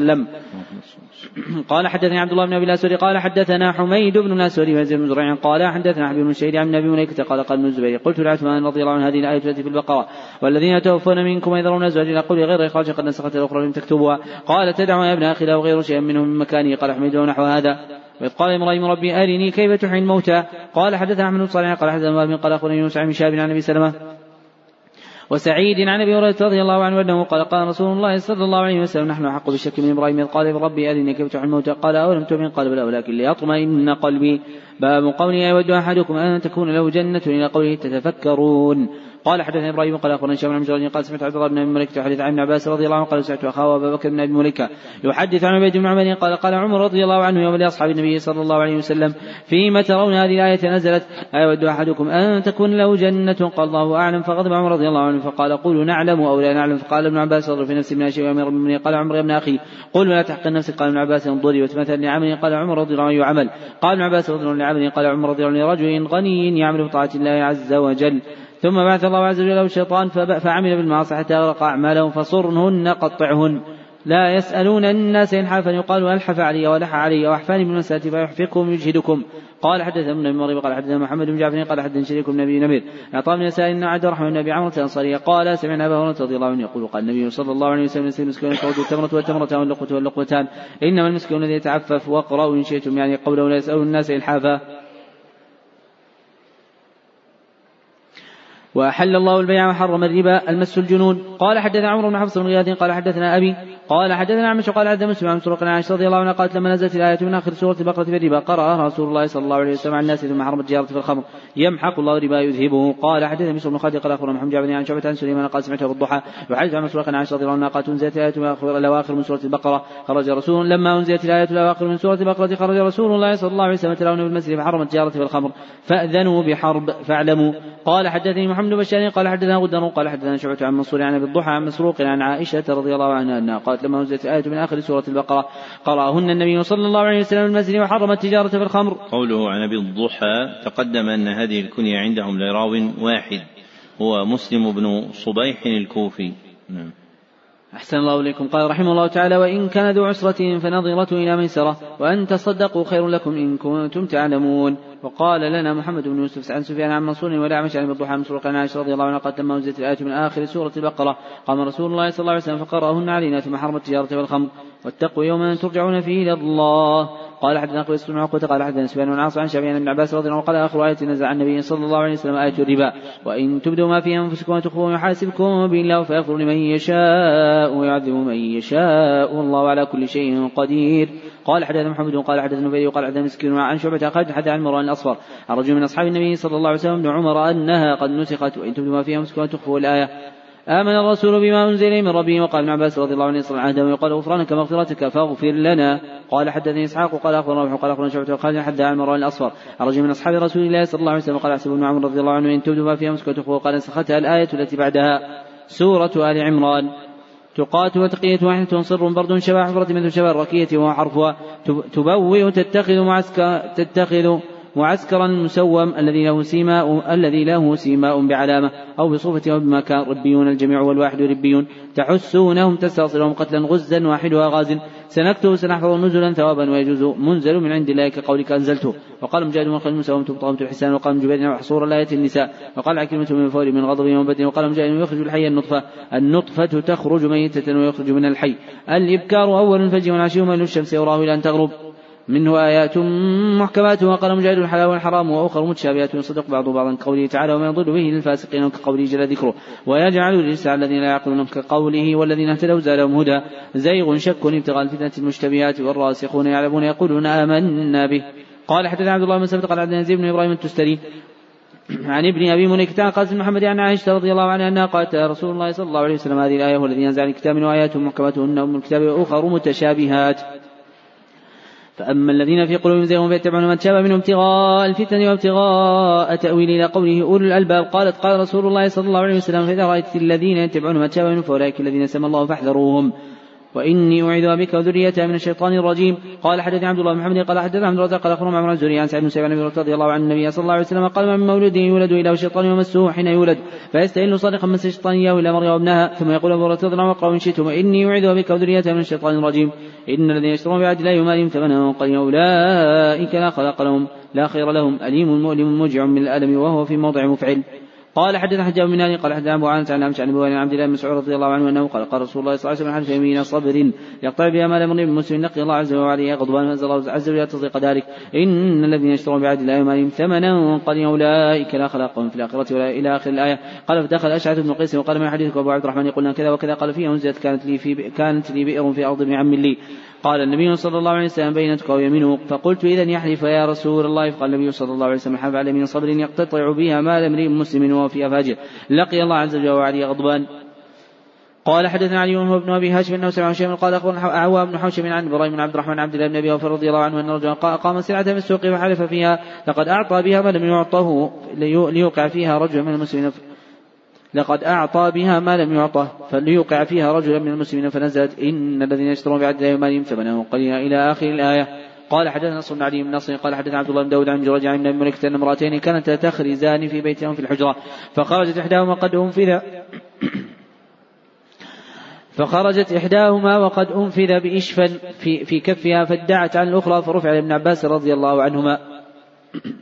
فقال ابن عباس رضي الله عنهما قال رسول الله صلى الله عليه وسلم يعطى الناس بدعواهم لذهب دماء قومهم لم ذكروها بالله واقرأوا عليها إن الذين يشترون بعد الله فذكروها فاعترفت. قال ابن عباس رضي الله عنه قال النبي صلى الله عليه وسلم لمن على المدعى عليه. قل يا أهل الكتاب تعالوا إلى كلمة سواء بيننا وبينكم لا نعبد إلا الله سواء قصد. قال حدثني إبراهيم بن موسى عن هشام عن معمر. قال وحدثني عبد الله بن حمد قال حدثني عبد الرزاق قال أخبرنا عن الزهري قال أخبرنا عبد الله بن عبد الله بن عتبة. قال حدثني ابن عباس رضي الله عنه قال حدثني أبو سفيان من فيلافيا قال طلقت بالمدة التي كانت بيني وبين رسول الله صلى الله عليه وسلم. قال بين أنا بالشام جيء بكتاب من النبي صلى الله عليه وسلم إلى هرقل. قال وكان دحية الكلبي قد جاء به جاء به فدفعوا إلى عظيم بصرى فدفع عظيم بصرى إلى هرقل. قال فقال هرقل هل هنا أحد من قوم هذا الرجل الذي يزعم انه أنه نبي؟ فقالوا نعم. قال فدعيت في نفر من قريش فدخلنا على هرقل فجلسنا بين يديه فقال ايكم أقرب نسبا من هذا الرجل الذي يزعم أنه نبي فقال أبو سفيان فقلت أنا فأجلسوني بين يديه وأجلس أصحابي خلفي ثم دعا بترجمانه فقال قل لهم إني سائل هذا هذا عن هذا الرجل الذي يزعم النبي فإن كذبني فكذبه قال أبو سفيان ويم الله لولا أن يؤثروا علي الكذب لكذبت ثم قال ترجماني سله كيف حسبوه فيكم قال قلت هو فينا ذو حسب قال فهل كان من آبائي ملك قال قلت لا قال فهل كنت تتهمون بالكذب قبل أن يقول ما قال قلت لا قال فاتبعوا أشرف الناس ضعفائهم قال قلت بل ضعفاؤهم قال يزيد لهم ينقصون قال قلت بل لا بل يزيدون. قال يرتد أحد منهم عن ديني قبل أن يدخل فيه سخطة له؟ قال قلت لا. قال فهل قلت قال فهل قاتلتموه؟ قال قلت نعم. قال فكيف كان قتالكم إياه؟ قال قلت تكون الحرب بيننا وبينه سجالا. نصيب منها ونصيب منه. قال فليغدر قال قلت لا. ونحن منهم في هذه المدة لا ندري ما هو صنع فيها. قال والله ما يمكن من كلمة ندخل فيها شيئا غير هذه. قال فهل قال هذا قول أحد قبله؟ قال قلت لا. قال ثم قال ترجماني قل له إني سألتك عن حسبه فيكم. زعمت أنه فيكم ذو حسب. وكذلك الرسل تبعث في أحساب قوم سألتك هل كان في آبائهم ملك فزعمت أن لا فقلت لو كان من آبائهم ملك قلت رجل يطلب ملك آبائه وسألتك عن أتباعه ضعفاء وأشرافهم فقلت فقلت بل ضعفاءهم ومتبع الرسل. وسألتك هل كنتم تتهمون بالكذب قبل أن يقول ما قال فزعمت أن لا. فعرفت أنه لم يكن يدعى الكذب على الناس ثم يذهب فيكذب على الله عز وجل وسألتك هل تدعو منهم عن دينه بعد أن يدخل فيه سقطا له. وزعمت أن لا وكذلك الإيمان إذا خاطب الشيء تقول وسألتك الإزداد ينقصون؟ فزعمت أنهم يزيدون وكذلك الإيمان حتى يتم. وسألتك هل قتلتموه فزعمت أنهم قتلتموه فتكون الحرب بينكم وبينهم سجان ينال منك وتنالون منه. وتنالون منه وكذلك الرسل ابتلتهم تكون لهم العاقبة وسألتك أن يغدروا فزعمت أنه لا يغدر وكذلك الرسل لا تغدر وسألتك قال أحد هذا القول قبله فزعمت أن لا. فقلت لو كان قال هذا القول أحد قبله. قلت رجل تم بقول قيل قبله. قال ثم قال ما أمركم؟ قال قلت يأمر بالصلاة والزكاة والصلاة والعفاف قال إن يكن ما تقول فيه حقا. فإنه نبي وقد كنت أعلم أنه خارج ولم وظنه منكم. ولو أني أعلم أني أخلص إليه أحببت لقاءه لو كنت عنده لغزت عن قدمي ولا يبلغن ملكه. وما تحت قدمي قال ثم دعا بكتاب رسول الله صلى الله عليه وسلم فقرأوا فيه بسم الله الرحيم. محمد رسول الله صلى الله عليه وسلم. الله رق عظيم الروم. سلام على من تبع الهدى ما بعد. فإني أدعوك بدعاية الإسلام. أسلم تسلم وأسلم. يؤتك الله وأجرك مرتين من توليت وإن عليك إثم الأريسيين وأهل الكتاب تعالوا إلى كلمة سواء بيننا وبينكم لا نعبد إلا الله. إلى قوله يشهدوا بأننا مسلمون. فلما فرغ من قراءة الكتاب ارتفعت أصوات عنده وكثر اللغط. وأمر بنا فأخرجنا. قال فقلت لأصحابي إحنا خرجنا لقد أمر أمر ابن أبي كبش إنه لا يخاف ملك من الأصفر فما زلت موقنا بأذن رسول الله صلى الله عليه وسلم. أنه سيظهر حتى يدخل الله عز وجل عليه. السلام قال الزهري فدعا هرقل عظماء الروم فجمعهم في دار لهم فقال يا معشر الروم. هل لكم الفاح والرشد؟ آخر آخر الأبد هل لكم الفلاح والرشد آخر الأبد؟ وأن يثبت لكم ملككم. قال فحاصوا حيصة عمر وحش الأبواب فجدوها قد غلقت. فقال علي بهم فدعا بهم. فقال إني إنما اخترت شدتكم على دينكم وقد رأيت منكم الذي أحببت فسجدوا له ورضوا عنه. لن تنالوا البر حتى تنفقوا مما تحبون إلى قول به عليم. قال حدثني إسماعيل وقال حدثني مالك وعن إسحاق بن عبد الله بن أبي طلحة أنه سمع أنس مالك رضي الله عنه يقول كان ابو طلحه أكثر أنصاري بالمدينة نخلا وكان أحب امواله إليه بروحاء وكانت مستقبلة مسجد وكان رسول الله صلى الله عليه وسلم يدخل ويشرب ماء فيها طيب. فلما أنزلت لن تنفر حتى تنفقوا ما تحبون قال ابو طلحه وقال يا رسول الله إن الله عز وجل يقول لن تنفر حتى تنفقوا ما تحبون. وإن أحب أموالي اليه برحاء وانها صدقة لله يرجو برها وذخرها عند الله عز وجل فضع يا رسول الله حيث أراك الله قال رسول الله صلى الله عليه وسلم فخذك مال رائح ذلك مال رائح. وقد سمعت ما قلت وإني أرى أن تجعل في الأقربين. قال أبو طلحة رضي الله عنه فعله رسول الله فقسم أبو طلحة في أقرب ابن عمي وقال عبد الله بن سفر بن عباده ذلك مال الرابح. قال حدثني احمد بن قال قرأت مالك الرمان الرائح. قال حدثنا عن محمد بن عبد الله قال حدثنا انصاري قال حدثني أبي عن ثمامة. عن أنس رضي الله عنه قال فجعلني حسن وابي وأنا أقرب إليه ولم يجعل لي منها شيئا. قل فأتوا بالتوراة فاتلوها إن كنتم صادقين. قال حدثني إبراهيم المنذر قال حدثنا مضمت قال حدثنا موسى بن عقبة عن عبد الله بن عمر رضي الله عنه أن اليهود جاءوا للنبي صلى الله عليه وسلم برجل منهم امرأة قد زنا فقال لهم كيف تفعلون من زنى منكم قالوا نحممهما ونضربهما فقالوا لا تجدون في التوراة الرجم فقال لا نجد فيها شيئا فقال عبد الله بن سلام كذبتم فأتوا بالتوراة فاتوها إن كنتم صادقين فوضع مد فوضع مدراسها الذي يدرسها منهم كفه على آية الرجم فطبق يقرأ ما دون يده وما وراءها ولا يقرأ آية الرجم فنزع يده عن آية الرجم فقال ما هذه فلما رأوا ذلك قالوا هي آية الرجم فأمر بهما فرجما قريبا من حيث موضع الجنائز عند مزيد فرأيت صاحبها يجنى عليها يقيها الحجارة قوله حدثنا أبو ضمرة تقدم أن هذه الكنية عندهم عند الإطلاق هي لأنس بن عياض الليثي.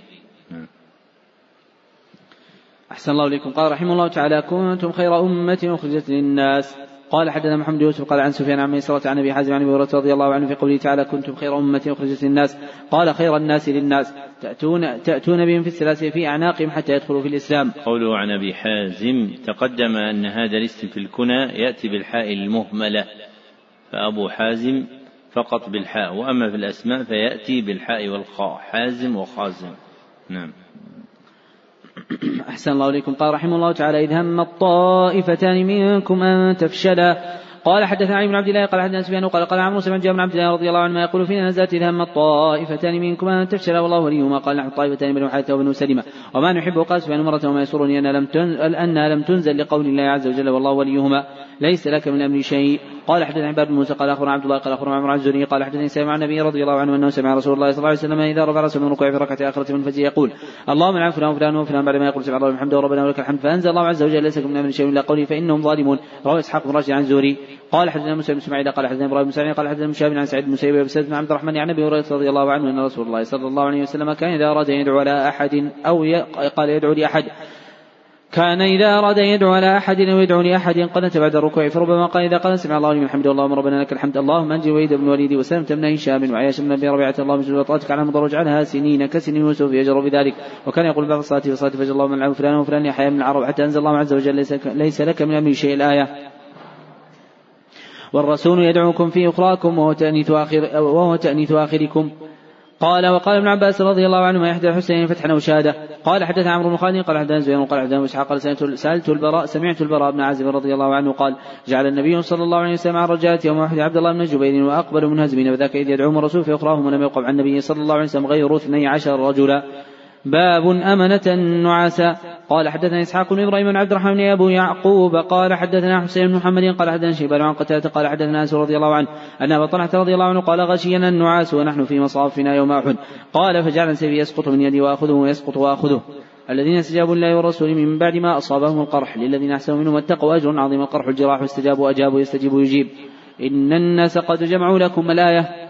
قال حدثنا أحمد بن يونس قال أوراه قال حدثنا أبو بكر عن أبي حصين عن أبي الضحى ابن عباس رضي الله عنهما في قوله تعالى حسب الله ونعم الوكيل. قال إبراهيم عليه السلام حين ألقي في النار قال محمد صلى الله عليه وسلم حين قالوا إن الناس قد جمعوا لكم فاخشوهم فزادهم إيمانا وقالوا حسبنا الله ونعم الوكيل.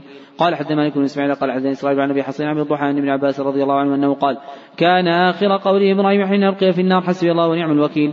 ولا يحسبن الذين يبخلون بما آتاهم الله من فضله لا سيطوقون كقولك طوقته بطوق.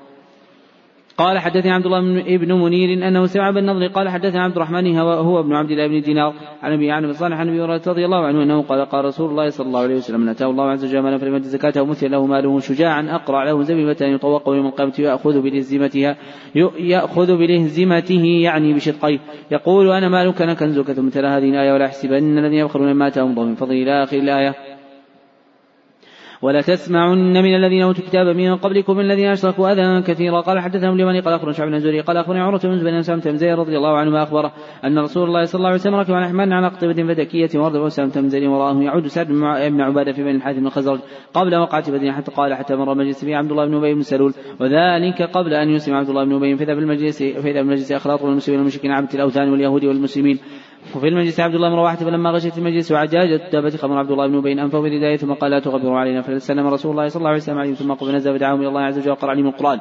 فقال عبد الله بن أبي بن سلول أيها المرء إنه لا احسن مما تقول إن كان حقا لا تؤذن به في مجالسنا ارجع إلى رحلك من جاءك واقص عليه وقال عبد الله بن رواحة بلى يا رسول الله فاغشنا في مجالسنا فإنا نحب ذلك وسب المسلمون والمشركون واليهود حتى كادوا يتثاورون فلم يزل النبي صلى الله عليه وسلم يخفضهم حتى سكنوا ثم ركب النبي صلى الله عليه وسلم دابته فسار حتى دخل اسعد بن عبادة فقال النبي صلى الله عليه وسلم يا سعد بن تسمع ما قال أبو حباب؟ يريد عبد الله بن أبي قال كذا وكذا قال سعد بن عبادة يا رسول الله اعف عنه واصفع عنه فوالذي أنزل عليك الكتاب لقد جاء الله عز وجل بالحق الذي أنزل عليك لقد صرع عن هذه البحيرة عليهم توجوه فيعصبونهم العصابة فلما أبى الله عز وجل ذلك بالحق الذي أعطاك الله عز وجل شرق بذلك فذلك فعل بهم ما رأيت فعفى عنه رسول الله صلى الله عليه وسلم.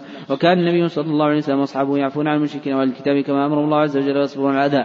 قال الله عز وجل وتسمعن من الذين أوتوا الكتاب من قبلكم ومن الذين أشركوا أذى كثيرا الآية. وقال الله عز وجل ود كثير من أهل الكتاب لو يردونكم من بعد إيمانكم كفارا حسدا من عند أنفسهم. إلى آخر الآية. وكان النبي صلى الله عليه وسلم يتأول العفو ما أمره الله عز وجل به حتى أذن الله عز وجل فيهم فلما غزا رسول الله صلى الله عليه وسلم فقتل الله عز وجل به صناديد كفار قريش. قال ابن أبي بن سلول ومع من المشكلة وعبد الأوثان هذا أمر قد توجه فبايعوا الرسول صلى الله عليه وسلم على الإسلام فأسلموا. لا يحسبن الذين يفرحون بما أتوا. قال حدثنا سعيد بن مريم قال أخبرنا محمد جابر قال حدثني زيد بن طاب بن يسار عن سنه الخدري رضي الله عنه وجاء من المنافقين على عهد رسول الله صلى الله عليه وسلم كان إذا خرج رسول الله صلى الله عليه وسلم الغزو يتخلفوا عنه. وفرحوا بمقعدهم خلاف رسول الله صلى الله عليه وسلم فإذا قدم رسول الله صلى الله عليه وسلم اعتذروا اليه وحلفوا واحبوا حلفوا وأحبوا أن يحمدوا ما لم يفعلوا فنزلت. لا يحسبن الذين يفرحون الآية. قال حدثني إبراهيم بن موسى قال أخبرني هشام بن مزوج اخبره عن ابن مريكة وقص اخبره أن مروان قال البوابي اذا رافع ابن عباس فقل له فقل لئن كان كل امرئ فرح بما أوتي. وأحب أن يحد من لم يفعل معذبا لنعذبن أجمعون. فقال ابن عباس رضي الله عنهما وما لكم ولهذه إنما دعا النبي صلى الله عليه وسلم يهود فسألهم عن شيء فكتموه إياه. وأخبروه بغيره فأروه فأروا أن قد استحمدوا فأروا أن قد استحمدوا إليه بما أخبروا عنه فيما سألهم وفرحوا ما أوتوا من كتمانهم ثم قال ابن عباس رضي الله عنه إذا أخذ الله ميثاق الذين الكتاب كذلك حتى قوله يفرحون بما أوتوا ويحبون أن يحمدوا من لم يفعلوا تابعوا عبد الرزاق بن زريج قال حدثنا من مقاتل قال أخبرنا الحجاج عن زريج قال اخبرنا من الملك عن حميد بن عبد الرحمن عوف انه أخبرني مروان حدث بهذا. إن في خلق السماوات والأرض الآية. قال حدثنا سعيد بن مريم قال أخبرنا محمد جابر قال أخبرنا شريك بن عبد الله بن أبي نمر عن كريم بن عباس رضي الله عنه أنه قال بت عند خالة ميمونة. فتحدث رسول الله صلى الله عليه وسلم عن سعد ثم رقد ولما كانت في الليل الآخر. قعد فنظر إلى السماء فقال إن في خلق السماوات والأرض واختلاف الليل والنهار الآية له للألباب ثم قام الله استنى فصلى إحدى عشرة ركعة ثم أذن بلال وصلى ركعتين ثم قد فصلى الصبح.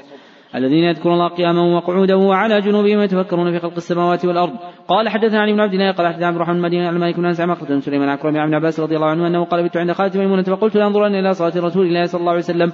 فطرحت لرسول الله صلى الله عليه وسلم وسالته فلما رسول الله صلى الله عليه وسلم؟ طرح فجعل يمسحنهم عن وجهه ثم قرأ الآية العشرة الأواخر من آل عمران. ثم حتى ختم ثم أتى شنا معلقا فأخذه فتوضا ثم قام يصلي فقمت وصنعت مثل ما صنع ثم جئت فقمت إلى جنبه فوضع يده على رأسي ثم أخذ بأذني فجعل يفتلها ثم صلى ركعتين ثم صلى ركعتين ثم صلى ركعتين ثم صلى ركعتين ثم صلى ركعتين ثم صلى ركعتين ثم أوتر. ربنا إنك من تدخل النار فقد أخزيته وما للظالمين من أنصار. قال حدثنا عن عبد الله قال حدثنا عن عيسى قال حدثنا مالك عن مخرمة بن سليمان عن كريم مولى عبد الله بن عباس أن عبد الله بن عباس رضي الله عنه أخبره أنه بات عند ميمونة زوج النبي صلى الله عليه وسلم خالته قال فاضطجعت فاضطجعت في عرض الوسالة واضطجع رسول الله صلى الله عليه وسلم فأهله في طولها فنام رسول الله صلى الله عليه وسلم حتى انتصف الليل وقبله بقليل وبعده بقليل ثم استيقظ رسول الله صلى الله عليه وسلم جعل يمسح النوم وجهه بيديه ثم قد قرأ عشر آيات خواتيم من سورة آل عمران ثم قام نشر معلقة وتوضأ منها فأحسن وضوءه ثم قام يصلي صلاته من صلاة ثم ذهبت وقلت إلى جميع فوضع رسول الله صلى الله عليه وسلم يده اليمنى على رأسي. وأخذ بيده اليمنى يفترها فصلى ركعتين ثم ركعتين ثم ركعتين ثم ركعتين ثم ركعتين ثم ركعتين ثم وتر ثم اضطجع حتى جاء المؤذن فقام صلى ركعتين خفيفتين ثم خرج فصلى الصبح. ربنا إننا سمعنا مناديا ينادي لمن الآية قال حدثنا قتيبة بن سعيد مالك عن مخرمة بن سليمان عن قريب بن عباس بن عباس رضي الله عنهما أخبر أنه عند بن زوج النبي صلى الله عليه وسلم قالته قال فاضطجعت في عرض مسألتي واضطجع رسول الله صلى الله عليه وسلم وأهله في طولها. فنام رسول الله صلى الله عليه وسلم. فنام رسول الله صلى الله عليه وسلم حتى انتصف الليل وقبله بقليل. وبعده بقليل استيقظ رسول الله صلى الله عليه وسلم جلس يمسح النوم عن وجهه بيده. ثم قرأ العشر آيات خواتم من سورة آل عمران ثم قبل نشر معلقة وتوضأ منها فأحسن وضوءه. ثم قام يصلي ثم قام يصلي قال ابن عباس رضي الله عنه قمت وصنعت مثل ما صنع. ثم ذهبت وقمت إلى جنبي فوضع رسول الله صلى الله عليه وسلم يده اليمنى على رأسي وأخذ بيدي بأذن اليمنى يفتلها فصلى ركعتين ثم ركعتين ثم ركعتين ثم ركعتين ثم ركعتين ثم ركعتين ثم أوتر ثم اضطجع حتى جاء المؤذن وقام صلى ركعتين خفيفتين ثم خرج وصلى الصبح. سورة النساء. قال ابن عباس رضي الله عنه يستكبر يستكبر قواما قوامكم مع عيشكم لو ان سبيلا يعني الرجم الثيب والجلد البكر وقال غيره مثنى وثلاثة يعني تسعين وثلاثة وأربعا. ولا تجاوز العرب رباع. قال حدثني إبراهيم بن موسى قال أخبرني هشام بن رجل قال أخبرني هشام بن عمرو عن أبي عائشه رضي الله عنها أن رجلا كانت له يتيمة فنكحها وكان لها عرق وكان يمسك عليه ولم يكن لها من نفسه شيء فنزلت فيه وإن خفت أن لا تقسط في اليتامى احسبه قال كانت شريكته بذلك العرق وفي ماله. قال حدثنا عبد بن عبد الله قال حدثنا إبراهيم بن عن صاحب كثير عن شامي قال أخبرني عمرو بن زبير بن عائشة رضي الله عنها قول الله تعالى وقلت ولا تقصوا باليتامى. قالت يا ابن أختي هذه اليتيمة تكون بعجي ولي أن تشركه في مالها ويعجبه مالها وجمالها فيريد ولي أن تزوجها بغير أن يقسط في صداقها فيعطيها مثل ما يعطيها غيره فنهوا ان ينكحوهن إلا يقسطوا لهن ويبلغوا لهن على سنتهن في الصداق بأمر ينكحوا ما طاب لهم من النساء سواهن قال عروة. قالت عائشة رضي الله عنها الناس رسول الله صلى الله عليه وسلم بعد ما بعد هذه الآية فأنزل الله عز وجل يستفتونك في النساء قالت عائشة رضي الله وقول الله تعالى في آية أخرى ترغبون أن تنكحون رغبه أحدكم عن حين تكونوا قليله المال والجمال قالت فنهى ينكح عما رغبوا في مالهم وجمالهم في يتامى النساء إلى القصر من أجل رغبتهم عنهن إذا كن قليلات المال والجمال. ومن كان فقيرا فليأكل معروف إذا دفعتم إليهم أموالهم فأشهدوا عليهم الآية وبدار مبادرة أعتدنا أعددنا أفعلنا من عتاد. قال حدثني إسحاق قال اخبر عبد الله بن قال حدثني جابر بن عائشة رضي الله عنه في قوله تعالى ومن كان غنيا فليستعمل ومن كان فقيرا فليأكل معروف. هل انزلت في مال اليتيم إذا كان فقيرا؟ انه ياكل منه ما كان قيامه عليه بالمعروف وإذا حضر القسمة والقربى واليتامى والمساكين الآية. قال حدثنا أحمد بن حميد قال أخبر عبد الله الجعي وعن سفيان عن شيبان عن كلمة عن عباس رضي الله عنهما في قوله تعالى وإذا حضر القسمة والقربى واليتامى والمساكين وقال هي محكمة وليست منسوقة تابع سعيد عن ابن عباس يوصيكم الله قال حدثنا إبراهيم موسى قال عبد هشام بن مزرج أخبره قال أخبرني المنكدر عن جابر رضي الله عنه أنه قال عادني النبي صلى الله عليه وسلم وأبو بكر في بني سلمة. ماشيين فوجدني النبي صلى الله عليه وسلم لا أعقل فدعا بماء فتوضأ منه ثم رش علي فافقت فقلت ما تأمرني أصعد في مالي يا رسول الله؟ فنزلت يوصيكم الله في أولادكم ولكم نصف ما ترك أزواجكم. قال حدثنا محمد يوسف عن ورقاع بن أبي نجيح عن ابن عباس رضي الله عنه أنه قال كان المال للولد وكانت الوصية للوالدين فنسخ الله عز وجل من ذلك ما أحب جعل ذلك من حظ الأنثيين وجعل أبوين كل واحد منهما السدس والثلث وجعل مرة ثمن والربع للزوج الشطر والربع. قوله عن ابن أبي نجيح تقدم أن هذه الكنية عندهم لراو واحد هو عبد الله بن أبي نجيح المكي. قوله عن ورقاء تقدم أنه ليس في رواة الستة من اسمه ورقاء سوى من سوى ورقاء بن عمر اليشكري. أحسن الله إليكم. قال رحمه الله تعالى لا يحل لكم أن ترثوا النساء كرها الآية يذكر عن عباس رضي الله عنه قال لا تعذرون لا تقهروهن حوبا إثما تعول تميل نحلة النحلة المهر. قال حدثنا محمد بن قاتل قال حدثنا سواط محمد قال حدثنا شيبان عن كتاب عباس رضي الله عنه قال شيبان ذكره بالحسن سوي ولا ظن ذكر عن عباس رضي الله عنه في قوله تعالى يا أيها الذين آمنوا لا يحل لكم أن ترثوا النساء كرها ولا تعذروهن يتذوا بعض ما آتيتمون قال كانوا إذا مات الرجل كان أولياء وحق امرأة إن شاء بعضهم تزوجها وإن شاءوا تزوجوها. وإن شاءوا لم يزوجوها فهم حق بها من أهلها فنزلت هذه الآية في ذلك. ولكل جعلنا مواليا مما ترك الوالدان والأقربون الآية موالي أولياء ورثة. عاقدت عاقدت ومولى اليمين وهو الحليف والمولى أيضا من العم والمولى المنعم والمعتق والمولى المعتق والمولى المليك والمولى مولى في الدين. قال حدثني صلاه محمد قال عبد الله بن عن عن طاعه المصلي عن سعيد بن عباس رضي الله عنه في قوله تعالى ولكل جعلنا موالي قال ورثة والذين عاقلت أيمانكم كالمهاجرون لما قدموا المدينة يرث المهاجر الانصاريه دون ذوي رحم الاخوه التي اخى النبي صلى الله عليه وسلم بينهم فلما نزلت ولكل جعلنا مواليا نسخت ثم قال والذين عاقلت أيمانكم النصر والرفاله والنصيحه وقذاب الميراث ويوصي له سمع أبو أسامة إدريس وسمع إدريس طلحة إن الله لا يظلم مثقال ذرة يعني زينة ذرة. قال حدثني محمد عبد العزيز قال حدثنا أبو عمرو حفص بن ميسرة عن زيد بن سعد بن يسار عن رضي الله عنه أن أناسا من زمن النبي صلى الله عليه وسلم قالوا يا رسول الله هل نرى ربنا يوم القيامة؟ قال النبي صلى الله عليه وسلم نعم تضارون في رؤية الشمس بضيرة؟ ضوء ليس فيها سحاب. قال قالوا لا. قال هل تضارون في قمر ليس ليلة بدر ضوء ليس فيها سحاب؟ قالوا لا قال النبي صلى الله عليه وسلم ما تضارون في رؤية الله عز وجل يوم القيامة إلا كما تضارون في رؤية أحدهم إذا كان يوم القيامة أذن مؤذن يتبع كل أمة ما كانت تعبد أو تتبع كل أمة ما كانت تعبد فلا يبقى من كان يعبد غير الله من أصحاب الأنصاب لا ساقطون في النار حتى إذا ما يبقى إلا من كان يعبد الله عز وجل بر أو فاجر بر أو فاجر وغبرات أهل الكتاب فيدعى اليهود فيقال لهم من كنتم تعبدون قالوا كنا نعبد عزير من الله فيقال لهم كذبتم فاتخذ الله من صاحبته ولا ولد فماذا تبغون؟ فقالوا عطشنا ربنا فاسقنا فيشاروا لا تردون فيحشرون إلى النار كأنها سراب يحطم بعضها بعضا فيتساقطون في النار ثم يدعى النصارى فيقال لهم من كنتم تعبدون؟ قالوا كنا نعبد المسيح ابن الله. فيقال لهم كذبتم. اتخذ الله من صاحبته ولد فيقال لهم ماذا تبغون؟ فكذلك مثل الأول. حتى إذا قال من كان يعبد الله عز وجل برنا وفجأة رب العالمين. فأدنى صورة من التي رأوه فيها. فيقال ماذا تنتظرون تتبع كل أمة ما كانت تعبد. قالوا فرقنا الناس في الدنيا على أفقر ما كنا إليه من صاحبه ونحن ننتظر ربنا الذي كنا نعبد. يقول ربكم فيقول لا نشرك بالله شيئا. يقولون مرتين أو ثلاثا قال قالت قال فكيف إذا جئنا من كل أمة بشهيد وجئنا بك على هؤلاء شهيدا؟ المختار والختار واحد نطمس نسويها حتى تعود كأقفائهم طمس الكتاب محاه سعيرا وقودا. قال حدثنا صدقة قال أخبرني يحيى بن عن سليمان عن إبراهيم عن عن عبد الله رضي الله عنه قال يحيى بعض الحديث عن عمرو بن مرة قال قال لي النبي صلى الله عليه وسلم اقرأ علي قلت أقرأ عليك وعليك أنزل. قال في نحو نسمع من غيري فقرأت عليه سورة النساء حتى بلغت كيف إذا جئنا من كل أمة بشهيد وجئنا بك على هؤلاء شهيدا قال امسك فإذا عينه تذري صلى الله عليه وسلم. وإن كنتم مرضى على سبيل أو جاء أحد منكم من الغائط صعيدا وجراد وقال جابر كانت طواغيت تتحاكمون إليها في جهينة واحد وفيها سماء واحد وفي كل حين واحد كهان ينزع عليهم الشيطان وقال عمر رضي الله عنه جبت السحر والطاغوت الشيطان وقال عكرمة جبت لسان الحبس الشيطان والطاغوت الكاهن. قال حدثنا محمد وقال أخبرنا عبد بن عن أبي عائشة رضي الله عنها أنها قالت هلكت قلاده لاسماء رضي الله عنها بعد النبي صلى الله عليه وسلم في طلبها رجالا فحفظ الصلاه وليسوا على وضوء ولم يجدوا ماء وليسوا على وضوء وليسوا ماء فصلوا وهم على غير وضوء فأنزل الله عز وجل يعني آية التيمم والامر منكم ذوي الأمر. قال حدثنا صدق بن فضيل قال اخونا حجاج بن محمد عن رجل عن يعني مسلم عن سعيد بن عباس رضي الله عنهما وفي قوله تعالى أطيعوا الله وأطيعوا رسوله والامر منكم قال نزلت في عبد الله بن حذافه بن قيس بن عدي إذ بعثه النبي صلى الله عليه وسلم في السرية فلا وربك لا يؤمنون حتى يحكموك فيما شجر بينهم. قال حدثنا عبد عبد الله قال حدثنا محمد بن جابر قال أخبرنا عن زوري عن عروة قال خاصم زبير رجل من الانصار في شريج من الحرة من الحرة فقال النبي صلى الله عليه وسلم اسقي يا زبير ثم أرسل الماء إلى جارك قال انصاري يا رسول الله أن كان من عمتك وتلون وجهه ثم قال اسقي يا زبير ثم احبس الماء حتى يرجع الجذر ثم أرسل الماء ثم أرسل الماء إلى جارك واستوى النبي صلى الله عليه وسلم زبير حقه في صريح الحكم حين أحفظه الأنصاري. كان شرع لي ما بأمر الله وما فيه سعة. قال زبير فما أحسب هذه الآية إلا في ذلك ولا وربك لا يؤمنون حتى يحكموك فيما شجر بينهم.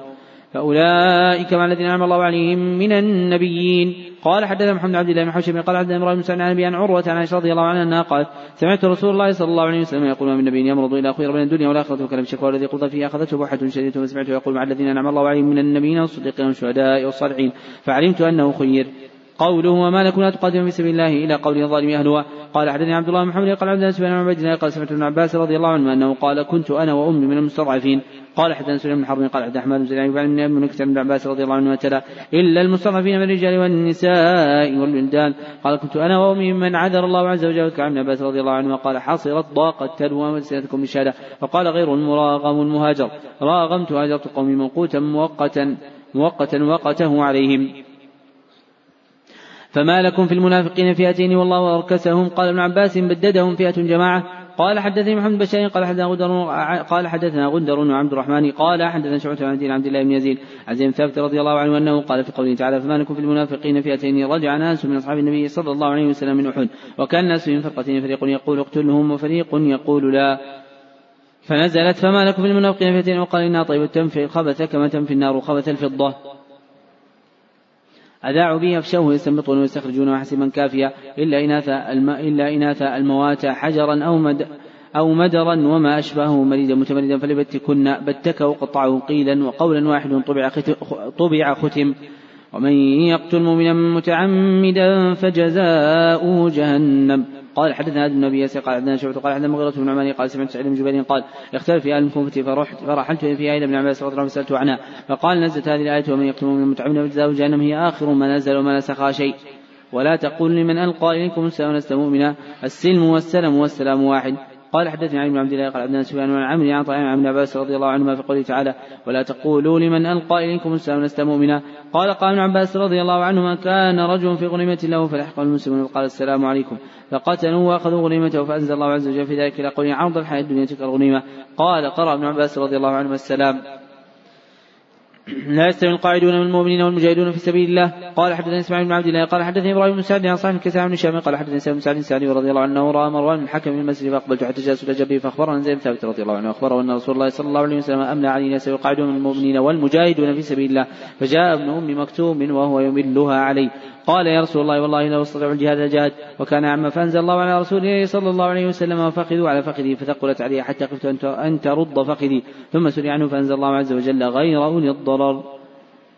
قال حدثنا حفص بن عمر قال حدثنا شعبة عن أبي إسحاق عن البراء رضي الله عنه قال لما نزلت يسوع القاعد من المؤمنين دعا رسول الله صلى الله عليه وسلم زيدا فكتبا فجاء ابن أم مكتوم فشكى ضررته فأنزل الله عز وجل غير أولي الضرر. قال حدث محمد يوسف عن إسرائيل عن أبي إسحاق عن براء رضي الله عنه قال لما نزلت ليس القاعد ومن المؤمنين قال النبي صلى الله عليه وسلم ادعو فلان فجاءه ومعه الدوات واللوح والكتف. فقال اكتب ليس القاعد ومن المؤمنين والمجاهدين في سبيل الله وخلف النبي صلى الله عليه وسلم مكتوب. فقال يا رسول الله أنا ضرير. فنزلت مكان ليس القاعد من المؤمنين غير أولي الضرر والمجاهدون في سبيل الله. قال حدث إبراهيم بن موسى قال اخبرنا هشام بن مزوج أخبرهم خا قال وعند بن إسحاق قال أخبرنا عبد الرزاق قال أخبرنا مزوج قال اخبرنا عبد الكريم أن مقسم مولى عبد الله بن حاتم اخبرنا ابن عباس رضي الله عنه أخبره في قوله تعالى من المؤمنين عن بدر والخارجون إلى بدر. إن الذين توفوا الملائكة ظالمي أنفسهم قالوا فيما كنتم؟ قالوا كنا مستضعفين في الأرض. قالوا ولم تكن أرض الله واسعة فتهاجروا فيها الآية. قال حدثنا عبد الله بن يزيد المقري وقال حدثنا حيوة وغيره. قال حدثنا محمد بن عبد الرحمن أبو الأسود. قال قطع قال قطع على أهل المدينة بعد فاكتتبت فيه فلقيت عكرمة مولى ابن عباس رضي الله عنه فأخبرته فنهاني عن ذلك شد النيل.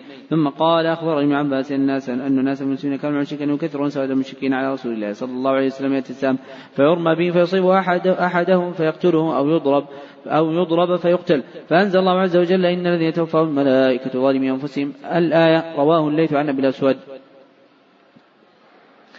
إلا المستضعفين من الرجال والنساء والولدان يستطيعون حيلة ولا يهتدون سبيلا قال حدثنا ابن عمان قال حدثنا أحمد عن أيوب عن ابن أبي ملك عن ابن عباس رضي الله عنه في قوله تعالى المستضعفين قال كانت أمي ممن عذر الله عز وجل فعسى الله أن يعفو عنهم وكان الله عفوا غفورا قال حدثنا ابن عمي قال حدثنا شبان عن يحيى بن عن أبي هريرة رضي الله عنه أنه قال بين النبي صلى الله عليه وسلم وصلى العشاء قال سمع الله لمن حمده ثم قال قبل أن يسأل اللهم نجي عياش بن أبي ربيعة اللهم نجي سلامة بن هشام اللهم نجي الوليد بن الوليد اللهم نجي مستضعفين المؤمنين اللهم اللهم اجعل وطأتك على مضر اللهم اجعلها سنين كسن يوسف. ولا جناح عليكم إن كان بكم أذى من مطر أو كنتم مرضى أن تضعوا أسلحتكم. قال حدثنا محمد قاتل قال أبو الحسن قال أخبرنا حجاج عن ابن قال أخبرني على عن سعيد بن عباس رضي الله عنه في قوله تعالى إن كان بكم أذى من مطر أو كنتم مرضى قال عبد الرحمن عوف كان جريحا. ويستفتونك في النساء قل الله يفتيكم فيهن وما يتلى في الكتاب في يتامى النساء. قال حدثنا عبيد بن إسماعيل قال حدثنا مسلم قال حدثنا بن عروة عن أبي عن عائشة رضي الله عنها في قوله تعالى ويستفتونك في النساء قل لا يفتيكم فيهن إلى قوله ترغبون أن تنكحوهن. قالت والرجل تكون عنده اليتيمة ووليها ووارثها فاشتقت بماله حتى في العتق فيرغب أن ينكحها ويكره أن يزوجها رجلا فيشركه في ماله بما, بما شركته فيعضلها فنزلت هذه الآية. وإن امرأة خافت من بعدها نشوزا وإعراضا وقال ابن عباس رضي الله عنهما شقاق تفاسل وحضرت الأنفس الشح وهو في الشيء يحرص عليه. كالمعلقة لا هي أي مولدة زوج نشوزا بغضا قال حدثنا محمد بن قال أخبر عبد الله قال أخبرنا هشام بن عروة عن أبي عائشة رضي الله عنها في قوله تعالى وامرأة خافت من بعدها نشوزا وإعراضا قالت الرجل تكون عنده المرأة ليس مستكثرا منها يريد أن يفرقها فتقول أجعلك من شأني في حل فنزلت هذه الآية في ذلك. إن المنافقين في الدرك الأسفل قال وقال ابن عباس رضي الله عنه أسفل النار نفقا سربا قال حدثنا عمرو بن حفص قال حدثنا أبي قال حدثنا عمش وقال حدثني إبراهيم بن الأسود. قال كنا في حلقة عبد الله فجاء حذيفة حتى قام علينا فسلم ثم قال قد أنزل النفاق على قوم خير منكم. قال الأسود سبحان الله إن الله عز وجل يقول إن المنافقين في الدرك الأسفل من النار تمسح عبد الله وجلس حذيفة. في ناحية المسجد قام عبد الله فتورق أصحابه فرماني بالحصى فأتيته فقال حذيفة عجبت من ضحكي وقد عرف ما قلت قد أنزل النفاق ولقد أنزل النفاق على قوم كانوا خيرا منكم ثم تابوا فتاب الله عز وجل عليهم. إنا أوحينا إليك إلى قوله ويونس وهارون وسليمان. قال حدثنا مسدد قال حدثني يحيى عن سفيان قال حدثني عن أبي عبد الله عن النبي صلى الله عليه وسلم أنه قال ما ينبغي لأحد أن يقول أنا خير من يونس بن متى. قال حدثنا محمد سنان قال حدثنا فريح قال حدثني إلى معطى بن عن أبي هريرة رضي الله عنه عن النبي صلى الله عليه وسلم أنه قال من قال أنا خير من يونس بن متى فقد كذب. يستفتونك قل الله يفتيكم من كلات من هلك ليس ولده ولا أخته فلا نصف ما ترك وهو يرث وإن لم يكن له ولد والكلات من لم يرث أب أو ابن وهو مصدر من تكلله النسب. قال حدثنا سعيد بن حرب قال عندنا شعبة عن إسحاق قال سمعت البراء رضي الله عنه قال آخر سورة نزلت براءة وآخر آية نزلت يستفتونك. المائدة. حرم واحدها حرام فإما نقضهم بنقضهم التي كتب الله عز وجل. جعل الله تبوء تحمل. دائرة دولة وقال غير الإقرار التسقيط أجورهن مهورهن المهيمن الأمين. القرآن أمين على كل كتاب قبله. اليوم أكملت لكم دينكم وقال ابن عباس رضي الله عنه خمصة مجاعة. قال حدثنا محمد بن بشير قال عبد الرحمن قال عبد سفيان عن قيس عن طريق جامع قال قاتل اليهود. لعمر رضي الله عنه انكم تقرؤون آية لو نزلت فينا لاتخذناها يوم لاتخذناها عيدا فقال عمر رضي الله عنه إني لا أعلم حيث أنزلت. وأين أنزلت؟ وأين رسول الله صلى الله عليه وسلم حين أنزلت يوم عرفة؟ وإنا والله بعرفة قال سفيان وشك وكان يوم الجمعة. أو قال سفيان وشك كان يوم الجمعة أم لا؟ اليوم أكملت لكم دينكم. فلم تجدوا ماء فتيمموا صعيدا طيبا تيمموا تعمدوا آمين عامدين أممت أممت وتيممت واحد. وقال ابن عباس رضي الله عنه لمستم وتمسوهن واللاتي دخلتم بهن والإفضاع النكاح. قال حدثني إسماعيل وقال حدثني مالك وعن عبد الرحمن القاسم عن النبي عائشة رضي الله عنها زوج النبي صلى الله عليه وسلم أنها قالت خرج مع رسول الله صلى الله عليه وسلم بعض اسفل حتى تكون البداية وذات الجيش. انقطع عقد لي فقام رسول الله صلى الله عليه وسلم تماسي وقام الناس معه وليسوا على ماء وليس معهم ماء فأتى الناس إلى أبي بكر الصديق قالوا لا ترى مصلحة عائشة رضي الله عنها؟ قامت رسول الله صلى الله عليه وسلم بالناس وليسوا على ماء وليس معهم ما فجاء أبو بكر رضي الله عنه. رسول الله صلى الله عليه وسلم وضعوا رأسه على فخذ قد نام فقال حبست رسول الله صلى الله عليه وسلم الناس وليسوا على ماء وليس معهم ماء قالت عائشة رضي الله عنها فعلت ابن أبو بكر رضي الله عنه قال ما شاء الله أن يقول وجعل يطعنني بيده في خصرته ولم يمنعني من التحرك إلى مكان رسول الله صلى الله عليه وسلم مكان رسول الله صلى الله عليه وسلم على فخذه فقام رسول الله صلى الله عليه وسلم حتى أصبح على غير ماء. فأنزل الله عز وجل آية التيمم. فقال أسير بن حضير رضي الله عنه بأول بركتكم يا أبي بكر. قالت فبعث البعير الذي كنت عليه في العقد تحته. قال حدثني أحمد سليمان قال حدثني الموابين قال أخبرني عمرو بن عبد الرحمن القاسم حدثه عن أبي عائشة رضي الله عنها أنها قالت سقطت قلادة لي بالوداع ونحن داخل المدينة فناخ النبي صلى الله عليه وسلم نزل فثنى رأسه في حجره راقدا أقبل أبو بكر رضي الله عنه فثنى رأسه في حجره راقدا. أقبل أبو بكر رضي الله عنه فلكزني لكزة شديدة قال حبست الناس في قلادة فبالموت لمكان رسول الله صلى الله عليه وسلم وقد أوجعني فالنبي صلى الله عليه وسلم سيقظ وحضرت الصبح فالتمس الماء فلم يوجد فنزلت يا أيها الذين آمنوا إذا قمت صلاة الآية فقال, فقال سيد بن حضير لقد بارك الله للناس فيكم يا آل أبي بكر ما أنتم إلا بركة لهم فاذهب أنت وربك فقاتلا إنها هنا قاعدون. قال حدثنا ابن عمي قال حدثنا إسرائيل عن مخالق عن طارق بن إنه قال سمعت ابن مسعود رضي الله عنه قال شئت من المقداد.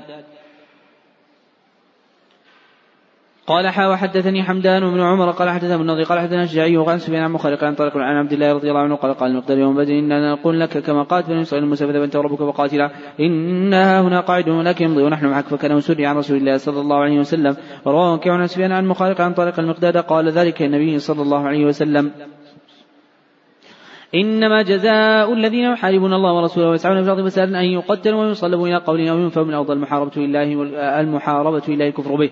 قال حدثنا علي بن عبد الله قال حدثنا محمد عبد الله الأنصاري وقال حدثنا ابن عون قال حدثني سلمان وأبو رجاء مولى أبي قلابة أبي قلابة أنه كان جالس خلف عمر بن عبد العزيز فذكروا وذكروا فقالوا وقالوا فقالوا فذكروا وذكروا وقالوا وقالوا فذكروا وذكروا فقالوا وقالوا قال لقد قد أقادت بهم, بهم بها الخلفاء فالتفت إلى أبي قلابة وخلف ظهري. فقال ما تقول يا عبد الله بن زيد؟ وقال ما تقول يا أبا قلابة؟ قلت ما عملت ما علمت نفسا حل قتلها حل قتلها في الإسلام إلا رجل زنا بعد إحصان. أو قتل نفسه غير نفسه حرب الله ورسوله صلى الله عليه وسلم قال عملت حدثنا أنس بكذا وكذا. قلت يا حدثنا أنس رضي الله عنه قال قدم قوم عن النبي صلى الله عليه وسلم فكلموه فقالوا قد استوقفنا هذه الأرض وقال هذه نعم لنا تخرج فاخرجوا فيها فاشتروا من ألبانها وبارها. فخرجوا فيها فاشتروا من أبوارها وألبانها واستحصحوا ومالوا على الراعي فقتلوا والطرد النعم فما يستبطأ من هؤلاء قتلوا النفس وحاربوا الله ورسوله وخوف الله وخوف رسول الله صلى الله عليه وسلم. قال سبحان الله. فقلت تتهمني. قال حدثنا بهذا أنس قال وقال يا أهل يا أهل كذا إنكم لن تزالوا بخير ما بقي هذا فيكم ومثل هذا. والجروح قصاص. قال حدثني محمد بن سلام قال أخبرنا الفزاري عن حمد أنس رضي الله عنه قال كسرت الربيع وهي عمة أنس بن ابن مالك ثانية جارية من أنصار فطر القوم القصاص فابته النبي صلى الله عليه وسلم فامر النبي صلى الله عليه وسلم قصص قال أنس بن النضر. عم أنس بن مالك رضي الله عنه لا تكسر سنها. يا رسول الله فقال رسول الله صلى الله عليه وسلم أنس كتاب الله القصاص. كتاب الله القصاص فرضي القوم وقبلوا الأرش فقال رسول الله صلى الله عليه وسلم ان من عباد الله من أقسم على الله لا بره. قوله أخبرنا الفزاري تقدم أن هذه نسبة جماعة من رواتهم. وعند الإطلاق فهي لمروان بن معاوية الفزاري. نعم. أحسن الله إليكم. قال رحمه الله تعالى باب يا أيها الرسول بلغ ما أنزل إليك من ربك. قال حدثنا محمد يوسف قال حدثنا سفيان سمعنا عن شعبي مسروق عن رضي الله عنها قالت من حدثك محمد صلى الله عليه وسلم كتب ما أنزل عليه فقد كذب. والله يقول يا أيها الرسول بلغ ما أنزل إليك الآية. لا يؤاخذكم الله بلغ في أيمانكم. قال حدثنا علي بن سلمة قال حدثنا ومالك بن سعيد قال حدثنا هشام بن عن عائشة رضي الله عنها قالت أنزلت هذه الآية. لا يؤاخذكم الله بلغ في أيمانكم. في قول رجل لا والله وبلا والله. قال حدثنا أحمد بن أبي رجاء قال حدثنا النضر عن هشام قال أخبرني أبي عائشة رضي الله عنها كان يحدث في يمينه حتى أنزل الله عز وجل كفرت يمينه قال أبو بكر رضي الله عنه أرى من أورى غير خيرا منها إلا قبلت رخص الله عز وجل وفعلت الذي هو خير. لا تحرموا طيبات ما أحل الله لكم. قال حدثنا عمرو بن عون قال حدثنا خالد بن عن قيس عن عبد الله رضي الله عنه قال كنا نغزو عن النبي صلى الله عليه وسلم سبع النساء فقلنا نختصي ألا نختصي بلنا عن ذلك فرخصنا بعد ذلك. ان زوج امرأة بالتوبة ثم قرأ. يا أيها الذين آمنوا لا تحرموا طيبات ما أحل الله لكم. إنما الخمر والميسر لا أنصاب والأزلام رجس من عمل الشيطان وقال ابن عباس رضي الله عنه أزلام القداح يقتسمون يقتسمون بها في, في الأمور والنصب وأنصاب يذبحون عليها وقال غير الزلم القدح. لا ريش له وهو واحد الأزلام والاستقسام وإن يجيل الجيل القداح فإنها تنتهى وإن أمرته فعل ما تأمره. وقد أعلم القداح أعلم بضروب يستقسمون بها وفعلت منه قسمت والقسوم المصدر. قال حدثني إسحاق بن إبراهيم قال أخبرنا محمد بن بشير قال عبد العزيز بن عمر بن عبد العزيز قال حدثني نافع بن عمر رضي الله عنه قال نزل تحريم الخمر وهنا في المدينة يومئذ إلى خمسة أشربة. ما فيها شراب العنب؟ قال حدثني يعقوب بن إبراهيم قال عبد بن العلية قال عبد العزيز بن صيم قال قال أنس مالك رضي الله عنه ما كان لنا خمر غير فضيخكم. هذا الذي تسمونه الفضيخ فاننا قال من اصلها وطلحته فلان وفلان جاء رجل فقال وهل بلغكم الخمر؟ قالوا وما ذاك؟ قال حرمت الخمر. قالوا أهل قادم قال يا أنس. قالوا ما سألوا عنه ولا رجعوها بعد خبر الرجل. قال حدثنا, حدثنا ابن علية تقدم أن هذا اسم راو من رواتهم يذكر بهذه الكنية وهو إسماعيل بن إبراهيم الأسدي وعلية أمه. نعم. أحسن الله إليكم. قال حدثنا صدق بن فضل قال أخبر ابن عينة عن عن جابر قال صبح الناس غداة أحد الخمر فقتلوا من يومهم جميعا شهداء وذلك قبل تحريمها. قال حدثنا إسحاق بن عمر الحنظلي قال أخبر عيسى بن إدريس عن أبي حيان عن شعبي عن عمر رضي الله عنه قال سمعت عمر رضي الله عنه من منبر النبي صلى الله عليه وسلم يقول أما بعد. أيها الناس إنه نزل تحريم الخمر ويوم الخمسة من العلم والتمر والعسل والحنطة والشعير والخمر ما خامر العقل. ليس على الذين آمنوا وعملوا الصالحات جناح فيما طعموا قوله والله يحب المحسنين. قال حدثنا ابن عمان قال حدثنا عمال زين قال حدثنا ثابت عن رضي الله عنه الخبر التي اهريقت في الفضيق وزادني محمد عن ابن نعمان قال كنت ساقي عن ابن نعمان قال كنت ساقي القوم في منزل أبي طلحة. فنزلت تحريم الخمر فأمر مناديا فنادى. فقال أبو طلحة أخرج فانظر ما هذا الصوت قال فخرجت فقلت هذا مناد ينادي على الخمر قد حرمت. فقال لي اذهب فاهرقا قال فجرت في سكك المدينة قال كانت خمرهم يومئذ فضيق فقال بعض القوم قتل, يوم قتل قوم وهي في بطونهم. قال فأنزل الله عز وجل ليس على الذين آمنوا وعملوا الصالحات جناح فيما طعموا.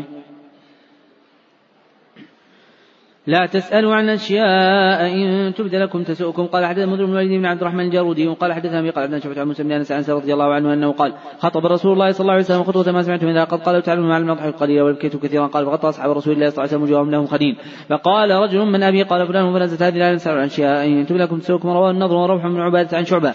قال حدثنا فضل المسالين قال حدثنا ابو النضر قال حدثنا مخيثة قال حدثنا مجاهد عن عباس رضي الله عنه قال كان قوم يسألون رسول الله صلى الله عليه وسلم استهزاء فيقول رجل من أبي ويقول رجل تضل ناقته أين ناقتي فانزل الله عز وجل في هذه الآية يا ولد من تسالوا عن شاء إن تبدأ لكم تسألكم حتى فرغ من الآية كلها. قوله حدثنا أبو الجويرية هذه الكنية عندهم لراو واحد يقال له أبو الجويرية الأكبر واسمه حطان بن خفاف واسمه حطان ابن خفاف. نعم. أحسن الله إليكم. قال رحمه الله تعالى ما جعل الله من بحيرة ولا سائبة ولا وصلة ولا حام. وإذ قال وإذ قال الله يقول قال الله وإذ ها هنا صلة المائدة أصلها مفعولة كعيش راضية مطلقة باينة والمعنى. ميد بها صاحبها من خير يقال ما دني يميدني. وقال ابن عباس متوفيك وميتك؟ قال حدث موسى بن إسماعيل قال عن إبراهيم بن سعد عن صالح بن كيسان عن شاب بن سعد بن سيب قال البحيرة التي من عدرها للطاغيت فلا يحلبها أحد من الناس والسيف كانوا يسيبون لآلية والسائبة كانوا يسببون لآلية ما يحمل عليها شيء وقال وقال أبو هريرة رضي الله عنه قال رسول الله صلى الله عليه وسلم رأيت عمرو بن عامر الخزاعي يجر قصبه في النار كان أول من سيب السوائب والوصيلة الناقة البكر تبكر في أول إنتاج الإبل ثم ثم تثني بعد بعد بأنثى وكانوا يسيبون من طواغيت من وصلت إحداهما بالأخرى ليس بينهما ذكر والحامي فحل الإبل يضرب الضراب المعدود فإذا قضى ضرابه ودعوه للطواغيت وأعفوه من الحمل فلم يحمل عليه شيء وسموه الحامي.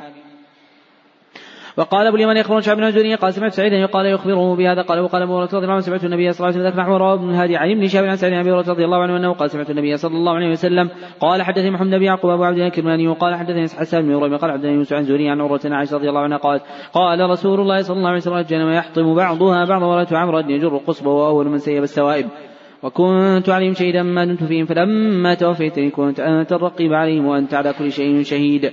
قال حدثنا ابن قال عبدنا شعبة قال أخبرنا المغيرة عن ابن النعمان قال سمعت سعيد بن جبير عن عباس رضي الله عنهما قال خطب رسول الله صلى الله عليه وسلم قال يا أيها الناس إنكم محشورون الله عز وجل حفاة عراة غرلا. ثم قال كما بدأنا أول خلق نعيد وعد علي أن كنا فاعلين اخر الآية. ثم قال ألا وانه هو الخلائق يكسر من قامة إبراهيم.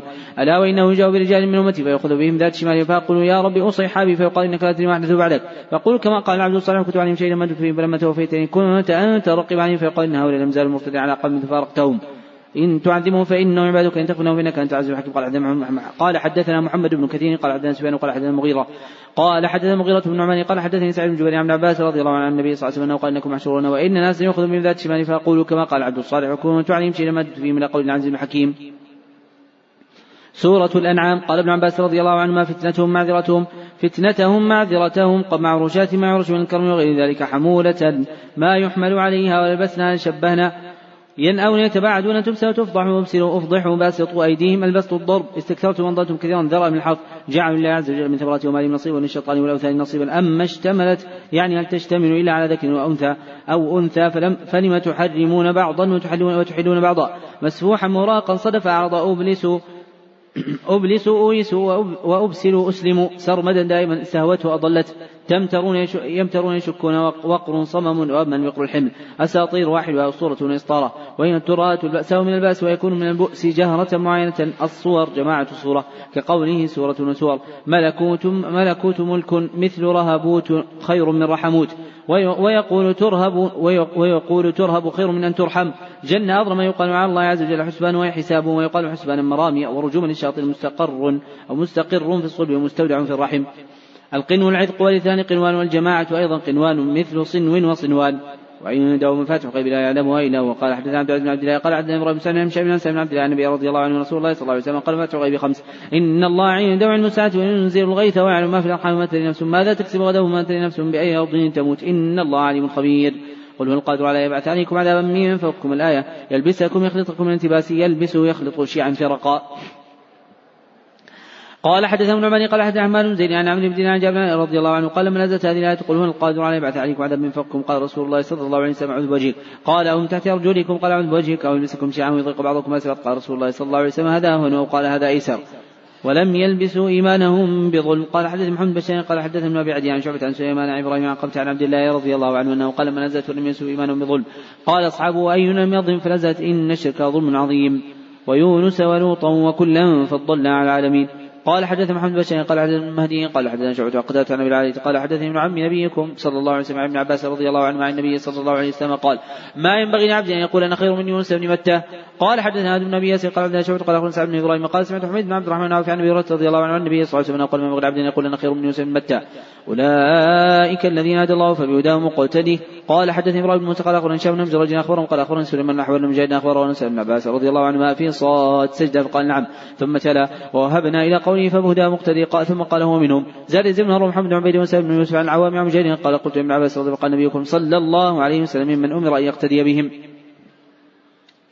وعلى الذين هادوا حرمنا كل ذي ظفر ومن البقر والغنم حرمنا عليهم شحومهم لا يقع ابن عباس رضي الله عنهما كل ذي ظفر البعير والنعامة الحوايا المبعر وقال غير هاد صاروا يهودا وما قوله هدنة تبنى هائد تائب. قال حتى عمرو بن خالد قال عبد الله عن زيد بن ابي حميد قال عطاء سمعت جابر بن عبد الله رضي الله عنه قال سمعت النبي صلى الله عليه وسلم. قال قاتل الله انما حرم الله عليهم شحومها. جملوا ثم باعوا فأكلوها. قال ابو عاصم حدث عبد الحميد قال عبد العزيز وقال كتب لي عطاء أنه قال سمعت جابر رضي الله عن النبي صلى الله عليه وسلم. ولا تقربوا الفاحش ما ظهر منها وما بطن. قال حدثنا عبد بن عمر قال ابن شعبة عن عمرو عن أبي ولا عبد الله رضي الله عنه قال لا أحد غير من الله لذلك حرم الفاحش ما ظهر منه وما بطن ولا شيء. أحب إليه المدح من الله. ولذلك مدح قلت سمعته من عبد الله قال نعم. قلت. ورفعه قال نعم. وكيل حفظه محيط به قبلا جمع قبيل والمعنى أنه ضروب العذاب كل ضرب منها قبيل زخرف, زخرف كل شيء حسنته زخرف كل شيء حسنته ووشيته وباطل فهو زخرف وحرث حجر حرام وكل ممنوع فهو حجر محجور والحجر كل بناء بنيته كل بناء كل بناء بنيته ويقال للأنثى من الخيل حجر يقال للعقل حجر وحجا وأما الحجر فموضع ثمود وما حجرت عليه من الأرض فهو حجر منه سمي حطيم البيت حجرا كأنه ملتقم محطوم مثل قتيل مقتول وأما حجر الإمامة فهو منزل. هلم شهداءكم لغة أهل الحجاز هلم الواحد والاثنين والجميع. قال حدثنا موسى بن سعيد قال عبد عبد واحد قال عبد عمرة قال عبد مزرعة قال عبد هريرة رضي الله عنه أنه قال قال رسول الله صلى الله عليه وسلم تقوم ساعة تطلع الشمس مغربها فإذا رأى الناس آمن من عليها فذاك حين لا ينفع نفسا إيمان وأن لم تكن آمنت من قبل. قال حدثني إسحاق قال اخبر عبد الرزاق قال اخبر عمرو همام عن أبي هريرة رضي الله عنه أنه قال قال رسول الله صلى الله عليه وسلم تقوم الساعة حتى تطلع الشمس مغربها فإذا طلعت ورأى الناس آمنوا أجمعين وذلك حين لا ينفع نفسا إيمانها ثم قرأ الآية. سورة الأعراف. قال ابن عباس رضي الله عنهما رياش المال والمعتدين في الدعاء وفي غيره عفوا كثروا وكثرت أموالهم الفتاح القاضي يفتح بيننا يقضي بيننا نتقنا رفعنا من بجسة فجرت متبر خسران آسى أحسن تأسى تحزن. وقال غير ما منعك لا يقول ما منعك أن تسجد يخصفان أخذ أخذ أخذ الخصاب أخذ الخصام من ورق الجنة وألفان ورق يخصفان ورق بعضه إلى بعض سوءة ما كناية عن فرجهما. ومتاع إلى حين هاهنا إلى من القيامة والحين عند العرب من ساعة إلى ما لا يحصى. عددها هذه أشهر شواعد ومظهر من لباس قبيله جيله الذي هو منهم. اداركم تجتمع مشاق الإنسان ودابة كلهم يسمى, يسمى سموما واحدها سم وهي عيناه من خراه وفمه وأذنه ودبره ويحلله غواش ما غشوا به النشر متفرقة نكدا قليلا يغنو يعيش. حقيق حق انسربوا من رابة تلقفوا تلقم طائرهم حظهم طوفان من السيل طوفان من السيل. ويقال الموت الكثير, الكثير الطوفان. القمل الحملان يشبه صغار الحلم عروش وعنيش بلا سقط كل من ندم. بناء سقط كل من سقط كل من ندم فقد سقط. كل من ندم فقد سقط في يده الأسباط. قبائل بني إسرائيل يعدون في السبت يتعدون له. يجاوزون تعد تجاوز شر عن شوارع. بئيس شديد أخلد قاعد وتقاعد سنستدرجهم من مأمنهم. كقوله تعالى فتاهم الله عز وجل من حيث لم يحتسبوا. من جنة من جنون فمرت به استمر بها الحمل فتمته ينزغنك يستخفنك طيف مسلم به لمم ويقال طائف وواحد يمدونهم قال ينزغنك يستخفنك طيف ملم به لمم ويقال طائف وواحد يمدونهم يزينون يزينون وخيفة خوفا وخفة من الإخفاء من الإخفاء والأصال وأحد وأصيل ما بين العصر المغرب كقوله بكرة وأصيلا. إنما حرم ربي الفاحش ما ظهر منه وما بطن. قال حدثنا سليمان بن حرب قال حدثنا شعبة عن عمي مرة عن أبي عبد الله رضي الله عنه قال قلت أنت سمعت هذا من عبد الله؟ قال نعم ورفعه قال لا أحد أغير من الله في ذلك حرم الفاحش. ما ظهر منه وما بطن ولا أحد أحب إليه المدحة من الله عز وجل في ذلك مدح نفسه. ولما جاء موسى لميقاتنا وكلم ربه قال ربي أرني أنظر إليك قال لن تراني ولكن ينظر الجبل من استقر مكانه سوف تراني فلما جلى ربه الجبل جعله دكا وخر موسى صعقا. فلما أفاق قال سبحانك تبت إليك وأنا أول المؤمنين. قال ابن عباس رضي الله عنهما أرني أعطني. قال حدثنا محمد يوسف قال حدثنا سفيان عن عمرو بن يحيى المازي عن أبي مسعود الخدري رضي الله عنه قال جاء رجل من يهودي النبي صلى الله عليه وسلم قد نطم وجهه. قال يا محمد يا رجل من أصحابك الانصار نطم في وجهه قال ادعوه فدعوه قال لمن اطربت وجهه؟ قال يا رسول الله إني مررت باليهود فسمعته يقول والذي صواب موسى على البشر. فقلت على محمد وأخذتني غضبة فنطمته قال خير من بين الأنبياء فإن الناس يصعقون يوم القيامة فاكون أول من يفيق. فإذا أنا موسى عليه الصلاة والسلام آخذ بقال من قوم العصر بلادي أفاق قبل ان جزي وصعقه الطور. المن والسلوى. قال حتى مسلم وقال عن شعبة عن عبد الملك عن عمرو بن حنيفة عن سعيد بن زيد عن النبي صلى الله عليه وسلم قال كما من المني وما وشفاء العين. قل يا أيها الناس إني رسول الله إليكم جميعا الذين لهم السماوات والأرض لا إله إلا هو حميد فآمنوا بالله ورسوله النبي الأمي الذي يؤمن بالله وكلماته واتبعوا لعلكم تهتدون. قال حدثنا عبد الله قال حدثنا سليمان بن عبد الرحمن وموسى بن هارون قال حدثنا ميد بن قال حدثنا عبد الله بن علاء بن زبر قال حدثني مسلم بن عبد الله قال حدثني أبو إدريس خولاني وقال سمعت الدرداء رضي الله عنه يقول كانت بين أبي بكر وعمر رضي الله عنه محاورة اغضب فأغضب أبو بكر وعمر فانصرف عنه رضي الله عنه مغضبا فاتبع أبو بكر رضي الله عنه سلم يستغفر له فلم يفعل حتى أغلق بابه في وجهه فقال أبو بكر رضي الله عنه رسول الله صلى الله عليه وسلم وقال أبو الدرداء ونحن عنده فقال رسول الله صلى الله عليه وسلم اما صاحبكم هذا فقد غامر قال وندم عمر رضي الله عنه ما كان منه فاقول حتى سلم وجلس النبي صلى الله عليه وسلم وقص على رسول الله صلى الله عليه وسلم الخبر قال ابو الدرداء وغضب رسول الله صلى الله عليه وسلم جعل ابو بكر يقول والله يا رسول الله الا أنا كنت اظلم فقال رسول الله صلى الله عليه وسلم أنتم تاركون صاحبي أنتم تاركون صاحبي إني قلت يا أيها الناس إني رسول الله إليكم جميعا فقلتم كذبت وقال أبو بكر صدقت وقولوا حطة قال حدثني إسحاق قال أخبرنا عبد الرزاق قال أخبرنا مرهم بن نبي أنه سمع أبا هريرة رضي الله عنه يقول قال رسول الله صلى الله عليه وسلم قيل لبني إسرائيل ادخلوا باب السجن وقولوا حطة نغفر لكم خطاياكم فبدلوا ودخلوا يسحبون على أستاههم وقالوا حبة في شعرة. خذ العفو وأمر بالعرف اعرض عن الجاهلين. العرف المعروف. قال حدثنا ابن اليماني قال أخبرنا شعب بن قال أخبرنا عبد الله بن عبد الله بن عتبة بن عباس رضي الله عنه قال قدم عوينة بن حسن بن حذيفة فنزع من اخيه الحر بن قيس وكان من النفر الذين يدريهم عمر رضي الله عنه كان قرى أصحاب مجالس عمر رضي الله عنه مشاورته كهولا كانوا شبانا. قال عوينة لابن أخي يا ابن أخي لك وجه عند هذا الامر فاستاذن عليه قال ساستاذن لك عليه قال ابن عباس رضي الله عنه فاستاذن الحر لعوينة فأذن له عمر رضي الله عنه فلما دخل عليه. قال هي يا ابن الخطاب. فوالله ما تعطينا الجزاء ولا تحكم بنا بالعدل. فغضب عمر رضي الله حتى هم به. فقال له الحر يا أمير المؤمنين. الله تعالى قال النبي صلى الله عليه وسلم خذ عفو. أمر العرف اعرض عن جاهلين وإن هذا من الجاهلين والله ما جاوزها عمر رضي الله عنه حين تلاها عليه. وكان وقفا عند كتاب الله عز وجل. قال حدثنا يحيى قال حدثنا وكيع عن شاب بن عبد الله بن الزبير. قال في قوله تعالى خذ عفو أمر العرف قال ما أنزل الله عز وجل إلا في أخلاق الناس؟ قال وقال عبد الله بن براد. قال حدثنا أبو سامه قال حدثنا شاب بن عبد الله بن الزبير. قال أمر الله نبيه صلى الله عليه وسلم يأخذ العفو من أخلاق الناس أو كما قال. الأنفال. قوله يسألونك عن الأنفال يقول الأنفال لله والرسول فاتقوا الله واصلحوا ذات بينكم قال ابن عباس رضي الله عنه الأنفال مغانم قال قتلت حكم الحرب يقال نافلة عطية. قال حدثني محمد عبد الرحيم قال حدثنا يسع قال حدثنا سعيد بن سليمان قال أخبرنا شيء قال أخبرنا أبو بشير عن سعيد بن قال قلت لابن عباس رضي الله عنه سورة الأنفال قال نزلت في بدر. الشوكة الحد مردفين فوجا بعد فوج ردفني وردفني جاء بعدي. ذوقوا باشروا وجربوا وليس هذا من ذوق الفم فاركموا ويجمعوا. شرد فرق. وإن جرحوا طلبوا يثخن يغلب. وقال مجاهد مكان يدخل وصبع في افواههم تصديرها الصبر ليثبتوك ليحبسوك. إن شر الدواب عند الله الصم البكم الذين لا يعقلون. قال حدث محمد يوسف قال عدم وقع عن ابن أبي نجم عن جد عن عباس رضي الله عنه قوله تعالى شر الدواب عند الله الصم والبكم الذين يعقلون قال هم نفر بني عبد الدار. يا أيها الذين آمنوا استجيبوا لله وللرسول إذا دعاكم لما يحييكم على وأن الله يحول بين المرء وقلبه وأنه إليه تحشرون استجيبوا وأجيبوا لما يحييكم يصلحكم. قال حدثني إسحاق قال أخبرنا روح قال حدثنا شعبة عن خبيب بن عبد الرحمن قال سمعت حفص بن عاصم حدث عن سعيد بن المعلى رضي الله عنه قال كنت أصلي فمر بي رسول الله صلى الله عليه وسلم دعاني فلم اتي حتى صليت ثم آتيته. فقال ما منعك تأتي؟ لم يقل الله عز وجل يا الذين استجيبوا لله من الرسول إذا دعاكم ثم قال لأعلمنك أعظم سورة من القرآن يقول أن أخرج. فذهب رسول الله صلى الله عليه وسلم يخرج فذكر ليخرج فذكرت له. وقال معاذ حدثنا شعبة عن خبيب إنه قال أنه سمع حفصا أنه سمع أبا سعيد رضي الله عنه رجلا رجلا من أصحاب النبي صلى الله عليه وسلم بها فحدث بهذا وقال هي الحمد لله رب العالمين سبع المثاني. وإذ قالوا اللهم إن كان هذا الحق من عندك فأمطر علينا حجارة من السماء أو ائتنا بعذاب أليم. قال ابن عيسى سمى الله تعالى مطرا في القرآن إلى عذابا وتسميه العرب الغيث وقوله تعالى ينزل, ينزل الغيث من بعد ما قنطوا. قال حدثني أحمد وقال حدثنا عبيد الله بن معاذ قال حدثنا أبي قال عن عبد عن عبد عن عبد الحميد هو ابن كرديد صاحب الزيادي أنه سمع انس مالك رضي الله عنه قال قال أبو جهل اللهم إن كان هذا الحق من عندك فأمطر عليه حجارة من سواتنا بعد ابن فنزلت ما كان الله يعذبهم وأنت فيهم ما كان الله يعذبهم يستغفرون وما لهم ألا يعذبهم الله ويمسدون عن المسجد الحرام الآية.